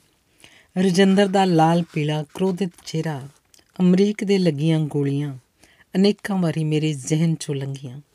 ਸੋਨਲ ਬਹੁਤ ਰਾਤ ਤੱਕ ਨਹੀਂ ਸੀ ਆਈ, ਪਤਾ ਨਹੀਂ ਕਿੱਥੇ ਚਲੀ ਗਈ ਸੀ। ਅੱਜ ਮੈਂ ਆਪਣੇ ਕਮਰੇ ਦੀਆਂ ਬੰਦ ਚਿਟਕਣੀਆਂ ਨੂੰ ਦੁਬਾਰਾ ਟੋ ਕੇ ਵੇਖਿਆ ਕਿ ਉਹ ਠੀਕ ਤਰ੍ਹਾਂ ਬੰਦ ਤਾਂ ਹਨ। ਜੇ ਅਮਰੀਕ ਰਜਿੰਦਰ ਦੇ ਗੋਲੀਆਂ ਮਾਰ ਜਾਂਦਾ ਜੇ ਅਮਰੀਕ ਪੁਲਿਸ ਨੂੰ ਰਿਪੋਰਟ ਲਿਖਵਾ ਦਿੰਦਾ, ਖਿਆਲ ਮੈਨੂੰ ਬਹੁਤ ਪਰੇਸ਼ਾਨ ਕਰ ਰਹੇ ਸਨ। ਬਹੁਤ ਰਾਤ ਗਈ, ਸੋਨਲ ਆਈ। ਇੱਕ ਕਾਰ ਹੋਸਟਲ ਦੇ ਗੇਟ ਮੂਰੇ ਰੁਕੀ ਸੀ ਤੇ ਸੋਨਲ ਨੂੰ ਉਤਾਰ ਕੇ ਚਲੀ ਗਈ ਸੀ। ਮੇਰੇ ਪੇਟ 'ਚ ਹੌਲੀ-ਹੌਲੀ ਉੱਠਦੀਆਂ ਦਰਦਾਂ ਘਟਣ ਦੀ ਥਾਂ ਹੋਰ ਤੇਜ਼ ਹੋ ਗਈਆਂ ਸਨ। ਬੱਤੀ ਬਲਦੀ ਵੇਖ ਕੇ ਸੋਨਲ ਨੇ ਆ ਕੇ ਬੂਹਾ ਖੜਕਾਇਆ। ਮੇਰਾ ਉੱਡਿਆ ਮੂੰਹ ਵੇਖ ਬੋਲੀ, ਸਭ ਖੈਰੀਅਤ ਤਾਂ ਹੈ? ਤਬੀਅਤ ਠੀਕ ਨਹੀਂ, ਮੈਂ ਦੱਸਿਆ। ਡਾਕਟਰ ਨੂੰ ਫੋਨ ਕਰਾਂ, ਉਹਨੇ ਪੁੱਛਿਆ, ਨਹੀਂ, ਜਾਣਾ ਪਏਗਾ। ਮੈਂ ਜਦੋਂ ਦੱਸਿਆ ਤਾਂ ਉਹਨੇ ਚੌਕੀਦਾਰ ਭੇਜ ਕੇ ਟੈਕਸੀ ਮੰਗਵਾਈ। ਚੌਕੀਦਾਰ ਦੇ ਨਾਲੋਂ ਮੈਨੂੰ ਲੇਡੀ ਡਾਕਟਰ ਦੇ ਕਲੀਨਿਕ ਲੈ ਗਈ। ਉਹਨੇ ਦੇਖ ਕੇ ਦਾਖਲ ਕਰ ਲਿਆ। ਉਫ, ਇੰਨੀ ਪੀੜ ਇੰਨੀਆਂ ਦਰਦਾਂ, ਜਿਵੇਂ ਧਰਤੀ ਫਟ ਰਹੀ ਹੋਵੇ। ਜਿਵੇਂ ਬਿਜਲੀਆਂ ਕੜਕ ਰਹੀਆਂ ਹੋਣ, ਜਿਵੇਂ ਪੁਚਾਲ ਆ ਗਿਆ ਹੋਵੇ। ਮੈਂ ਬਹੁਤ ਚੀਕਾਂ ਮਾਰੀਆਂ, ਮਾਂ ਨੂੰ ਯਾਦ ਕੀਤਾ। ਸੋਨਲ ਆਖਦੀ ਹੈ ਟੀਕਾ ਲਗਾ ਦੇਣ ਮਗਰੋਂ ਅਰਧ ਬੇਹੋਸ਼ੀ ਵਿੱਚ ਮੈਂ ਰਜਿੰਦਰ ਨੂੰ ਵੀ ਆਵਾਜ਼ਾਂ ਮਾਰ ਰਹੀ ਸੀ। ਪੌ ਫੁੱਟਦੀ ਦੇ ਨਾਲ ਸਤਮਾਹਾਂ ਬੱਚਾ ਪੈਦਾ ਹੋਇਆ, ਲੜਕਾ। ਮੈਂ ਦਰਦਾਂ ਨਾਲ ਨਿਢਾਲ ਹੋਈ ਪਈ ਸੀ। ਬੱਚੇ ਬਾਰੇ ਕੁਝ ਸੋਚ ਵੀ ਨਹੀਂ ਹੋਇਆ। ਆਪਣਾ ਜਿਸਮ ਵੀ ਆਪਣਾ ਨਹੀਂ ਸੀ ਲੱਗ ਰਿਹਾ। ਆਥਣੇ ਹੋਸ਼ 'ਚ ਹੀ ਪਰਤੀ ਤਾਂ ਨਰਸ ਫਾਰਮ ਜਿਹਾ ਭਰਦੀ ਪੁੱਛ ਰਹੀ ਸੀ, ਬਾਪ ਦਾ ਨਾਮ ਕੀ ਲਿਖਣਾ ਹੈ? ਮੈਂ ਫਟੀਆਂ ਫਟੀਆਂ ਅੱਖਾਂ ਨਾਲ ਉਸ ਵੱਲ ਦੇਖਿਆ। ये फॉर्म असल में पहले भरना चाहिए था, मगर तब आपकी तबीयत बहुत ख़राब थी। जल्दी थिएटर में ले जाना पड़ा, इसलिए भरना रह गया। मैंने पूछा था, बच्चे के फादर का क्या नाम है? वो फिर पूछ रही सी। बहुत कोशिश नाल सारा ਤਰਾਣ इकट्ठा करके मैं इन्ना ਕੋਈ आख्या, सिर्फ़ माँ का ही नाम लिख ਦਿਓ हरजीत। बाप नहीं है क्या?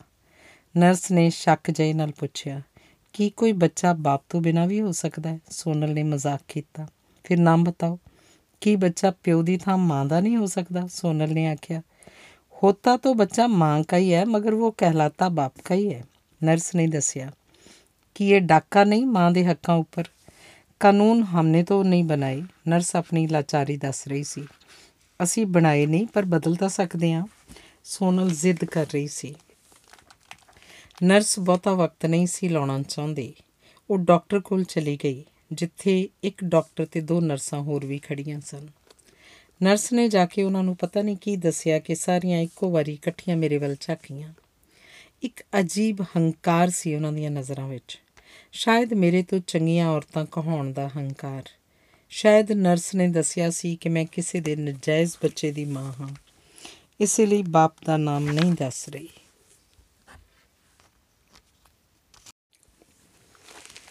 ਅੱਜ ਮੈਨੂੰ ਹਸਪਤਾਲ ਤੋਂ ਛੁੱਟੀ ਮਿਲ ਗਈ ਹੈ। ਬੱਚਾ ਨਹੀਂ ਬਚਿਆ। ਕੁਝ ਘੰਟੇ ਹੀ ਜੀਵਿਆ ਸੀ। ਪਤਾ ਨਹੀਂ ਕਿੰਨਾ ਕੁਝ ਮੇਰਾ ਉਹਦੇ ਨਾਲ ਹੀ ਮਰ ਗਿਆ। ਮੇਰੇ ਨਾਲ ਜੇ ਕੋਈ ਨਹੀਂ ਸੀ, ਹਸਪਤਾਲ ਵਾਲਿਆਂ ਨੇ ਆਪ ਹੀ ਉਹਨੂੰ ਕਿਧਰੇ ਦਫਨਾ ਦਿੱਤਾ। ਉਂਝ ਲੱਗਦਾ ਜਿਵੇਂ ਮੈਂ ਉਹਨੂੰ ਆਪਣੇ ਢਿੱਡ 'ਚ ਦਫਨਾ ਲਿਆ ਹੈ। ਚਲੋ ਛੱਡੋ, ਕੀ ਜ਼ਿਕਰ ਕਰਨਾ ਉਸ ਅਣਹੋਏ ਦਾ। ਕਹਿੰਦੇ ਨੇ ਅਮਰੀਕ ਅਮਰੀਕਾ ਚਲਾਇਆ ਗਿਆ ਹੈ।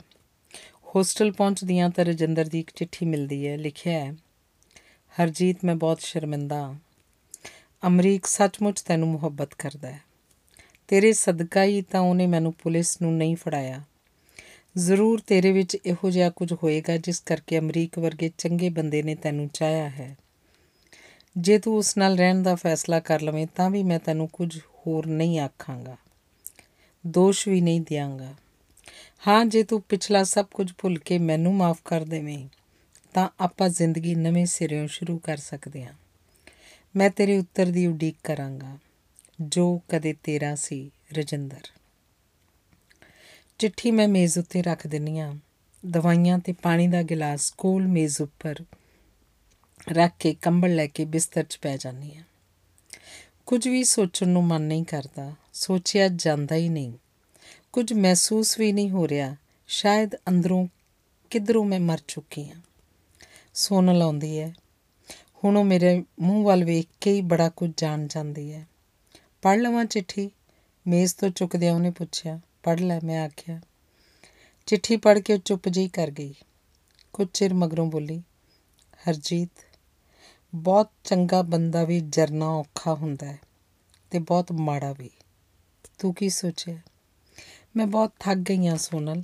ਸੋਚਣ ਦੀ ਵੀ ਤਾਕਤ ਨਹੀਂ ਰਹਿ ਗਈ। ਮੈਂ ਸੱਚ ਦੱਸਿਆ।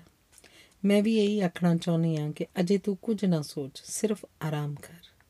ਸੋਨਲ, ਹਾਂ, ਤੂੰ ਇਕੱਲੀ ਕਿਵੇਂ ਜਿਉਂ ਜਾਂਦੀ ਹੈ? ਮੈਂ ਇਕੱਲੀ ਨਹੀਂ, ਮੇਰਾ ਆਪਣਾ ਆਪ ਮੇਰੇ ਨਾਲ ਹੈ ਹਰਜੀਤ। ਆਪਣਾ ਆਪਾ ਨਾਲ ਹੋਵੇ, ਫਿਰ ਕਿਸੇ ਹੋਰ ਦੀ ਲੋੜ ਨਹੀਂ ਰਹਿ ਜਾਂਦੀ। ਮੈਂ ਥੱਕੀ ਮਨ ਦੀ ਆਵਾਜ਼ 'ਚ ਪੁੱਛਿਆ। ਇੰਨੀ ਲੋੜ ਨਹੀਂ ਰਹਿ ਜਾਂਦੀ ਕਿ ਤੁਹਾਡੇ ਜਿਉਣ ਦਾ ਕਾਰਨ ਹੀ ਕੋਈ ਹੋਰ ਬਣ ਜਾਏ। ਤੂੰ ਇਹ ਸਭ ਕੁਝ ਕਿਵੇਂ ਜਾਣ ਲਿਆ? ਤੇਰੇ ਵਰਗੀਆਂ ਨੂੰ ਦੇਖ ਕੇ ਸੋਨਲ ਹੱਸ ਰਹੀ ਸੀ। ਹੱਸਦੀ ਉਹ ਕਿੱਡੀ ਸੋਹਣੀ ਲੱਗਦੀ ਸੀ। ਮੈਨੂੰ ਦੇਖ ਕੇ ਤੂੰ ਕੀ ਜਾਣਿਆ? ਇਹੀ ਕਿ ਆਦਤਨ ਜਿਉਣ ਵਾਲੀਆਂ, ਵਾਲਿਆਂ ਲੋਕਾਂ ਦਾ ਕੀ ਹਸ਼ਰ ਹੁੰਦਾ ਹੈ? ਆਦਤਨ? ਹਾਂ, ਜੋ ਚੇਤਨ ਕੌਨਸ਼ੀਅਸ ਹੋ ਕੇ ਨਹੀਂ ਜਿਉਂਦੇ।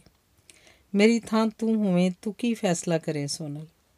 ਪਹਿਲੀ ਗੱਲ, ਮੈਂ ਹੀ ਫੈਸਲਾ ਕਰਾਂ ਕਿ ਕਿਸੇ ਨੂੰ ਨਾ ਪੁੱਛਾਂ ਕਿ ਅਗਰ ਮੇਰੀ ਥਾਂ ਤੂੰ ਹੋਵੇਂ, ਤੂੰ ਕੀ ਫੈਸਲਾ ਕਰੇ।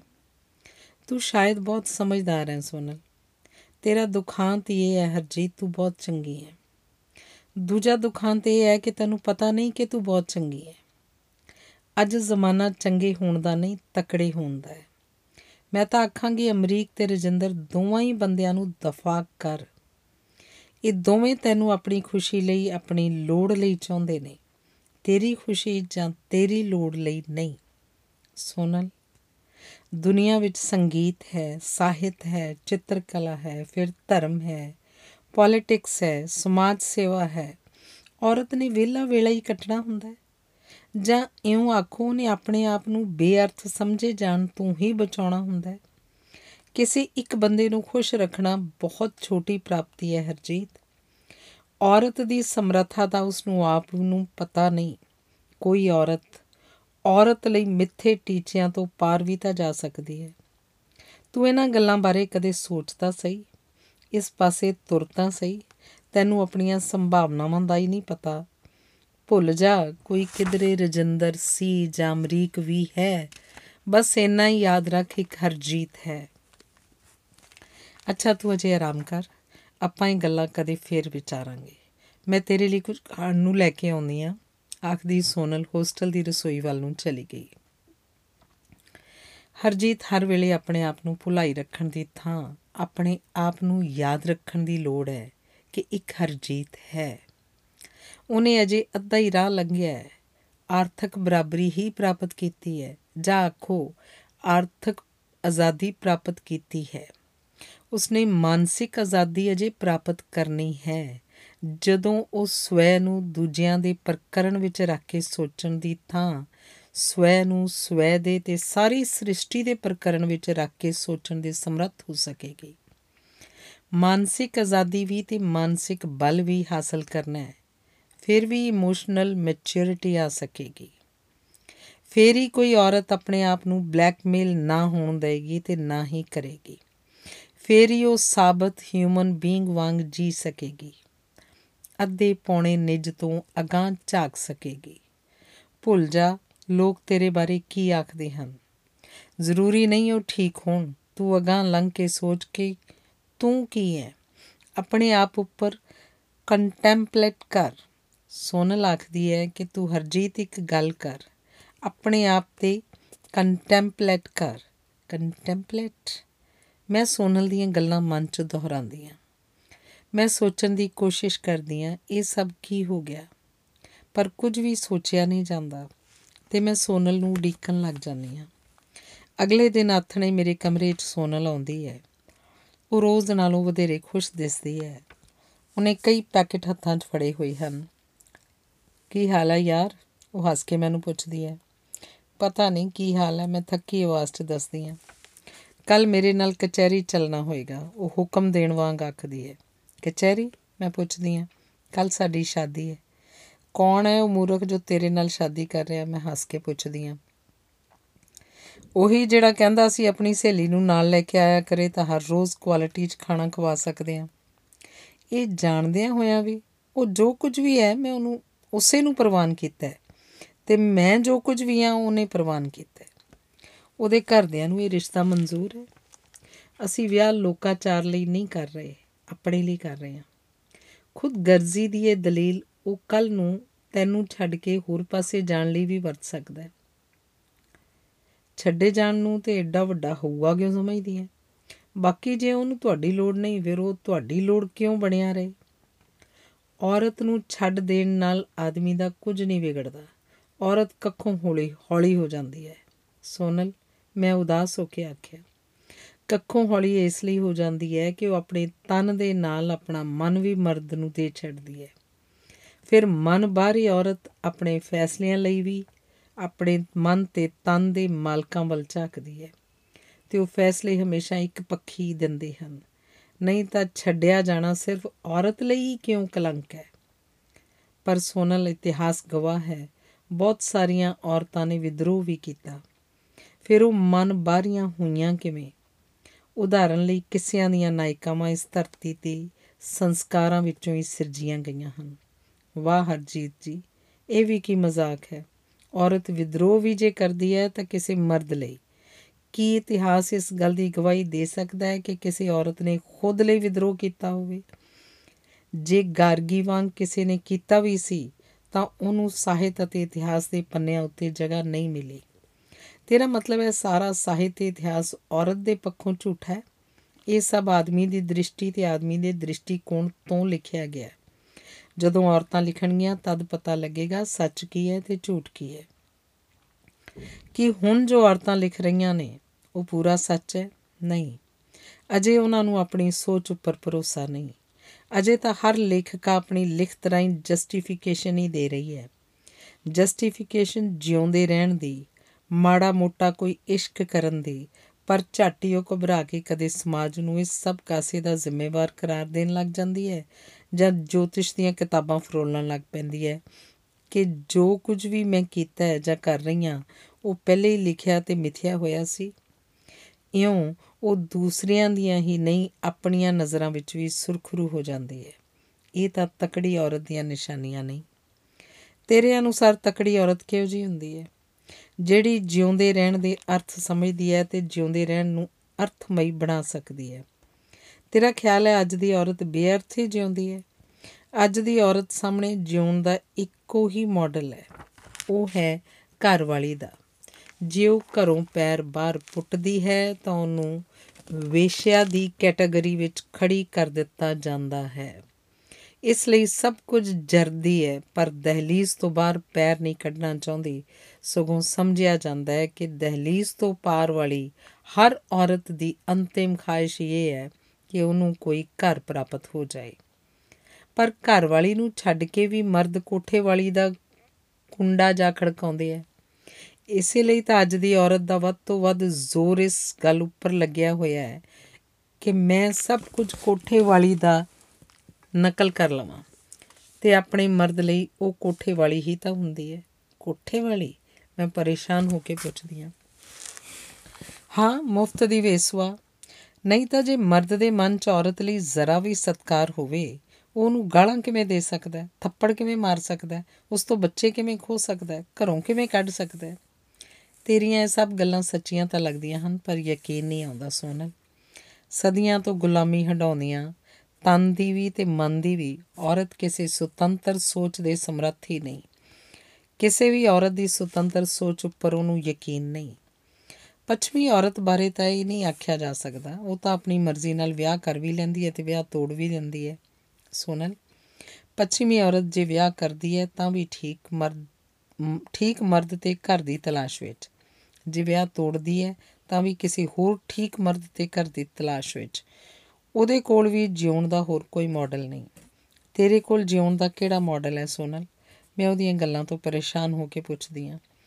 ਘੱਟੋ ਘੱਟ ਮੇਰੇ ਕੋਲ ਮਾਡਲ ਦੀ ਤਲਾਸ਼ ਤਾਂ ਹੈ ਕੀ ਤੇਰਾ ਮਰਦ ਇਹ ਸਭ ਜਾਣਦਾ ਹੈ। ਨਹੀਂ ਜਾਣਦਾ ਤਾਂ ਜਾਣ ਜਾਏਗਾ। ਜੇ ਇਨਕਾਰੀ ਹੋ ਬੈਠਾ, ਮੈਂ ਹੀ ਨਹੀਂ ਉਹਨੂੰ ਗਵਾਵਾਂਗੀ, ਉਹ ਉਹ ਹੀ ਮੈਨੂੰ ਗਵਾਏਗਾ। ਕੋਈ ਔਰਤ ਵੀ ਕਿਸੇ ਮਰਦ ਲਈ ਐਡੀ ਜ਼ਰੂਰੀ ਨਹੀਂ ਹੁੰਦੀ ਸੋਨਲ। ਨਾ ਸਹੀ, ਕੋਈ ਮਰਦ ਵੀ ਔਰਤ ਲਈ ਜ਼ਰੂਰੀ ਕਿਉਂ ਹੋਵੇ? ਇਹ ਗੱਲਾਂ ਤੂੰ ਵਿਆਹ ਦੇ ਮਗਰੋਂ ਹੀ ਸਮਝ ਸਕੇਂਗੀ। ਮੈਂ ਤੇਰੇ ਵਰਗੀ ਕਾਇਰ ਨਹੀਂ ਹਰਜੀਤ। ਆਖ ਹੱਸਦੀ ਹੋਈ ਸੋਨਲ ਚਲੀ ਜਾਂਦੀ ਹੈ। ਕੀ ਮੈਂ ਸੱਚਮੁੱਚ ਕਾਇਰ ਹਾਂ? ਬਹੁਤ ਦੇਰ ਤੱਕ ਮੈਂ ਰਜਿੰਦਰ ਬਾਰੇ ਸੋਚਦੀ ਰਹਿੰਦੀ ਹਾਂ। ਸਾਡੇ ਘਰ ਬਾਰੇ ਜੋ ਕਦੇ ਮੇਰਾ ਵੀ ਸੀ, ਉਸ ਭਵਿੱਖ ਬਾਰੇ, ਜਿਸ ਵਿੱਚ ਕਦੇ ਮੇਰਾ ਵੀ ਹਿੱਸਾ ਸੀ, ਮੈਂ ਬਹੁਤ ਥੱਕ ਗਈ ਹਾਂ। ਬਹੁਤ ਸੌਖਾ ਹੈ ਬਿਨਾਂ ਸੋਚੇ ਜਿਉਂ ਹੀ ਜਾਣਾ।